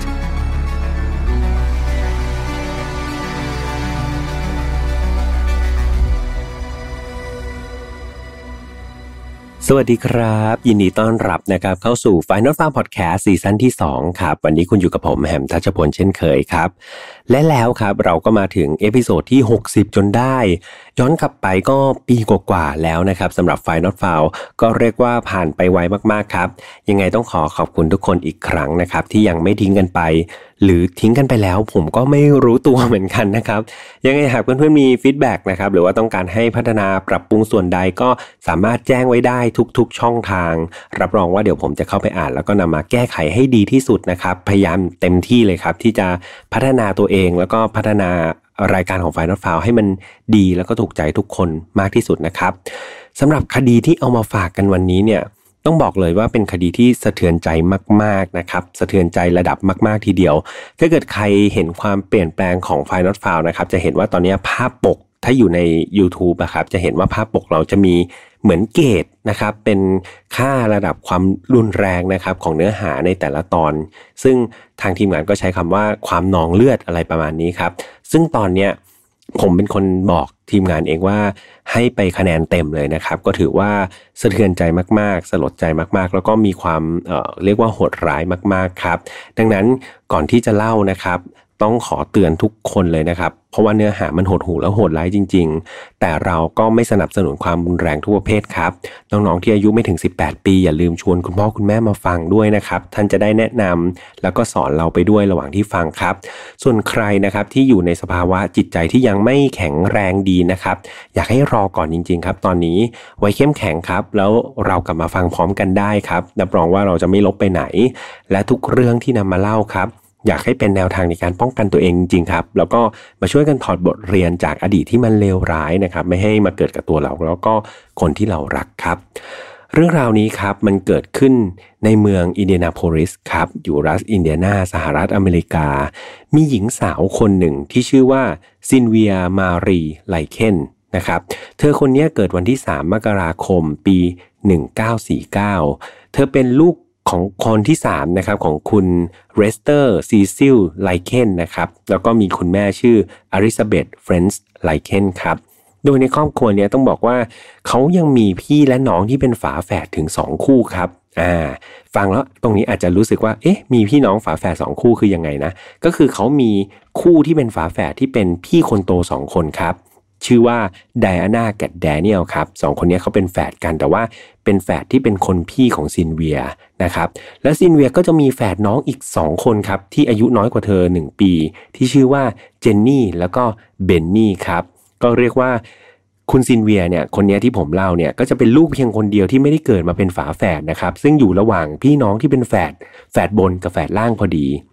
นะครับก็รวมว่าครอบครัวเนี้ย ก็รวมคุณพ่อคุณแม่ก็จะมีลูกอีก 5 คนรวมเป็น 7 คนครับ โดยคุณเลสเตอร์แล้วก็คุณเอลิซาเบธเนี่ยเขาก็ประกอบอาชีพเป็นคนงานในขบวน carnival ครับซึ่งก็จะจัดพวกงานรื่นเริงต่างๆ งานเทศกาลงานแสดงอะไรประมาณนี้ทำให้พวกเขาเนี่ยก็จะต้องเดินทางไปไหนมาไหนอยู่บ่อยๆครับ โดยทั้งคู่เนี่ยก็จะรับหน้าที่ในการขายเบียร์ขายเครื่องดื่มอะไรเงี้ยให้กับคนที่มางานรื่นเริงครับ คือเอาจริง ๆ แล้วครอบครัวเนี้ยก็ค่อนข้างที่จะมีปัญหาด้านการเงินพอสมควร แต่ว่าทั้งคุณพ่อและคุณแม่เนี่ยเขาก็จะพยายามเลี้ยงลูกทั้ง 5 คนให้ได้ดีที่สุดครับ คือโดยมากแล้วเนี่ยเขาก็จะพาลูกชายของครอบครัวครับไปช่วยงานในคณะ carnival ด้วยเสมอ คืออย่างน้อยๆ มันก็จะได้ค่าแรงมาประทังชีวิตของคนในครอบครัวที่เหลือใช่ไหมครับแต่สำหรับซิลเวียเนี่ยครับกับเจนนี่เนี่ยคุณพ่อคุณแม่ก็มักจะกังวลเกี่ยวกับเรื่องความปลอดภัยครับแล้วก็การศึกษาของพวกเขา ก็เลยจะไม่ค่อยให้สองสาวเนี่ยเดินทางไปกับพวกเขาสักเท่าไหร่ ซิลเวียกับเจนนี่ก็มักจะถูกเอาไปฝากไว้กับญาติของพวกเธอครับ ก็จะสลับหมุนเวียนกันไป แต่ส่วนมากแล้วเนี่ยก็จะไปอยู่กับคุณยายของทั้งคู่ซะมากกว่าครับ ทั้งนี้ก็เพื่อให้ทั้งสองคนเนี่ยยังสามารถไปโรงเรียนได้ตามปกติ ไม่ต้องไปขาดเรียนอะไรอย่างเงี้ยครับ แถมว่าเขาก็ยังปลอดภัยด้วย เพราะว่าไม่ต้องเดินทางไปไกลๆ แล้วก็งานคานิวัลก็จะเจอใครบ้างก็ไม่รู้ใช่ไหมครับพ่อแม่ก็เป็นห่วงลูกสาวแหละก็อยากจะ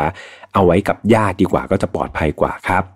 ซิลเวียคนที่ผมเล่าเนี่ยเธอก็เป็นคนที่หน้าตาน่ารักครับ เธอโตมามีผมยาวหยักศกนะครับสีน้ำตาลมีรอยยิ้มที่สดใส ชื่นชอบในการเล่นโรลเลอร์สเกตครับ แล้วก็คลั่งไคล้วงดนตรี The Beatles เอามาก ๆ เลย แถมเธอเนี่ยก็ยังพยายามที่จะช่วยที่บ้านหารายได้นะครับ จากการไปรับเลี้ยงเด็กบ้าง ไปรับจ้างทำงานบ้าน ไปรับจ้างรีดผ้า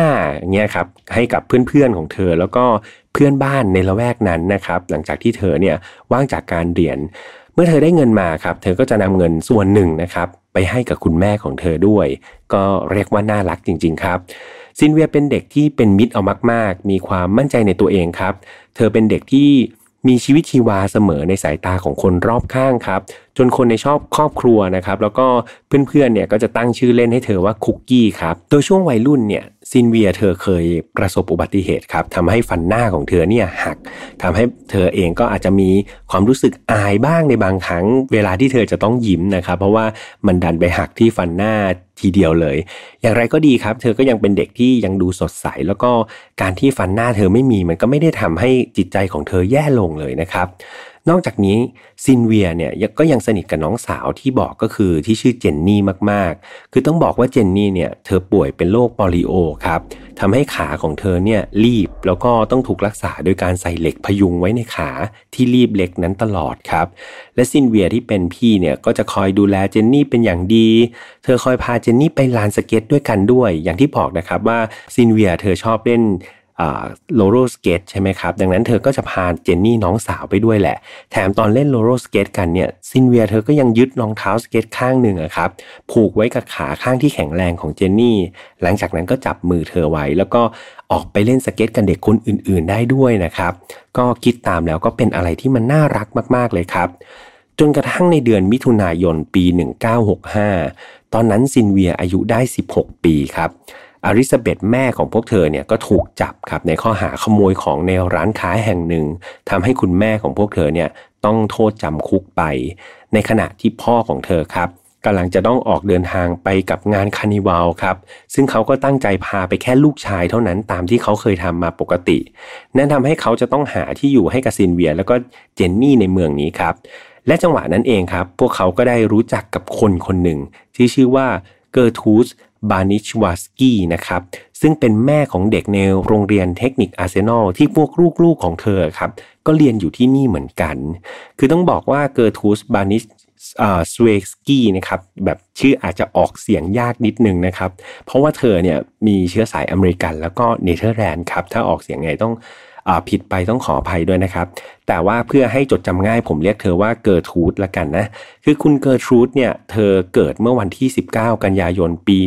1928 ครับ แล้วก็เธอเนี่ยได้แต่งงานตอนอายุ 16 ปีนะครับกับคนที่ชื่อว่าจอห์นสตีเฟนที่ตอนนั้นจอห์นสตีเฟนนะครับมีอายุ 18 ปี แล้วก็มีลูกด้วยกัน 4 คนครับ จอห์นสามีของเธอเนี่ยต้องบอกว่าเป็นคนที่มีพฤติกรรมรุนแรงมากๆครับ ชอบทำร้ายร่างกายเกอร์ทรูดอยู่ตลอดเวลา จนสุดท้ายอะเธอก็ทนไม่ได้ครับ แล้วก็หย่าขาดกับเขาหลังจากทนอยู่กินกันมาได้ถึง 10 ปีเลยทีเดียว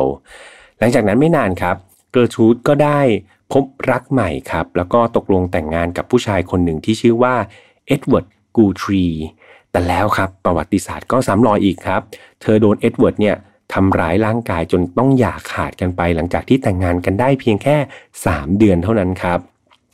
หลังจากนั้นครับเกิร์ทรูดก็กลับไปคบหาแล้วก็แต่งงานใหม่กับจอห์นสตีเฟนครับสามีคนแรกของเธอครับ แล้วก็มีลูกเพิ่มด้วยกันอีก 2 คนครับ แต่สุดท้ายมันก็ไปไม่รอดอยู่ดี ก็มีอันต้องหย่าร้างกับสามีคนแรกเป็นครั้งที่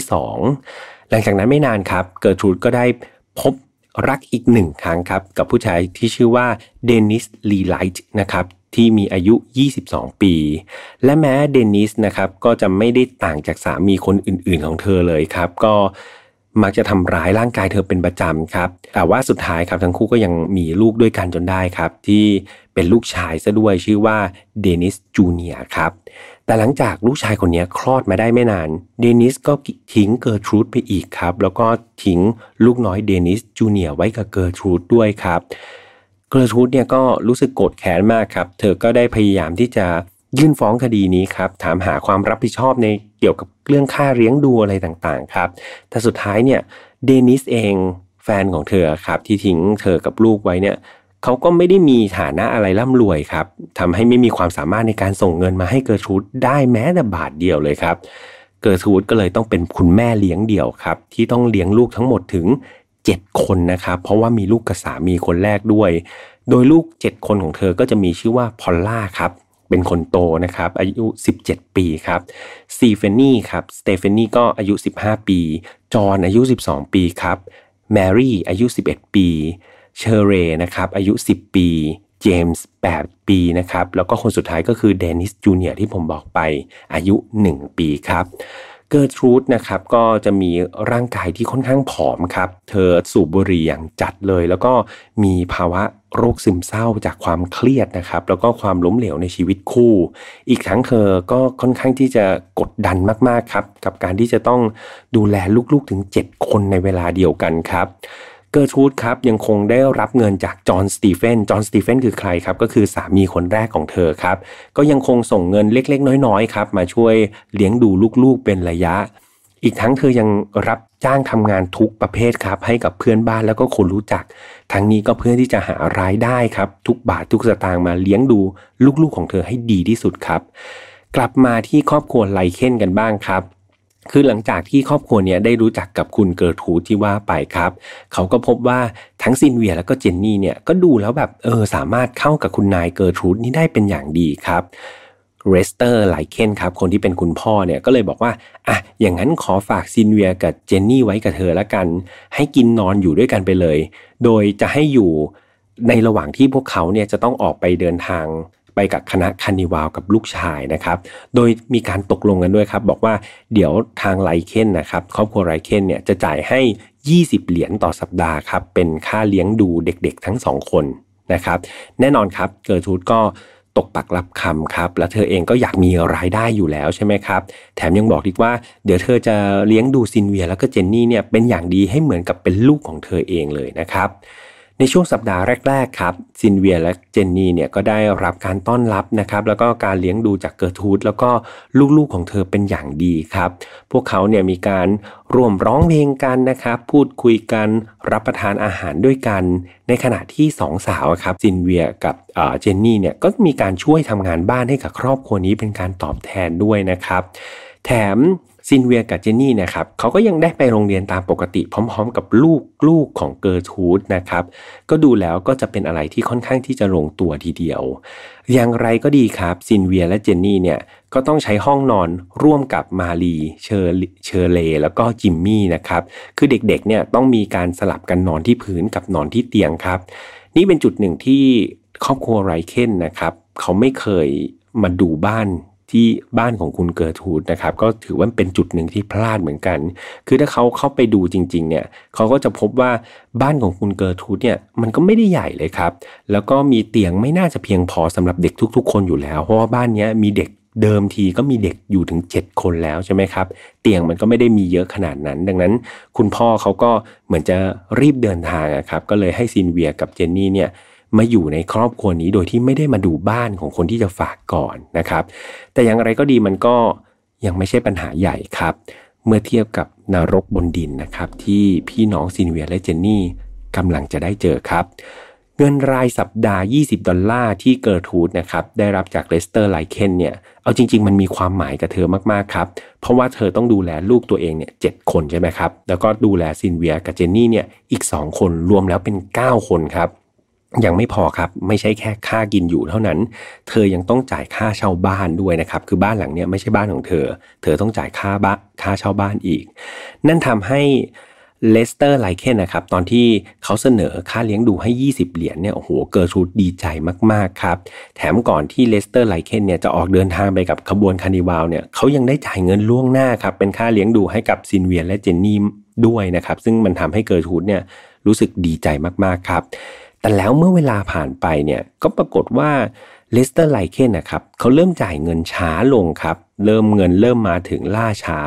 นั่นมันทำให้เกอร์ทูดนะครับคนที่แบบต้องการเงินมากๆเนี่ยเริ่มรู้สึกเครียดครับ แล้วก็เริ่มรู้สึกโมโหเป็นอย่างมาก ซินเวียและเจนนี่ก็เลยกลายเป็นเหยื่อครับ ในการระบายอารมณ์ของเธอทันทีครับ หลังจากได้รับเงินล่าช้าเป็นครั้งแรก เกอร์ทูดครับได้ลากเจนนี่ครับคนน้องสาวเนี่ย ขึ้นบันไดไป แล้วก็เฆี่ยนตีด้วยเข็มขัดหนังครับ พร้อมกับตะโกนใส่เธอว่า ฉันจะดูแลพวกเธอสองคนทั้งอาทิตย์ไปเพื่ออะไร เนี่ยฉันยังไม่ได้เงินเลยเนี่ย แต่แล้วครับเช้าอีกวันหนึ่งครับ เงินก็มาถึงทางไปรษณีย์ในวันถัดมานะครับสองสามวันต่อมาครับ พ่อและแม่ของซินเวียแล้วก็เจนนี่เนี่ยก็แวะมาเยี่ยมที่บ้านของเกิร์ชูดครับเพื่อดูความเป็นไปของลูกสาว แต่ว่าทั้งคู่เนี่ยก็ไม่ได้มีการเล่าเรื่องที่เจนนี่โดนตีนะครับให้กับพ่อแม่เธอฟังครับ เมื่อเวลาผ่านไปดูเหมือนเกิร์ทูดจะยังรู้สึกแบบไม่หายโกรธแค้นเด็กทั้งสองคน คราวนี้ครับ เธอรู้ว่าซินเวียเนี่ยแอบเก็บขวดที่บ้านครับนำไปขายเป็นเงิน ซึ่งทำให้นางเกอร์ทูดเนี่ยไม่พอใจมากๆครับ เกอร์ทูดได้มีการเรียกซินเวียมาตีด้วยไม้พายครับ ตีซ้ำๆๆไปที่หลังแล้วก็ศีรษะนะครับเพื่อเป็นการทำโทษ และเนื่องด้วยเกอร์ทูดเองเนี่ยเธอมีสุขภาพไม่ค่อยดีครับพอเวลาเธอเฆี่ยนตีซินเวียไปได้สักพักเนี่ย เธอก็จะรู้สึกหอบแล้วก็รู้สึกเหนื่อยใช่ไหมครับ เธอก็เลยไปตามพอลล่าครับ พอลล่าก็คือลูกสาวคนโตของเธอเนี่ยมาเฆี่ยนตีซินเวียต่อครับ ก็เรียกว่า โหดร้ายนะครับ แล้วแถมยังมีการส่งความโหดร้ายนั้นไปให้กับลูกสาวของตัวเองด้วยครับ ความเลวร้ายของการกระทำของเกอร์ทรูดต่อซินเวียและเจนนี่เนี่ยมันดูแล้วก็จะมีทวีความแรงนะครับ มากขึ้นเรื่อยๆครับ แล้วก็บ่อยขึ้นเรื่อยๆครับ แต่ว่าเป้าหมายหลักเนี่ยที่จะถูกทำร้ายส่วนมากเนี่ยก็จะเป็นซินเวียคนพี่ซะมากกว่าครับ เนื่องจากเกิร์ชูดเนี่ยเขามองว่าเจนนี่คนน้องเนี่ยเขามีอาการที่เป็นโรคโปลิโออยู่แล้วตามที่เล่าไป ก็เลยไม่ค่อยอยากจะลงไม้ลงมือกับเธอสักเท่าไหร่ครับ ดังนั้นคนที่โดนหลักๆ ก็จะเป็นซินเวียครับ มีอยู่ครั้งหนึ่งเนี่ยซินเวียเขาได้เล่าให้คนในบ้านของครอบครัวเกิร์ทูดฟังว่าเธอเนี่ยมีแฟนนะแต่ว่าแฟนเธอเนี่ยอยู่ที่แคลิฟอร์เนียครับ นั่นทำให้เกิร์ทูดแล้วก็พอลล่าลูกสาวคนโตเนี่ยรู้สึกหมั่นไส้ครับ รู้สึกไม่ชอบใจ ก็เลยได้สลับกันเตะซินเวียซ้ำๆไปที่บริเวณอวัยวะเพศของเธอครับ พร้อมทั้งกล่าวหาว่าเธอเนี่ยกำลังตั้งท้องอยู่นะครับ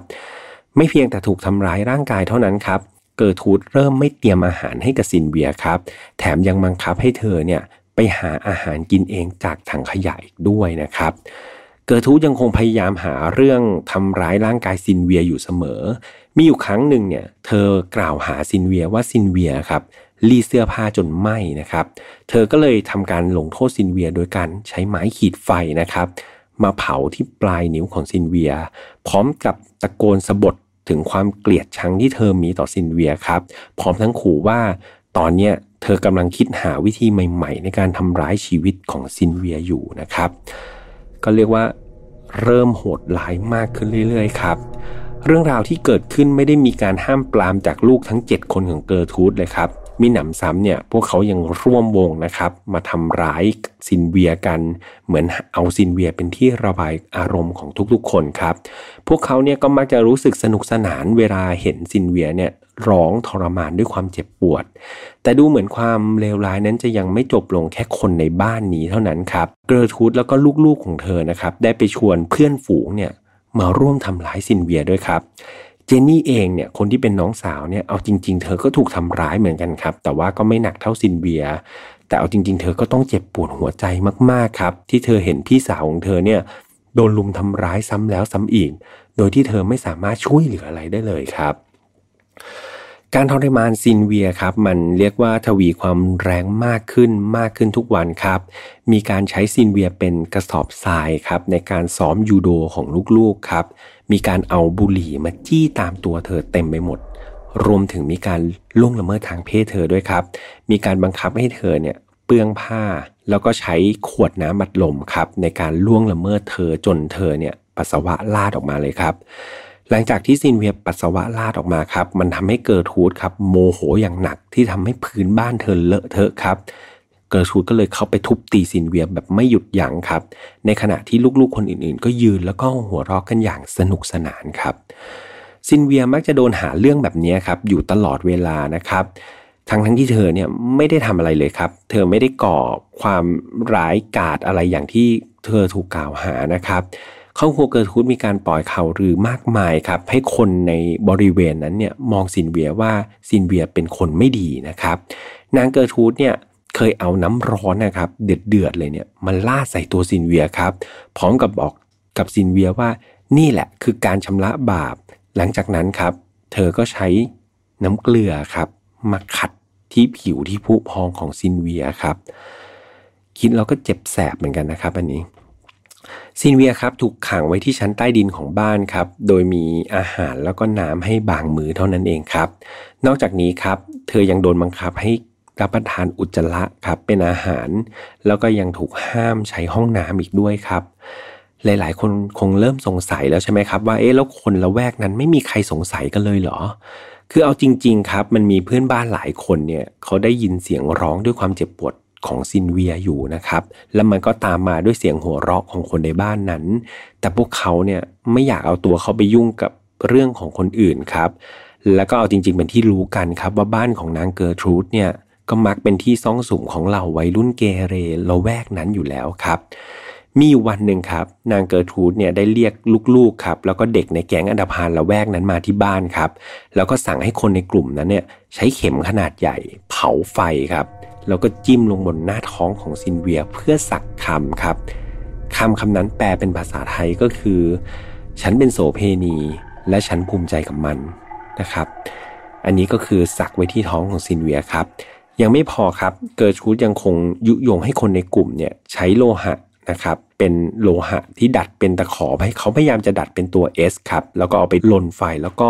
เอาไปจี้ตรงที่หน้าอกของซินเวียครับแต่สุดท้ายมันก็บิดเบี้ยวจนกลายเป็นเลข 3 แทนนะครับ ซึ่งบาดแผลเหล่านี้ครับเอาจริง ๆ มันต้องติดตัวไปกับซินเวียตลอดกาลและนั่นคือเจตนาของนางเกิร์ทูดครับ เธอตะโกนใส่หน้าซินเวียว่าที่ฉันทำบาดแผลเหล่านี้ ไว้บนตัวเธอเนี่ยก็เพื่อที่เธอจะได้ไม่มีวันได้แต่งงานอีกต่อไปยังไงล่ะ ก็เพราะบาดแผลเหล่านี้ ใครมาเห็นก็คงไม่ให้เธอเป็นเจ้าสาวประมาณนั้นนะครับ ความหมาย ในคืนนั้นครับซินเวียได้พูดกับเจนนี่น้องสาวของเธอครับ เธอบอกว่าเจนนี่ฉันรู้ว่าเธอไม่อยากให้ฉันตาย แต่ฉันกำลังจะตาย ฉันบอกได้เลยนะครับ อันนี้คือข้อความที่ซินเวียพูดกับน้องสาวของเธอครับ ในวันถัดมาครับนางเกอร์ทูดได้คิดแผนที่จะฆ่าซินเวียครับ โดยเธอเริ่มจากการบังคับให้ซินเวียเนี่ยเขียนจดหมายแสร้งว่าเธอเนี่ยกำลังจะหนีออกจากบ้านเพราะถูกแก๊งวัยรุ่นชายข่มขู่ทำร้ายครับ เมื่อซินเวียเขียนจดหมายเสร็จแล้วเนี่ยเกอร์ทูดก็ตั้งใจจะจับซินเวียเนี่ยปิดตาครับแล้วก็เอาไปปล่อยไว้ในป่าในที่รกร้างห่างไกลครับ หลังจากนั้นก็คงจะปล่อยให้เธอเนี่ยอดตายไปเองครับ แต่ครั้งนี้เนี่ย โชคดีว่าซินเวียเนี่ยแอบได้ยินแผนของนางเกอร์ทูดตอนที่เธอพูดกับลูกๆของเธอครับทำให้ซินเวียเนี่ยตัดสินใจรวบรวมพละกำลังทั้งหมดเนี่ยวิ่งหนีออกมาจากบ้านครับแต่สุดท้ายครับนางเกอร์ทูดเนี่ยก็เห็นแล้วก็ให้ลูกๆเนี่ยช่วยกันจับตัวซินเวียไว้ครับแล้วซินเวียก็ถูกจับตัวได้จริง ๆ ครับ เธอก็ถูกจับมัดแล้วก็โยนเข้ามาที่ห้องใต้ดินครับ หลังจากนั้นพวกเขาทุกคนเนี่ยก็รุมสลับกันทุบตีตัวเธออย่างบ้าคลั่งกันเลยทีเดียวครับ นางเกอร์ทูดและลูกๆของเธอ รวมถึงแก๊งอันธพาลละแวกนั้นครับ สลับสับเปลี่ยนหมุนเวียนมาทำร้ายซินเวียอยู่เรื่อยๆครับ พวกเขาใช้ทั้งไม้กวาดครับ ไม้เบสบอล ของแข็งต่างๆ เท่าที่จะหาได้ครับ ตีซินเวียอย่างไม่หยุดพักเลย จนทำให้ซินเวียสลบไปครับ แต่หลังจากที่ซินเวียได้สติเนี่ย เกอร์ทูดก็พยายามที่จะป้อนขนมปังให้กับซินเวียครับ แต่ณตอนนั้นครับ เธอไม่มีแรงแม้แต่จะกินเข้าไปแล้วครับ เกิร์ทูดก็เลยรู้สึกโกรธมากครับ แบบเอาขนมปังไปให้ยังจะไม่กินอีก ก็เลยไปเอาราวม่านะครับ มาฟาดเธอครับ หลังจากนั้นจอห์นลูกชายของเธอครับ ก็จับซินเวียมัดไว้กับราวบันไดชั้นใต้ดินครับ จนตัวของซินเวียเนี่ยลอยออกมาลอยจากพื้นนะครับ ลองจินตนาการดู เกอร์ทูดครับ พยายามที่จะอยากจะให้ซินเวียครับ กินอะไรเข้าไปบ้างครับ เธอก็เลยเอาแครกเกอร์เนี่ยยัดใส่ปากซินเวียอีกรอบหนึ่งครับ แต่รอบนี้ซินเวียร่างกายของเธอปฏิเสธอาหารทุกอย่างแล้วครับ หรือแม้แต่น้ำเนี่ย เธอก็ไม่รับประทานอะไรทั้งสิ้นแล้วครับ ผ่านไปจนกระทั่งวันที่ 25 ตุลาคมครับ ร่างกายของซินเวียแทบจะขยับไปไหนไม่ได้ต่อไปครับ แต่ถึงกระนั้นเธอก็ยังรวบรวมพละกำลังครับ เพื่อที่จะใช้ร่างกายของเธอเนี่ย กระแทกไปกับพื้น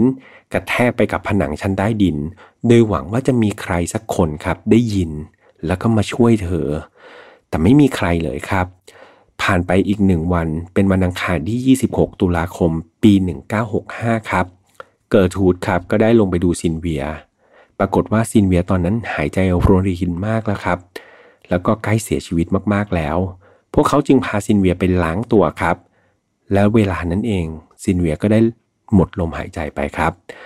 นางเกอร์ทูดแล้วก็ลูกๆเนี่ยพยายามที่จะยื้อชีวิตของซินเวียในเวลานั้นไว้ครับ แต่ว่าร่างกายของซินเวียนมันรับไม่ไหวอีกแล้วครับ เธอได้เสียชีวิตเป็นที่เรียบร้อยแล้วครับนางเกอร์ทูดครับแล้วก็ลูกๆของเธอทุกคนเนี่ยก็เลยช่วยกันพาร่างซินเวียครับไปนอนไว้ที่ฟูกนะครับแล้วก็คิดแผนเพื่อที่จะหนีความผิดครับ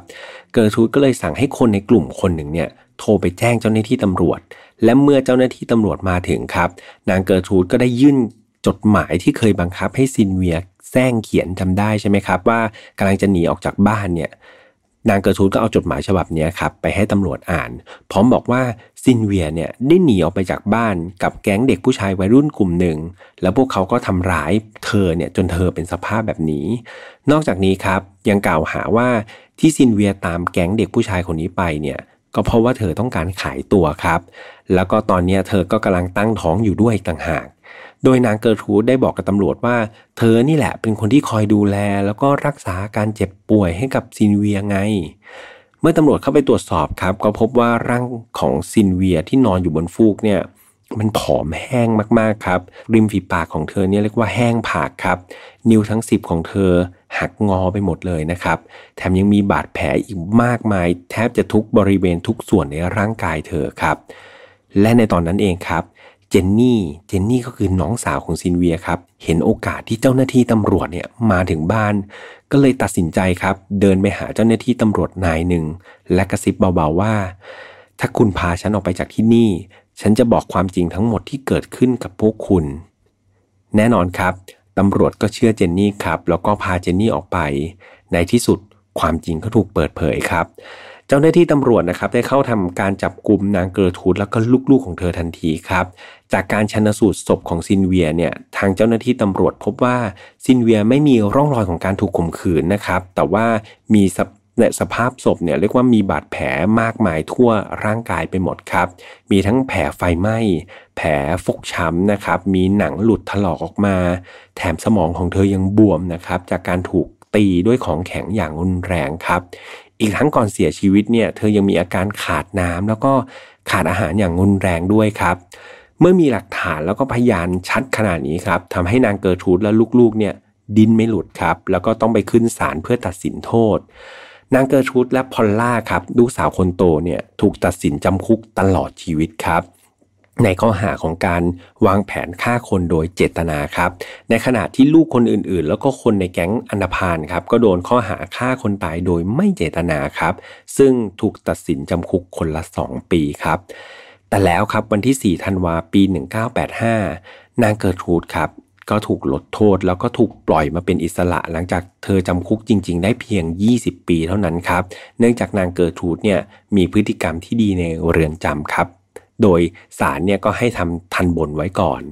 หลังจาก ปล่อยตัวนางเกอร์ทูดออกมาครับ มันสร้างความไม่พอใจให้กับคนในเมืองเป็นจำนวนมากครับ มันมีการประท้วงจากคนในรัฐอินเดียนาครับ รวมทั้งญาติพี่น้องของซิลเวียเอง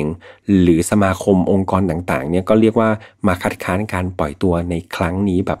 มาก ๆ เลยทีเดียวครับแต่สุดท้ายครับศาลก็ไม่ได้มีการกลับคำตัดสินครับ แล้วก็ปล่อยตัวเกอร์ทูดไปตามที่ได้แจ้งไว้นะครับ เกอร์ทูดครับ เธอได้ย้ายถิ่นฐานไปอยู่ที่ไอโอวาครับ พร้อมกับเปลี่ยนชื่อนามสกุลใหม่เป็นนาดีนแวนฟรอสเซนส์ครับ ตลอดเวลาเนี่ยเธอไม่เคยยอมรับผิดกับสิ่งที่เธอทำเลยนะครับ เธอเอาแต่บอกกับทุกคนว่า เธอจำอะไรไม่ได้เลยครับ แถมยังโทษว่าสิ่งต่างๆ ที่เกิดขึ้นเนี่ยมันเกิดจากการกระทำของตัวซิลเวียเองนั่นแหละ ไม่ใช่สิ่งที่เขาตั้งใจจะทำนะครับ ก็คือโทษซิลเวียครับพูดง่ายๆ สุดท้ายครับ เกิร์ทูดก็ได้เสียชีวิตลงด้วยโรคมะเร็งปอดครับ ในวันที่ 16 มิถุนายนปี 1990 ครับ ก็เรียกว่าเกิร์ทูดมีอายุได้ 61 ปีนะครับ ในวันที่เธอเสียชีวิตไป มาด้านของพอลล่าครับ ลูกสาวคนโตเนี่ยก็ได้รับการผ่อนผันและปล่อยตัวเช่นกันครับ ในปี 1972 ครับ โดยพอลล่าก็มีการเปลี่ยนชื่อเป็นพอลล่าเพลสนะครับ แล้วก็ปกปิดเรื่องราวเกี่ยวกับอาชญากรรมของเธอไว้ โดยมีรายงานว่าพอลล่าก็ได้หนีไปอยู่ในเมืองเล็กๆ ในไอโอวานะครับ และเธอก็ได้แต่งงานแล้วก็มีลูกอีกสองคนครับ ก็ดูแล้วเหมือนเธอจะกลายเป็นมีชีวิตที่เหมือนจะดีนะครับ แต่นี้ก็ไม่สามารถหาข้อมูลได้เหมือนกันครับ ว่าหลังจากที่เธอแต่งงานมีลูกแล้วชีวิตของเธอเป็นอย่างไรนะครับ มาทางด้านเจนนี่บ้างดีกว่า เจนนี่ไลเคนนะครับ น้องสาวของซินเวียที่รอดชีวิตมา เธอก็ได้แต่งงานเหมือนกันครับ แล้วก็มีลูกครับ แล้วก็ใช้ชีวิตอย่างสงบสุขต่อไปครับ คดีนี้ก็นับเป็นคดีอาชญากรรมที่เกี่ยวกับการทารุณกรรมบุคคลที่เรียกว่าเลวร้ายที่สุดในประวัติศาสตร์ของรัฐอินเดียนากันเลยทีเดียวครับ แล้วก็จบคดีนี้ไปอย่างน่าเศร้านะครับ จะเห็นได้ว่าคดีนี้เป็นอะไรที่ เอาจริงๆ ไม่น่าเชื่อนะครับ ว่ามนุษย์เนี่ยจะกระทำด้วยกันเองครับ ผมก็ไม่แน่ใจด้วยความบิดเบี้ยวในจิตใจคน หรือว่าสภาวะกดดันอะไรหรือเปล่านะครับ ที่ส่งผลให้มนุษย์คนหนึ่งหรือมนุษย์กลุ่มหนึ่งครับกระทำการที่โหดร้ายแบบนี้ออกมากับเพื่อนมนุษย์ด้วยกันเองครับ สุดท้ายแล้วจริง ๆ มันไม่มีมนุษย์คนไหนที่สมควรจะโดนกระทำแบบนี้เลยนะครับ ตอนที่ทำข้อมูลนี้ผมนึกย้อนไปถึงคดีของจุนโกะ ฟุรุตะนะครับ ถ้าเพื่อนๆเคยฟัง Open Case ที่ 6 ที่ผมกับน้องนนเคยนำมาเล่าให้ฟัง ก็โดนลักษณะคล้ายๆแบบนี้เหมือนกันครับ ยังไงใครยังไม่เคยฟังแล้วก็รู้สึกว่ายังฟังไหวครับ แล้วก็อยากจะศึกษาเกี่ยวกับแนวนี้ลองไปฟังคดีของจุนโกะได้ครับ f i Not f o u Open Case ตอนที่ 6 นะครับ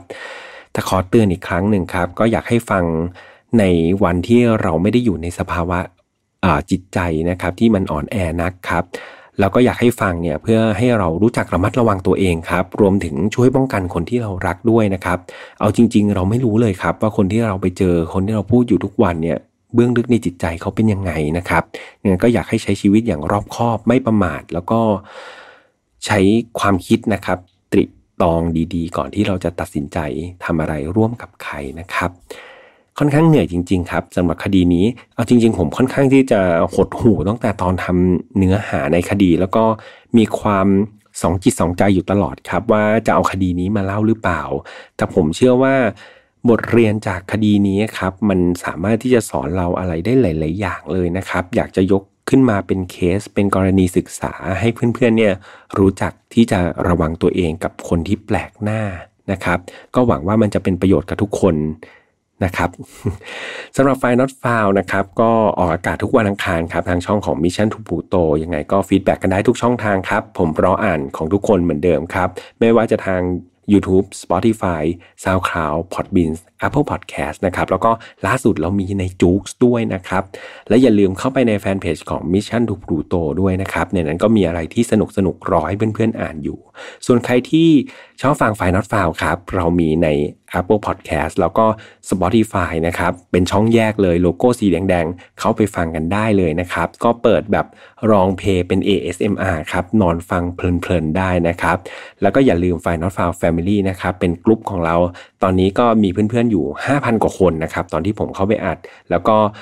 มีการพูดคุยในนั้นอยู่พอสมควรนะครับยังไงอยากให้ทุกคนเนี่ยเข้าไปพูดคุยแบ่งปันประสบการณ์หรือข้อมูลอะไรกันนะครับ อยากให้รู้สึกว่าเป็นครอบครัวเป็นสังคมดีๆ สังคมหนึ่งที่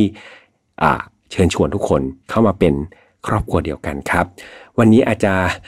เล่าแล้วรู้สึกมีความหดหู่นิดนึงครับ เพราะว่ารู้สึกดาวจริง ๆ ครับ กับการเล่าคดีนี้แล้วก็ทำคดีนี้ยังไงต้องขออภัยด้วย ถ้าเกิดเล่าไปแล้วน้ำเสียงอาจจะดูเศร้าๆ เพราะว่ามันก็เศร้าจริง ๆ นะครับ ขออนุญาตไปฟื้นฟูสภาพจิตใจก่อนสักหนึ่งอาทิตย์นะครับ ก็หวังว่าเพื่อนๆฟังคดีนี้ไป ก็อย่าลืมไปหาอะไรที่ฟื้นฟูสภาพจิตใจตัวเองด้วยเหมือนกันเนาะด้วยความเป็นห่วงจริงครับ แล้วเจอกันใหม่วันอังคารหน้าสำหรับวันนี้คงต้องลาไปก่อน สวัสดีครับ Mission to Pluto Podcast let's get out of your orbit พบกับเรื่องราวที่คุณอาจจะหาไม่เจอ แต่เราเจอใน f i n a l f i l e Podcast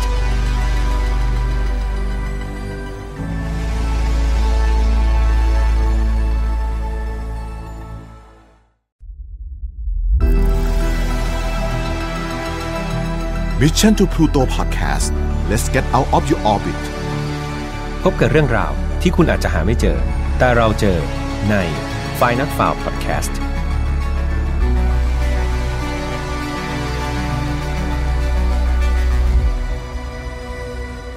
สวัสดีครับ ยินดีต้อนรับนะครับ เข้าสู่ Final f a r Podcast ซีซั่นที่ 2 วันนี้คุณอยู่กับผมแหมทัชพลครับ เรามาถึงเอพิโซดที่ 56 กันแล้วนะครับ วันที่ออกอากาศก็คงเป็นช่วงที่กำลังจะผ่านเดือนกุมภาพันธ์ของปี 2021 กันแล้ว เป็นยังไงกันบ้างครับ 2 เดือนที่ผ่านมา มันก็ผ่านมาบางคนก็รู้สึกว่ามันผ่านไวมากนะครับ แต่ว่าบางคนก็รู้สึกว่ามันช้าเพิ่ง 2 เดือนเองเหรอ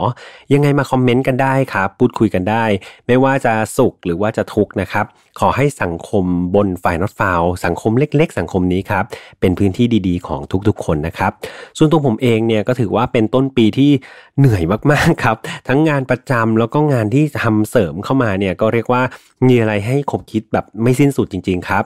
หลายๆคนเห็นคลิปที่ผมเพิ่งลงในฝ่าย Not Found Family นะครับ ก็จะเห็นว่าเราเพิ่งฉลองรายการครบรอบมา 1 ปี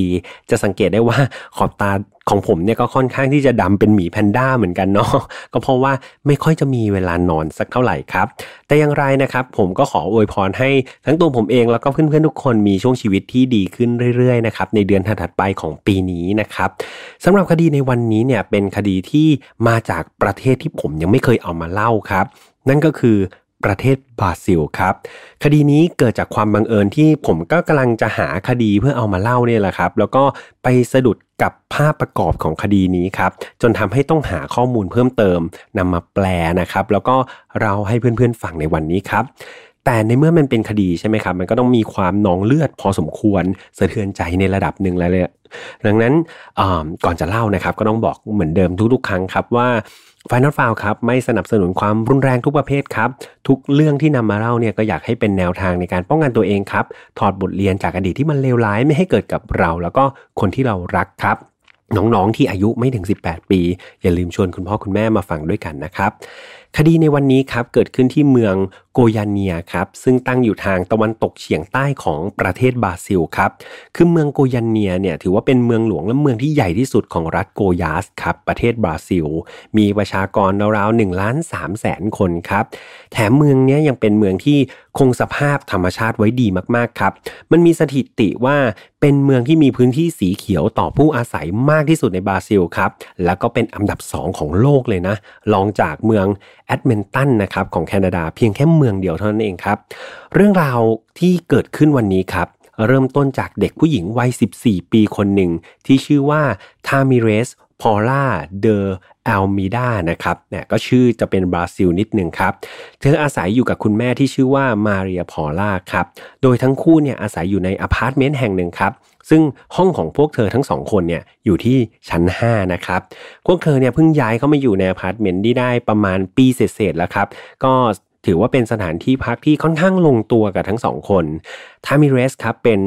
ลูก สาวเพียงคนเดียวหัวแก้วหัวแหวนเลยนะครับของมาเรียนะครับ นั่นทำให้ทั้งคู่เนี่ยรักแล้วก็สนิทสนมกันแบบมาก ๆครับทามิเรสเนี่ยตอนนั้นอะเขากำลังศึกษาอยู่เกรด 9 นะครับ ถ้าเทียบเป็นมอไทยเอ่อเป็นของเมืองไทยนะครับก็น่าจะเป็นประมาณม 3 ประมาณนี้ได้นะครับ เธอเองก็เรียกว่า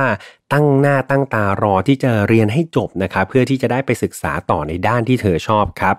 ด้านที่ทามิเรสชอบนั่นก็คือด้าน วิชาเอกจิตวิทยาครับ เธอมีความอยากรู้แล้วก็สนใจในด้านของจิตวิทยาเอามาก ๆ ครับ และมันก็ดูไม่ใช่ปัญหาเลยนะครับ ที่เธอจะเลือกเรียนสาขานี้ได้ นั่นก็เพราะว่าทามิเรสครับเธอเป็นนักเรียนที่เรียนเก่งเอามาก ๆ ครับ แล้วก็ยังเป็นคนที่รักการอ่านเป็นหนอนหนังสือกันเลยทีเดียว ไม่ใช่แค่นั้นครับนิสัยส่วนตัวของเธอก็ยังเป็นคนที่ friendly ครับ เป็นมิตรสุภาพเรียบร้อย ชอบช่วยเหลือเพื่อนๆอยู่เสมอครับ เรียกว่าเพื่อนๆเนี่ยรักเธอมากๆเลยแหละครับ และที่ผมเกริ่นไป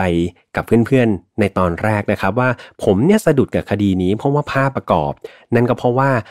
เป็นรูปของน้องทามิเรสคนนี้ครับ คือเธอเป็นเด็กสาวที่น่ารักมากๆครับ ในสายตาผม คือผมคิดว่าเธอสามารถเป็นดาราได้เลยนะครับ ไม่ยากเพราะว่าเป็นคนที่ดูสดใสน่ารัก แล้วก็ยิ้มมีเสน่ห์มากๆครับ ดูแบบนี้แล้วเธอค่อนข้างจะเพอร์เฟกเลยใช่ไหมครับ ทั้งหน้าตาดีสวยน่ารักเรียบร้อยนะครับ เรียนเก่งนิสัยดี ดูมีอนาคตที่สดใสรอเธออยู่ครับ แต่ว่าชีวิตนะครับเพื่อนๆ มันก็ไม่ได้ง่ายอย่างนั้นครับ มันไม่ได้สวยหรู โดยเฉพาะมาเล่าในไฟล์ not found ก็พอจะเดาได้ใช่ไหมครับว่ามันไม่น่าจะมีเรื่องที่สวยหรูมากนักครับ เมื่อชีวิตเธอครับ น้องทามิเรสคนนี้ต้องเจอกับ เด็กชายคนหนึ่งที่เรียนที่โรงเรียนเดียวกับเธอครับ และที่สำคัญเขามาอาศัยอยู่ในชั้น 12 นะครับของอพาร์ตเมนต์เดียวกับเธอด้วยครับจำได้ใช่ไหมครับ น้องทามิเรสอยู่ชั้น 5 ครับ เด็กผู้ชายที่อยู่โรงเรียนเดียวกับเธอเนี่ยมาอาศัยอยู่ชั้น 12 ในอพาร์ตเมนต์เดียวกันครับเด็กผู้ชายคนนี้ครับไม่สามารถบอกชื่อได้ เพราะว่าเขามีอายุเพียง 13 ปีครับ เขาเป็นคนเงียบๆชอบอยู่คนเดียว แล้วก็ยังมีนิสัยแปลกๆนะครับ นั่นทำให้เขาเนี่ย ไม่มีเพื่อนที่โรงเรียนเลยสักคนครับ คุณครูเคยนำเรื่องนี้นะครับไปบอกกับคุณแม่ของเด็กผู้ชายคนนี้ แต่ว่าแม่เขาเนี่ยกลับไม่เห็นด้วยครับ เธอบอกว่าลูกชายของเธอเนี่ยเป็นเด็กปกติเอามากๆ สามารถเข้ากับพี่น้องได้ดี ไม่เคยมีประวัติความรุนแรงอะไรมาเลยนะครับ ก็เรียกว่าเป็นเด็กปกติมากๆคนหนึ่งเลยครับวันพุธที่ 23 สิงหาปี 2017 ครับ วันนั้นทามิเรสครับก็ตื่นขึ้นมาแล้วก็ทำกิจวัตรประจำวันก่อนไปเรียน เช่นเดียวกับที่เธอทำอยู่ทุกๆวันนะครับ คือวันนั้นเนี่ยคลาสเรียนของเธอครับจะมีแค่ช่วงบ่ายเท่านั้นทำให้เธอสามารถใช้เวลาในช่วงเช้าได้แบบเรียกว่าเต็มที่เลยแหละครับ เธอก็ทำนู่นทำนี่ไป จนกระทั่งเวลาประมาณ 13 นาฬิกาหรือว่าบ่ายโมงครับ เธอก็รับประทานอาหารกลางวันเสร็จละ แต่งตัวพร้อมที่จะไปโรงเรียนแล้วครับ ก่อนออกจากห้องไปครับทามิเรสก็ได้ กล่าวคำอำลากับคุณแม่ของเธอครับ แล้วก็ออกจากห้องของเธอไปเพื่อเดินไปยังลิฟต์นะครับ ตามปกติเลย และวันนั้นเองครับ เด็กผู้ชายคนนั้นครับ ที่อาศัยอยู่ที่ชั้น 12 เนี่ย ก็แต่งตัวพร้อมจะไปโรงเรียนเหมือนกันครับ แต่แทนที่เขาเนี่ยจะออกจากห้อง แล้วก็กดลิฟต์ลงชั้นล่างเพื่อไปโรงเรียนใช่ไหมครับ เขาเลือกที่จะกดลิฟต์ไปจอดที่ชั้น 5 ครับ เพื่อเฝ้ารอทามิเรสครับเขาแอบอยู่ใกล้ๆลิฟต์ครับแล้วเมื่อทามิเรสเนี่ย ก้าวไปยังลิฟต์เด็กผู้ชายคนนี้ก็บุกเข้าโจมตีทามิเรสทันทีแบบที่เธอไม่ทันตั้งตัวเลยครับ ทั้งคู่เนี่ยก็พยายามที่จะต่อสู้กันครับ แต่ว่าแรงของผู้หญิงเนี่ยก็ไม่อาจจะสู้ได้ครับทามิเรสถูกลากไปที่บันไดครับ ซึ่งมันค่อนข้างที่จะรับตาคนคือผมไม่แน่ใจว่าเพื่อนๆจะจินตนาการอพาร์ตเมนต์ออกหรือเปล่านะครับ แต่ว่าผมอธิบายสภาพของอพาร์ตเมนต์ให้ฟังคร่าวๆแล้วกันนะครับ คือถ้าใครเคยอยู่หอพักหรือว่าอพาร์ตเมนต์เนี่ยก็จะรู้ว่า ในอพาร์ตเมนต์นะครับที่มีหลาย ๆ ชั้นเนี่ยมันก็จะมีลิฟต์ให้บริการอยู่ก็จริงครับ แต่มันก็จะมีส่วนของบันไดที่อยู่ก่อนจะถึงลิฟต์ครับสำหรับคนที่อยู่ในอาศัยเนี่ยสามารถเดินขึ้นลงได้ ซึ่งบันไดพวกนี้ครับส่วนมากก็สร้างไว้ใกล้ ๆ กับลิฟต์เผื่อว่าถ้าเกิดใครเนี่ยรอลิฟต์นานนะครับแบบมันไม่มาสักทีก็สามารถที่จะเดินขึ้นหรือว่าเดินลงได้เช่นเดียวกันครับ และทามิเลียสเองครับเธอก็ถูกลากไปที่บันไดของอพาร์ตเมนต์แห่งนี้นี่แหละครับ เธอถูกเด็กชายวัย 13 ปีคนนี้ครับ จับหัวนะครับ แล้วก็กระแทกไปที่กำแพงซ้ำแล้วซ้ำอีกครับทำไปเรื่อยๆ ดูเหมือนว่าเด็กผู้ชายคนนี้ต้องการให้ทามิเรสครับตายจริง ๆ ครับ เด็กชายคนนี้ครับ เอามีดที่ซ่อนไว้ในกระเป๋าเป้นะครับ ออกมาเสียบแทงเธออย่างบ้าคลั่งครับ ที่ใบหน้าเธอนะครับ ที่แขนคอแล้วก็หน้าอกของทามิเรส ซ้ำแล้วซ้ำอีก ซ้ำแล้วซ้ำอีกมากกว่า 10 แผลครับ การกระทำนั้นครับมันรุนแรงนะครับ แล้วก็โหดร้ายมากๆ มันมากถึงขนาดที่ว่ามีดอะครับที่เขาใช้แทงไปบนร่างของน้องทามิเรสเนี่ยมันบิดงอกันเลยทีเดียวครับทามิเรสนี่นอนบิดตัวไปด้วยความเจ็บปวดทุรนทุรายครับ ก่อนที่สุดท้าย เธอจะทนความเจ็บปวดเหล่านั้นไม่ไหว แล้วก็หมดลมหายใจไปในที่สุดครับ มื่อเด็กชายคนดังกล่าวครับ เห็นว่าทามิเรสเนี่ยเสียชีวิตไปแล้วครับ เขาก็ได้ทำการเปลี่ยนเสื้อผ้าที่เตรียมมานะครับ แล้วก็เดินออกจากอพาร์ตเมนต์เพื่อไปโรงเรียนอย่างหน้าตาเฉยครับ โดยทิ้งร่างที่ไร้วิญญาณของทามิเรสไว้ที่บันไดนั้นครับ เมื่อเด็กชายคนนี้ไปถึงโรงเรียนเนี่ยจู่ๆเขาก็ไปเดินตามหาคุณครูคนหนึ่งครับ ที่ชื่อว่าซีซ่าซาบิโนครับอายุ 57 ปี มื่อเจอกันครับ เด็กคนนี้ก็ได้บอกกับคุณครูซีซ่าคนนี้ครับว่าเขามีเรื่องบางอย่างที่อยากจะคุยกับคุณครูเป็นการส่วนตัวครับ เมื่อคุณครูเห็นลักษณะท่าทางของเด็กคนนี้เขาก็เลยอืมอืมก็คงจะมีอะไรจะคุยครับ ก็เลยแยกตัวออกไปคุยกับเด็กสองคนนี้ตามลำพังครับ เมื่อรับตาคนแล้ว เด็กชายคนดังกล่าวครับ ก็มีอาการที่เรียกว่าประมาทชัดเจนมากๆครับคือหน้าเขาแดงครับ แล้วก็ตัวเขาสั่น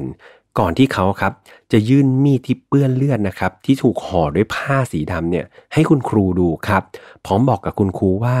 ช่วยเรียกรถพยาบาลให้ที ผมแทงคนในตึกไปแล้วครับเมื่อทราบเรื่องครับทางโรงเรียนก็ได้ติดต่อกับตำรวจครับ แล้วก็รถพยาบาลให้ไปยังที่เกิดเหตุทันทีครับ อีกทั้งยังได้โทรกลับไปบอกคุณแม่นะครับของน้องอายุ 13 คนนี้ด้วยครับ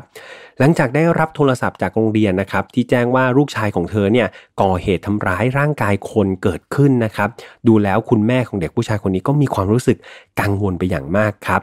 ตอนแรกเนี่ยเธอคิดว่าลูกชายของเธอคงไปมีเรื่องแล้วก็ทำร้ายคนที่โรงเรียนครับ เธอก็เลยรีบออกจากห้องเพื่อที่จะไปโรงเรียนให้เร็วที่สุดครับ เธอก็เลยเลือกที่จะวิ่งลงบันไดครับ ราะว่าตอนนั้นเธออยู่ชั้น 12นะครับจินตนาการ แต่ว่าเธอไม่อยากที่จะรอลิฟต์ให้เสียเวลาครับ เธอวิ่งลงบันไดน่าจะเร็วกว่า และเมื่อถึงบันไดชั้น 5 ครับ เธอได้ไปสะดุดร่างกับน้องทามิเรสครับ ที่นอนจมกองเลือดอยู่ แต่ในเวลานั้นครับ เธอเป็นห่วงในตัวลูกชายเธอมากกว่าครับ เธอจึงรีบลงบันไดต่อครับ โดยที่ไม่รู้เลยครับว่านั่นแหละ คือฝีมือของลูกชายของเธอเองครับ ในระหว่างนั้นเองครับก็เริ่มมีชาวบ้านที่อยู่ในอพาร์ตเมนต์เนี่ยออกมาเห็นเหตุการณ์ครับแล้วก็มีการมุงดูเหตุการณ์มากขึ้นมากขึ้นเรื่อยๆครับมีการให้ปากคำจากชาวบ้านว่า ตอนแรกนะครับที่พวกเขาเนี่ยเห็นแม่ของเด็กผู้ชายฆาตกรคนนี้ครับเขายังคิดว่าแม่ของแบบแบบผู้หญิงคนนี้ครับแม่ของฆาตกรเนี่ยเป็นแม่ของเหยื่อด้วยซ้ำครับ เพราะว่าแม่ของฆาตกรเนี่ยมีอาการที่เรียกว่าตื่นตระหนกมากๆครับดูลุกลี้ลุกลนไปหมดเลย ไม่กี่นาทีต่อมาครับ มาเรียพอลล่าครับแม่ของน้องทามิเดสที่เป็นเหยื่อเนี่ยก็ได้ยินเสียงผู้หญิงกรีดร้องเสียงดังครับโบกเวกอยู่ข้างนอกห้อง จากนั้นครับก็มีเสียงเคาะประตูหน้าห้องเธอครับก๊อกก๊อกก๊อกเธอก็เลยเดินออกไปหน้าประตูครับ ปรากฏว่ามีผู้หญิงคนหนึ่งครับเคาะประตูแล้วก็มีลักษณะอาการเหมือนคนจะเป็นลมอะครับมาเรียเธอก็เลยเดินเข้าไปเอาเก้าอี้ครับแล้วก็ให้ผู้หญิงคนนั้นนั่งพักนะครับ แต่วินาทีนั้นเองครับ มาเรียก็ได้ชำเลืองไปเห็นต้นตอของเหตุการณ์ที่ทุกคนมุงดูกันอยู่ และสิ่งที่เธอเห็นคือ รองเท้าของเหยื่อครับ ทันใดนั้น เธอรู้สึกว่าโลกของเธอพังทลายลงไปต่อหน้าเรียบร้อยแล้วนะครับ มาเรียครับรู้ทันทีว่าศพนั้นร่างนั้นก็คือน้องทามิเรส ลูกสาวของเธอนั่นเองครับ เธอเห็นครับน้องทามิเรสที่นอนจมกองเลือดห่างจากห้องของเธอเพียงไม่กี่เมตรเท่านั้นเองครับคิดแล้วมันน่าเศร้ามากๆนะครับเพื่อนๆ มาเรียพอลล่าครับมีการให้สัมภาษณ์หลังจากเหตุการณ์นี้ว่า ฉันเชื่อว่าลูกของฉันกำลังนั่งเรียนอยู่ที่โรงเรียนอย่างปลอดภัยเหมือนทุกๆวัน แต่วันนี้มันกลับไม่ใช่เป็นเช่นนั้น เธอถูกทำร้ายอย่างโหดเหี้ยมในที่ที่มันอยู่ใกล้กับฉันมากๆ แต่ฉันไม่สามารถทำอะไรได้เลย ลูกสาวฉันจะต้องกรีดร้องขอความช่วยเหลือ และฉันอยู่ห่างจากเธอเพียงไม่กี่เมตร แต่ฉันกลับไม่รู้เรื่องรู้ราวอะไรเลย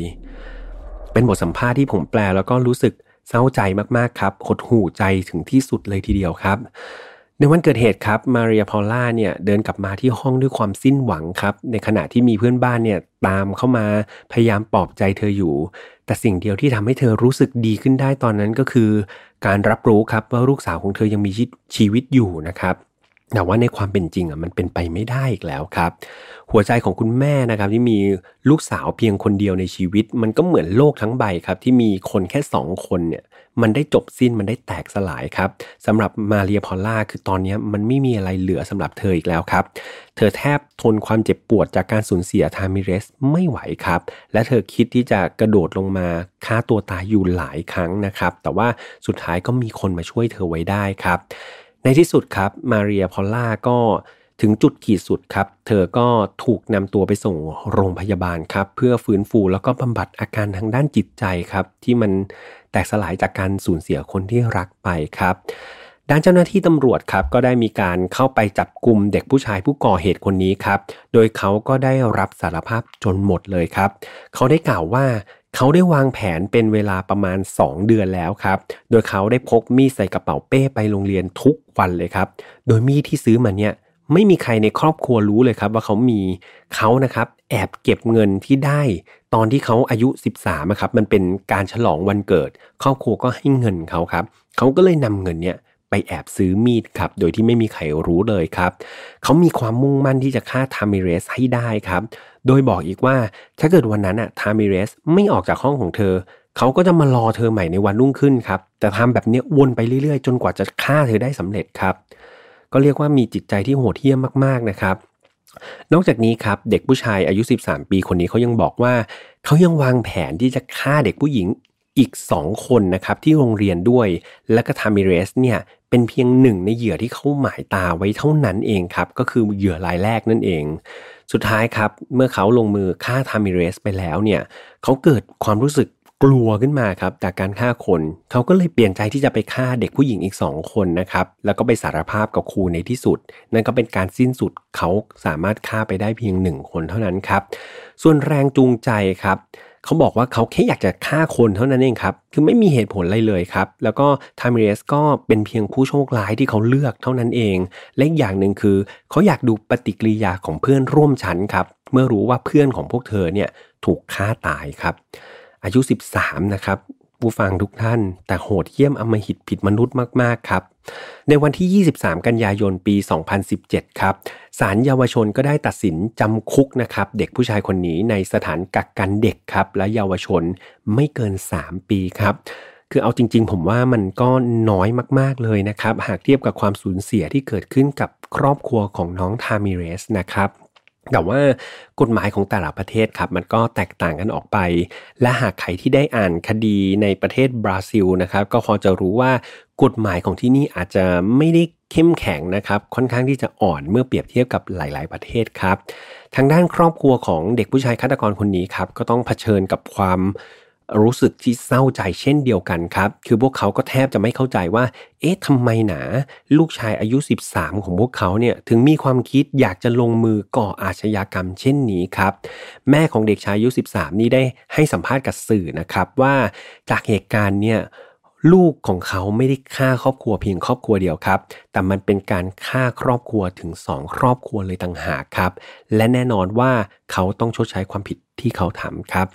ทางด้านโรงเรียนของทามิเลียสครับก็มีการปิดเรียนไปถึง 1 สัปดาห์นะครับ เนื่องจากเพื่อนนักเรียนในโรงเรียนเนี่ยก็ยังอยู่ในอาการช็อกครับกับเหตุการณ์ที่เกิดขึ้นนะครับ นี่ก็คือเรื่องราวทั้งหมดครับของคดีนี้แล้วก็ปิดตัวลงไปแบบเศร้าแล้วก็หดหู่มากๆครับ เป็นคดีที่ผมรู้สึกว่าอาจจะไม่ใช่คดีที่มีเนื้อหา ยาวมากนะครับ แล้วก็ไม่ใช่คดีที่โด่งดังมาก แต่มันมีจุดที่น่าสนใจจริง ๆ ครับ คือผู้ก่อเหตุเนี่ยมีอายุแค่ 13 ปีเท่านั้นเอง นั่นเป็นเหตุผลที่ผมไม่พูดชื่อของน้องเขาเลยนะครับ มันมีคำถามที่น่าคิดเหมือนกันว่า อะไรนะที่ทำให้เด็กอายุ 13 ปีเนี่ยคิดที่จะวางแผนแล้วก็ลงมือฆ่าคนอย่างโหดเหี้ยมนะครับ แถมเดิมเนี่ย น้องเขาไม่ได้ต้องการจะฆ่าคนเดียวด้วย แต่อยากเป็นฆาตกรต่อเนื่องที่ฆ่าถึง 3 ศพครับ วันนี้ผมนำบทความนะครับที่น่าสนใจของโรงพยาบาลเด็กศิลแพทย์นะครับ เกี่ยวกับพฤติกรรมที่รุนแรงก้าวร้าในเด็กมาเล่าให้ฟังครับ เผื่อว่าจะเป็นวิทยาทานหรือว่าเป็นความรู้นะครับให้กับเพื่อนๆ ที่อาจจะมีลูกหรือว่าอาจจะมีหลานนะครับ ลองสังเกตดูว่า เอ๊ะน้องๆที่บ้านวัยรุ่นที่บ้านมีพฤติกรรมเหล่านี้หรือเปล่าครับ เริ่มจากเหตุที่วัยรุ่นมีพฤติกรรมก้าวร้าวรุนแรงนะครับ มันมีอยู่ 3 ปัจจัยครับ ปัจจัยที่ 1 คือปัจจัยภายนอกหรือปัจจัยทางสังคม เช่น เด็กมีโอกาสที่จะพบเจอความรุนแรงมากขึ้นผ่านสื่อต่างๆนะครับ เช่น เกมหรือเปล่า หรือว่าภาพยนตร์หรือว่าข่าวหรือเปล่าครับ คือมันมีตัวอย่างงานวิจัยของประเทศสหรัฐอเมริกาฉบับหนึ่งครับเขาบอกว่าเขาทดลองกับเด็กอายุ 3 ขวบนะครับเอามาดูวิดีโอเกี่ยวกับความก้าวร้าวเนี่ย กับอีกคนหนึ่งครับ ให้ดูสารคดีสัตว์โลกอะไรทั่วๆไปครับ แล้วลองสังเกตพฤติกรรมของเด็ก 2 คนนี้ครับ เมื่อทดลองเนี่ยหยิบแย่งของเล่นนะครับจากเด็กทั้งสองคน ปรากฏว่าเด็กที่ดูวิดีโอที่มีความรุนแรงเนี่ยเขาจะเหวี่ยงตัวทำแบบอาการไม่พอใจนะครับ ในขณะที่เด็กที่ดูสารคดีเนี่ยก็จะยิ้มแย้มแจ่มใสครับ ก็จะมีแบบไม่พอใจบ้างแต่ว่าก็จะไม่เหวี่ยงเหมือนคนแรกนะครับ ปัจจัยที่ 2 ครับ คือปัจจัยด้านครอบครัวและคนที่ใกล้ชิดครับ คือมีการพบว่าเด็กที่มาจากครอบครัวที่ทะเลาะเบาะแหวงเนี่ยและใช้ความรุนแรงนะครับ เด็กก็จะมีแนวโน้มที่แสดงความรุนแรงมากขึ้น เช่นกันครับ มากกว่าเด็กที่มาจากครอบครัวที่อบอุ่นนะครับ ปัจจัยที่ 3 ก็คือตัวของเด็กเองครับ คือแนวโน้มของบุคลิกที่ติดตัวมาตั้งแต่เกิดครับ เช่น ระดับของสติปัญญาครับ สภาวะของสมอง เช่น สมาธิสั้นหรือเปล่าออทิสติกหรือเปล่า หรือแนวโน้มของอุปนิสัยก้าวร้าวต่างๆ เช่น พื้นฐานทางอารมณ์นะครับก็คือเป็นนิสัยของเด็กนั่นแหละ ติดตัวมานะครับ อันนี้ก็เป็นปัจจัยที่ 3 ดังนั้นแล้วผู้ใหญ่ครับก็มีส่วนในการช่วยเด็กๆเหล่านี้ได้เหมือนกัน คือจริงๆ แล้วครอบครัวแล้วก็คนใกล้ชิดครับมีส่วนสำคัญอย่างยิ่งครับต่อสภาวะจิตใจของเด็กและวัยรุ่นครับรวมทั้งมีส่วน ในการช่วยหลาย ๆ ประเด็นครับ คืออย่างแรกเลยครับ เราที่เป็นผู้ใหญ่เนี่ยก็ควรที่จะเป็นตัวอย่าง เป็นคนที่มีสุขภาพจิตดีครับ มองโลกในแง่ดี แก้ปัญหาด้วยเหตุผลมากกว่าอารมณ์ครับพูดง่ายๆคือเป็นตัวอย่างที่ดีให้กับเด็กๆนั่นเองครับ นอกจากนี้ยังต้องคอยเป็นที่ปรึกษาแล้วก็ในกรณีที่ เรารู้สึกว่าเด็กมีอาการผิดปกติครับ ก็ต้องคอยเช็คนะครับคอยเข้าไปดูแลแล้วก็สอบถามเด็กด้วย คราวนี้มาพูดถึงว่าเฮ้ยอาการอะไรล่ะ ที่มันพอจะบ่งชี้และสังเกตได้เบื้องต้นครับว่าเด็กหรือว่าคนในบ้านเนี่ยอาจจะมีปัญหาทางสุขภาพจิตแล้วหรือเปล่าครับ คืออันแรกเลยเนี่ยเขาบอกว่าพฤติกรรมหรืออุปนิสัยเนี่ยเกิดการเปลี่ยนไปครับ อยู่ๆเนี่ย ก็แยกตัวอยู่ๆก็ก้าวร้าวอยู่ๆก็ทำร้ายคนอื่น อันนี้ก็ต้องพึงสังเกตครับว่าอาจจะมีอะไรไปกระทบกระเทือนจิตใจน้องเขาหรือเปล่านะครับ ข้อ 2 คือความสามารถลดลงครับ เช่น จากเป็นเด็กเรียนดี อยู่ดีๆ ผลการเรียนตกต่ำลงมาเลยอ่าอันนี้ก็ลองสังเกตดูได้ครับ หรืออย่างที่3ครับอยู่ๆเนี่ยเด็กมีความเชื่อที่แปลกไปครับ เช่นอยู่ๆก็ไปสนใจลัทธิหรือศาสนาอะไรที่แปลกๆประหลาด หรืออยู่ๆก็สนใจเกี่ยวกับเรื่องจิตวิญญาณมากๆขึ้นมาครับอันนี้ก็ลองสังเกตได้อีกอย่างหนึ่งเช่นกัน 4 ก็คืออยู่ๆก็กเด็กๆครับก็กลายเป็นคนที่มีความหวาดระแวงขึ้นมา อยู่ๆก็มีอาการแบบวิตกจริต หวาดกลัวขึ้นมา อันนี้ก็สามารถสังเกตได้เช่นเดียวกันครับ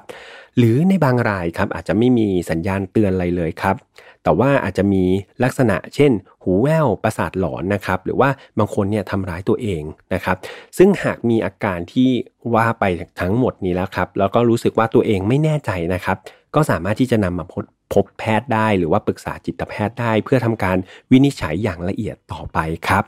คือยังไงแล้วผมเชื่อว่า ครอบครัวครับคือรากฐานที่สำคัญที่สุดของมนุษย์ ดังนั้นใส่ใจคนในครอบครัวครับ รักแล้วก็ดูแลเอาใจใส่กันมาก ๆนะครับ วันนี้ครับก็คงจบกันไปแล้วสำหรับ f i Not f o u n นะครับ เราจะมาทุกวันอังคารครับทางช่องของ Mission to Pluto เหมือนเดิมครับ ใน Mission to Pluto นะครับไม่ได้มีแค่ f i Not f o u n เนาะยังมีอีกหลาย ๆ รายการที่อยากให้เพื่อน ๆ ลองฟังดูครับ รับรองว่าทุกรายการเนี่ยมีเอกลักษณ์ของตัวเองครับแล้วก็สนุกสนุกทุกรายการเลย อันนี้ไม่ได้ขายให้เพื่อนนะครับแต่ว่าผมเองก็ฟังทุกรายการของทุก ๆ คน แล้วก็รู้สึกว่าเป็นรายการที่มีคุณภาพและอยากให้ทุกคนฟังจริง ๆ ครับ ไม่อยากให้พลาด ส่วนช่องทางที่เราออกครับ มีทั้ง YouTube Spotify SoundCloud Podbean Apple Podcast แล้วก็แฟนเพจครับสำหรับคนที่เป็นแฟนบันแท้ไฟ Not f i l ครับ อยากฟังแต่ไฟ Not f i l เรามีช่องแยกนะครับใน Spotify แล้วก็ Apple Podcast แล้วครับ สามารถที่จะเปิดฟังยาวๆได้เลยนะครับ ใครสะดวกช่องทางไหน ไปช่องทางนั้นยังไงฝาก Follow แล้วก็ติดตามกันด้วยนะครับ ทุกๆฟีดแบ็กนะครับยังมากันได้เช่นเดิมครับ ผมรออ่านของทุกคนอยู่ ถ้าเกิดช่วงนี้ยุ่งนิดนึงครับ อาจจะเข้าไปอ่านแต่ว่าไม่ได้ตอบต้องขออภัยด้วยนะครับ ไว้เคลียร์งานอะไรให้มันลงตัวนิดนึง เดี๋ยวจะตามกลับไปตอบทุกๆ คนครับ อย่าได้น้อยใจไปเนาะสำหรับใครนะครับที่มาฟังกันครั้งแรกนะครับแล้วก็ยังไม่รู้ว่าเฮ้ยตอนนี้เรามีกลุ่มของ f i Not f i l แล้ว ตามกันเข้าไปได้ครับเสิร์ชใน Facebook เลยครับว่า f i n a l f i l Family ครับในนั้นมีเพื่อนๆกว่า 4,000 คนครับเข้าไปอยู่ด้วยกัน แล้วก็พูดคุยเกี่ยวกับคดีที่ผมนำมาเล่ารวมถึงแชร์คดีแปลกๆ ใหม่ ๆ ด้วยนะครับ ก็เข้าไปเสพเข้าไปอ่านกันได้ รับรองว่าทุกๆ คนน่ารักมากๆ มีมิตรภาพดีๆรอกันอยู่ครับ ส่วนวันนี้ผมคงต้องลากันไปก่อนนะครับ ขอให้ทุกคนมีสุขภาพดีทั้งสุขภาพกายและสุขภาพใจ ดูแลตัวเองดีๆ ดูแลคนที่รักดีๆ แล้วเจอกันใหม่วันอังคารหน้าสำหรับวันนี้ สวัสดีครับ Mission to Pluto Podcast let's get out of your orbit พบกับเรื่องราวที่คุณอาจจะหาไม่เจอ แต่เราเจอใน f i n a l f i l e Podcast